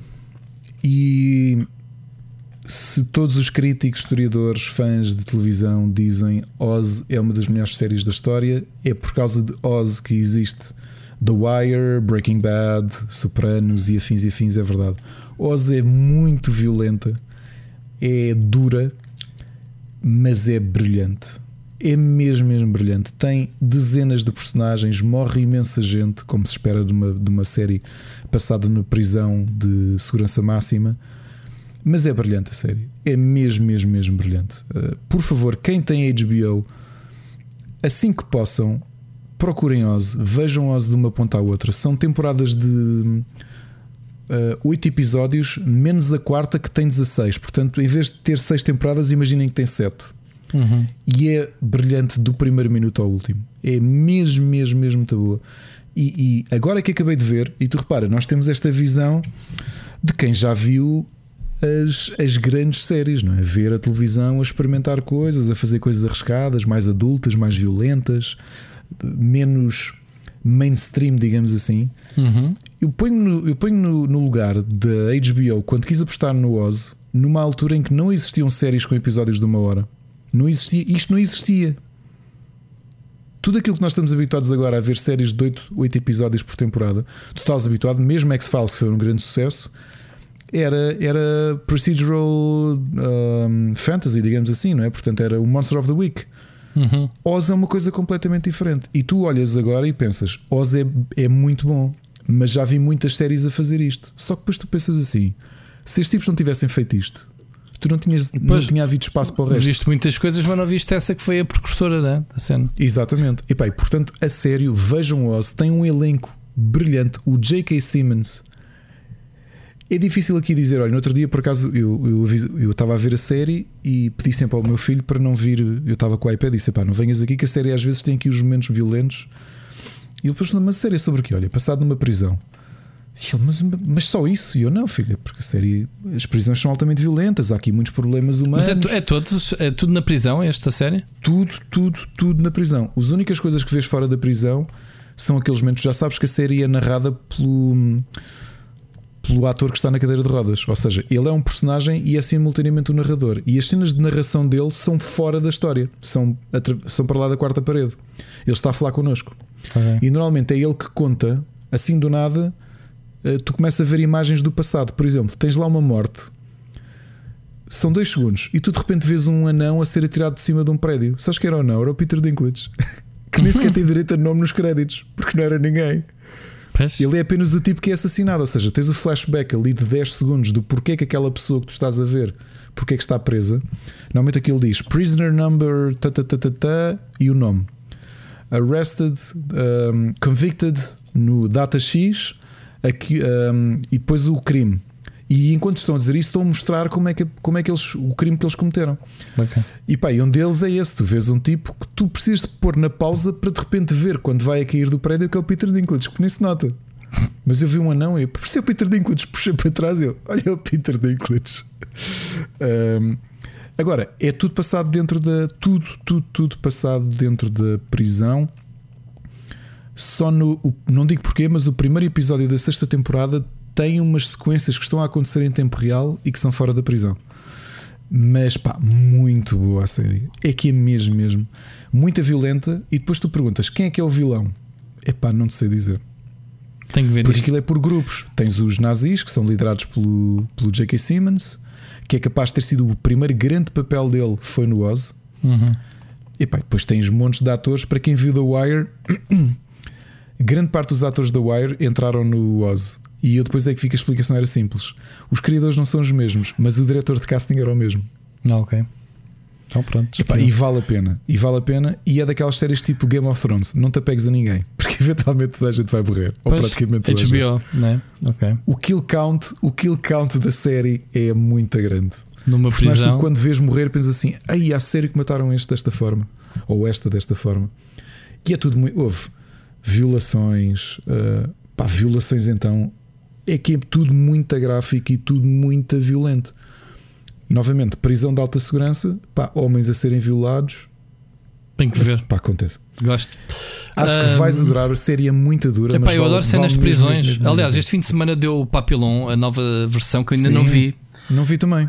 Epá, eu não vi por um bocado teimoso. Eu adoro o primeiro, o original, ahm, e não, não queria estragar. Mas epá, comecei a ver ahm, ah, bocadinhos ali e quero ver. É com esta nova série é com, com, com- para já com, com o protagonista do Sons of Anarchy a fazer de, de Papillon. O, o loiro, como é que ele se chama? Não sei o nome, pronto. E, e- e o, o gajo que faz o papel antigo do.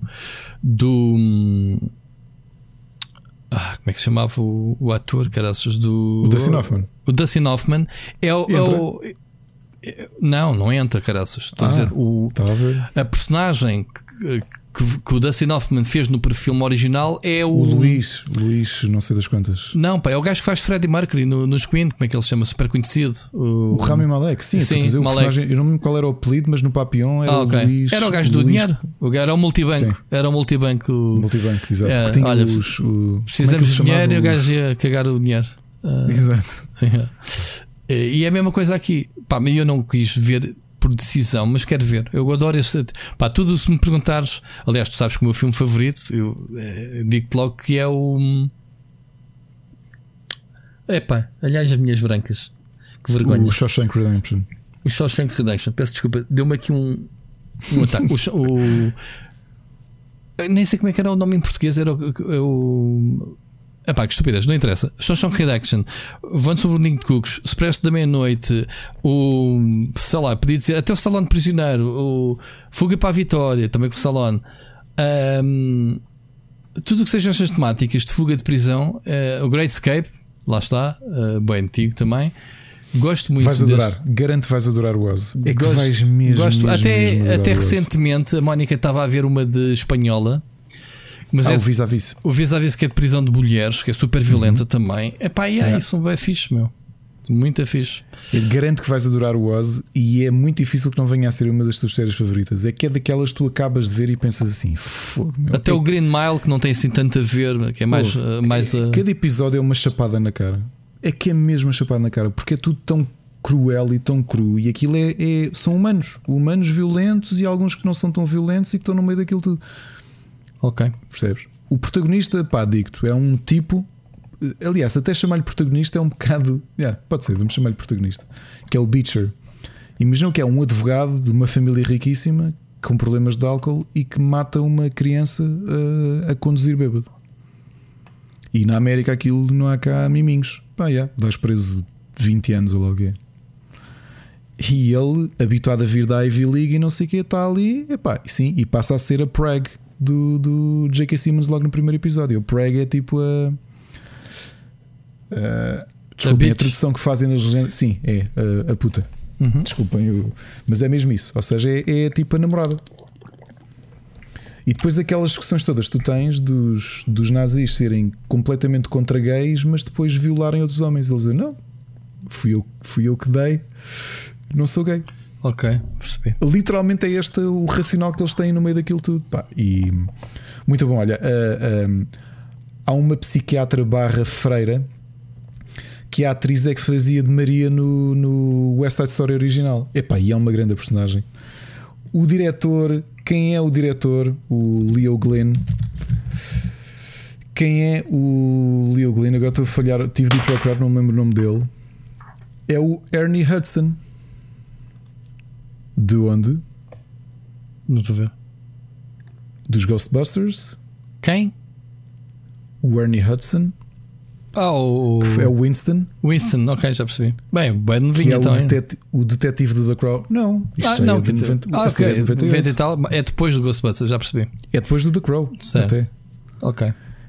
E o personagem dele também é muito. Ele é o diretor da prisão. Muito bom. A sério, eu não posso aconselhar mais o, o Oz. Bora, acelera, Eh, Ricardo. Agora só, tens que. Ah, sim, que já estamos. Jo- para quem olhei ter um hora. episódio curto. Yeah. Agora, hum, uma série que comecei a ver no HBO e eu pensava que me ia fazer mal pelo tema, mas estou a gostar bastante. O Manifest, três temporadas. Uh, o conceito é simples: há um avião que parte e que aterra cinco anos depois. Ok. E quando aterram, epá, as famílias todas deram toda a gente como morto.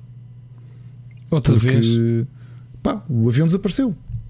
O avião desapareceu e de repente, para quem está no avião, aquilo foi uma viagem normal. Quando eles estão para aterrar, o, o comandante diz: "Ah, Nova York, estamos a aproximar-nos. Pode, pode repetir o código do seu avião? Ah, é o MA828. Desculpa, pode repetir isso outra vez? Como é que se chama? Ele diz o nome, dê-me só um bocadinho. E então pedem para eles irem para um, para um aeroporto militar e quando chegam lá está o FBI, está o exército à Claro. espera deles. Claro. E eles não envelheceram um, um dia, não envelheceram nada, estão exatamente como estavam Mas acabou a 2013. terceira season? Está fechada a série? Não, a série, não, a série continua. Continua e acha a ser um grande sucesso. Onde é que Estão é? as três No temporadas HBO? no HBO. Sim. Ah, há ali muita coisa de Lost que eu também senti, Pois. porque Lá tu não percebes se aquilo ali mistura, se há mistura de sobrenat- se aquilo é sobrenatural ou não. Mas eles começam, os, os passageiros começam a ter comunicação entre eles ou ouvir coisas logo no primeiro episódio. E então há ali uma camada que tu não sabes se é ficção científica, se é hum, o que é que aconteceu. E portanto, sim, tem este mistério todo por trás, e é isso, Manifest. Ok. Estava a dizer que tinha visto um dos grandes filmes. é- é engraçado nós termos serviços tão bons em que de repente tens a grande aposta do cinema de animação de uma Sony a sair e a estrear-se diretamente na Netflix. Estamos a falar de um filme chamado The Mitchells Against the Machines que é muito, muito bom. Visualmente é muito bom, a história está muito boa. É uma família perfeitamente normal. Uh, aquilo é um paralelismo. Essencialmente estão a, traçar paralelismos entre a Amazon e a Google e o Elon Musk, que é um destes uh, magnatas da tecnologia que anuncia que o. Imagina, a Siri vai levar um upgrade e vai deixar de ser um assistente que fala contigo no telemóvel. Então constroem robôs que são a versão 2.0 da Siri. Uhum. Só que, claro que aquilo corre logo mal na- na- no lançamento e os robôs viram-se contra a humanidade. Logo na apresentação, na conferência, estás a ver? Tipo, o momento blue screen, o tipo está a dizer: É óbvio que nós fizemos isto de maneira que eles nunca se vão virar contra nós. Literalmente aí acontece. Epá, O filme a, é a- muito a animação é muito boa, meu. A animação é muito boa mesmo. Eu não sei se não há aí malta do Spider-Verse envolvida. Ah, que eles É, já fizeram. Eles fizeram. Está no trailer. É. Ahm, acabámos de ver o filme. Eu, eu aproveitei para ir ver as avaliações. Epá, está com umas notas tremendas, porque vale mesmo a pena. Acabámos de ver o filme uma segunda vez ah, no fim de semana. E depois, a nível de voice acting, também está ali com, com, com muita qualidade. Estamos a falar de ter, ter a Maya Rudolph, faz de mãe, tem a Olivia Colman, o Eric Andre, ah, o John Legend. Epá, é hilariante o filme e acho que tem. Não é clichê. É daquelas coisas interessantes que é veres um filme de animação destes que está muito bonito, está muito bem pensado visualmente E hum, é uma comédia de sci-fi. Epá, só que está tá com mesmo uma grande qualidade. Por Muito favor, bem. se tem Netflix, Duas horas Ah, no filme de animação. Fogo, isto é um épico, meu. é, é, é da equipa que fez da equipa que fez o, o Into the Spider-Verse e portanto vejam o patamar. Aliás, o Rui acabou de ver o trailer e só no trailer hum, ficas logo com os olhos a brilhar. Eu digo-te, o Netflix tem, justamente na conta dos meus filhos, do meu filho, porque é infantil, tem o aviso de atenção que vai ser o filme tal dia X. Quando nós vimos o trailer, dissemos: epá, este filme é para ver, sai sexta-feira e, e juro-te, nós chegámos à casa do colégio, eles tomaram banho, sentámos logo no sofá a ver o filme. Estávamos tão ansiosos para ver o filme quanto, quanto isto. E olha, e vale bem a pena. E com o orçamento, já agora, por curiosidade, o Spider-Verse teve nove- 90 milhões de orçamento. O hum, The Mitchells vs. The Machine uh, estima-se que foi perto de 100 milhões de orçamento. Sendo que neste momento está com 97% de avaliação uh, de Rotten Tomatoes. Que é o mesmo, o mesmo, o- a mesma avaliação do Into the Spider-Verse. Portanto, o grande conselho é esse. E agora, só para terminar, não avancei muito, mas posso-vos dizer que eu gosto de ter sempre uma série para estar a ver sozinho. Estou a ver outra série da HBO, estou a ver o Sharp Objects, uma minissérie de seis episódios. Eh, de uma jornalista que volta à casa e está a analisar uma série de assassinatos. E a atriz, agora está-me a falhar o nome. Ahm, Digo-vos já quem é que é, porque também tem um elenco brilhante. A Amy já Adams. visto a série. Amy Adams e hum, é, é a atriz principal. E estou a gostar bastante. É assim muito sério. Ela ah, também faz de uma personagem com problemas de hum, problemas psiquiátricos e que está e que é obrigada a voltar à aldeia onde cresceu para investigar como jornalista uns assassinatos que, que aconteceram. Um, e como recebeu imensos prémios em 2018 uh, para como melhor minissérie, melhores atrizes e tudo isso. Estou agora, desculpem, menti, oito episódios. Estou agora a ver, para a semana já deve ter acabado de ver e faço uma review condigna. Muito bem. Olha, eu eu estive a ver já agora. Vou acabar hoje. Se ainda conseguir o Snowpiercer, estou no décimo episódio. Estou mesmo a acabar. E está bom, não está? Tá, tá, tá bom. Deu ali uma volta muito fixe. Estou curioso para saber o que é que vai acontecer. Mas finalmente, tal como prometido a semana passada, comecei a ver o For All Mankind. E essa destaque. Também só vi pouco, só vi para aí 3 episódios. Tenho 20 para ver, né? porque são, são dois seasons de 10. E eu que tenho Apple TV ainda nem comecei a ver. É pá, tens que ver. É, tu, fiquei sem voz, é interessante, malta. Peço desculpa nesta altura. 3 horas e meia neste momento de podcast, ah, non-stop, perdi a voz. Digo já que não Um, estou à espera deste episódio chegar às 3 horas e meia. Não, eu também não, mas pronto, houve ali alguns que a gente se esticou, provavelmente com alguma coisa. Ah, houve momentos musicais e tudo neste episódio, portanto, tudo aconteceu. Lembras que começamos a falar do Sporting neste episódio? Do Sporting, Eu não sei se- 20 minutos Funny. do Sporting. Eu não sei se as pessoas percebem no fim, se ficam com a sensação que viajaram no tempo. Eu acho que sim, Yeah. Mas, mas sabes que eu próprio não tenho isso. Como nós estamos aqui tantas horas seguidas sem nos levantarmos a Yeah, falar, yeah, yeah. Que eu às vezes já perco a noção de Yeah. onde é que isto começou. E é realmente que- é verdade, começou precisamente no Sporting. Bom, deixa-me só dizer-te: hum, o jogo. mis- ah, mas nunca vi uma série em que misturasse eh, eh, eventos alternativos, ok? Mas os protagonistas são ah, atores, ah, personagens reais. Ou seja, já aqui sabemos a premissa, não é? Não foi os americanos os primeiros a chegar à Lua, foram os russos, mas supostamente o, o, o primeiro homem a, a tocar na, na Lua, que foi o, Neil Armstrong. uh, o Neil Armstrong, é uma personagem. Não foi o primeiro, foi o segundo. A seguir eles vão lá e eles, percebes? E, e- e o que é que isso alterna? O que é que o, o, o Siri diz que isto é só a ponta do iceberg. Portanto, eu não sei para onde é que a série vai. Mas para já é muito NASA, muito bora lá, no, no Nixon e o cara mandar vir, ah, temos que lá ir. Ah, pronto, eu já percebi que a direção que é, ok, os russos foram os primeiros a chegar à Lua, nós vamos ser os primeiros a construir uma base na Lua. Pronto. Eu sei que a série, eu sei não, eu desconfio que a série vá para a ficção científica. Que isto é só o início e que vá provavelmente haver tiros no espaço, Guerra Fria. Não acontecer na Terra, acontecer no espaço, estás a ver? O, o voi- o vo- a- a volta que vai dar. Desconfio, não tenho a certeza, não estou a dar spoiler. Se isso acontecer, é porque estou a deduzir. Não tenho a certeza. O Siri já me disse que isto é só a ponta do iceberg, não, não me contou nada, obviamente. Olha, mas estou a gostar, estou a gostar bastante. Portanto, estou curioso para ver. Vai ser a série que eu vou vendo agora, alternando entre os serviços e, e, e vou vendo esta, esta série. E tenho aí recomendações que tu deste muito boa. Esta do Oz, fiquei com o pulgar atrás da orelha. O meu problema é que só tenho o HBO na televisão e eu raramente vejo televisão quando estou sozinho. Uh, e se a Mónica não alinhar em ver isto comigo, pá, porque deve ser bastante violenta para ela, eu ainda não consegui pôr a aplicação a funcionar no telemóvel. Portanto, já agora queria deixar uma informação para acabarmos o programa: que o pessoal que tem Mel já chegou à app da Amazon, à Mel, a partir de hoje. Não sei se é o teu caso, Ricardo. Não, Vodafone, mas Mel, eu tenho Vodafone. bem-vindo a 2019. Ah, yeah. Bem- Bem-vindo a 2021, neste caso, né? Portanto, eles inseriram hoje 4K. Pá, às vezes os exclusivos são lixados, sabes? Nestas cenas. ah, não sei como é que funcionam com as, as três operadoras, como é que eles negociam exclusivos temporários ou whatever para os seus clientes. Eu lembro que era o quê? Qual é que era?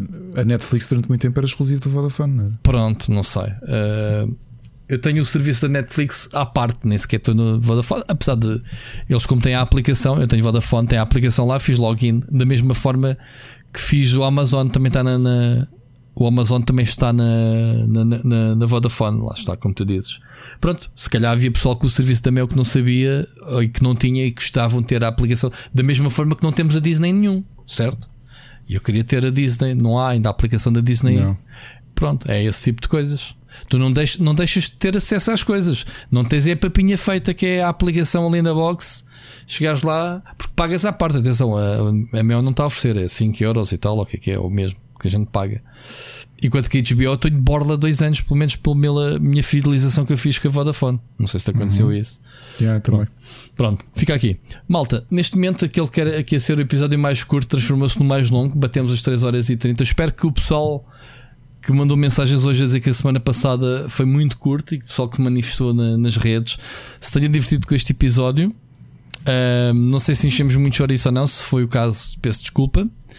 Ahm, Ricardo, é sempre um gosto estar aqui contigo à segunda-feira. Neste caso, à terça, quem nos está a ouvir, ouvimos para a semana. Grande abraço. Ouvimos para a semana. Um abraço. Não se esqueçam, já agora, para a semana, Episódio número 100 significa que à partida não há episódio, que é o 100, 100, 100 episódio. Ah, badunce da semana. Da semana. Badunce do dia. um grande abraço, amigo. Um abraço. Ouvimos para a semana.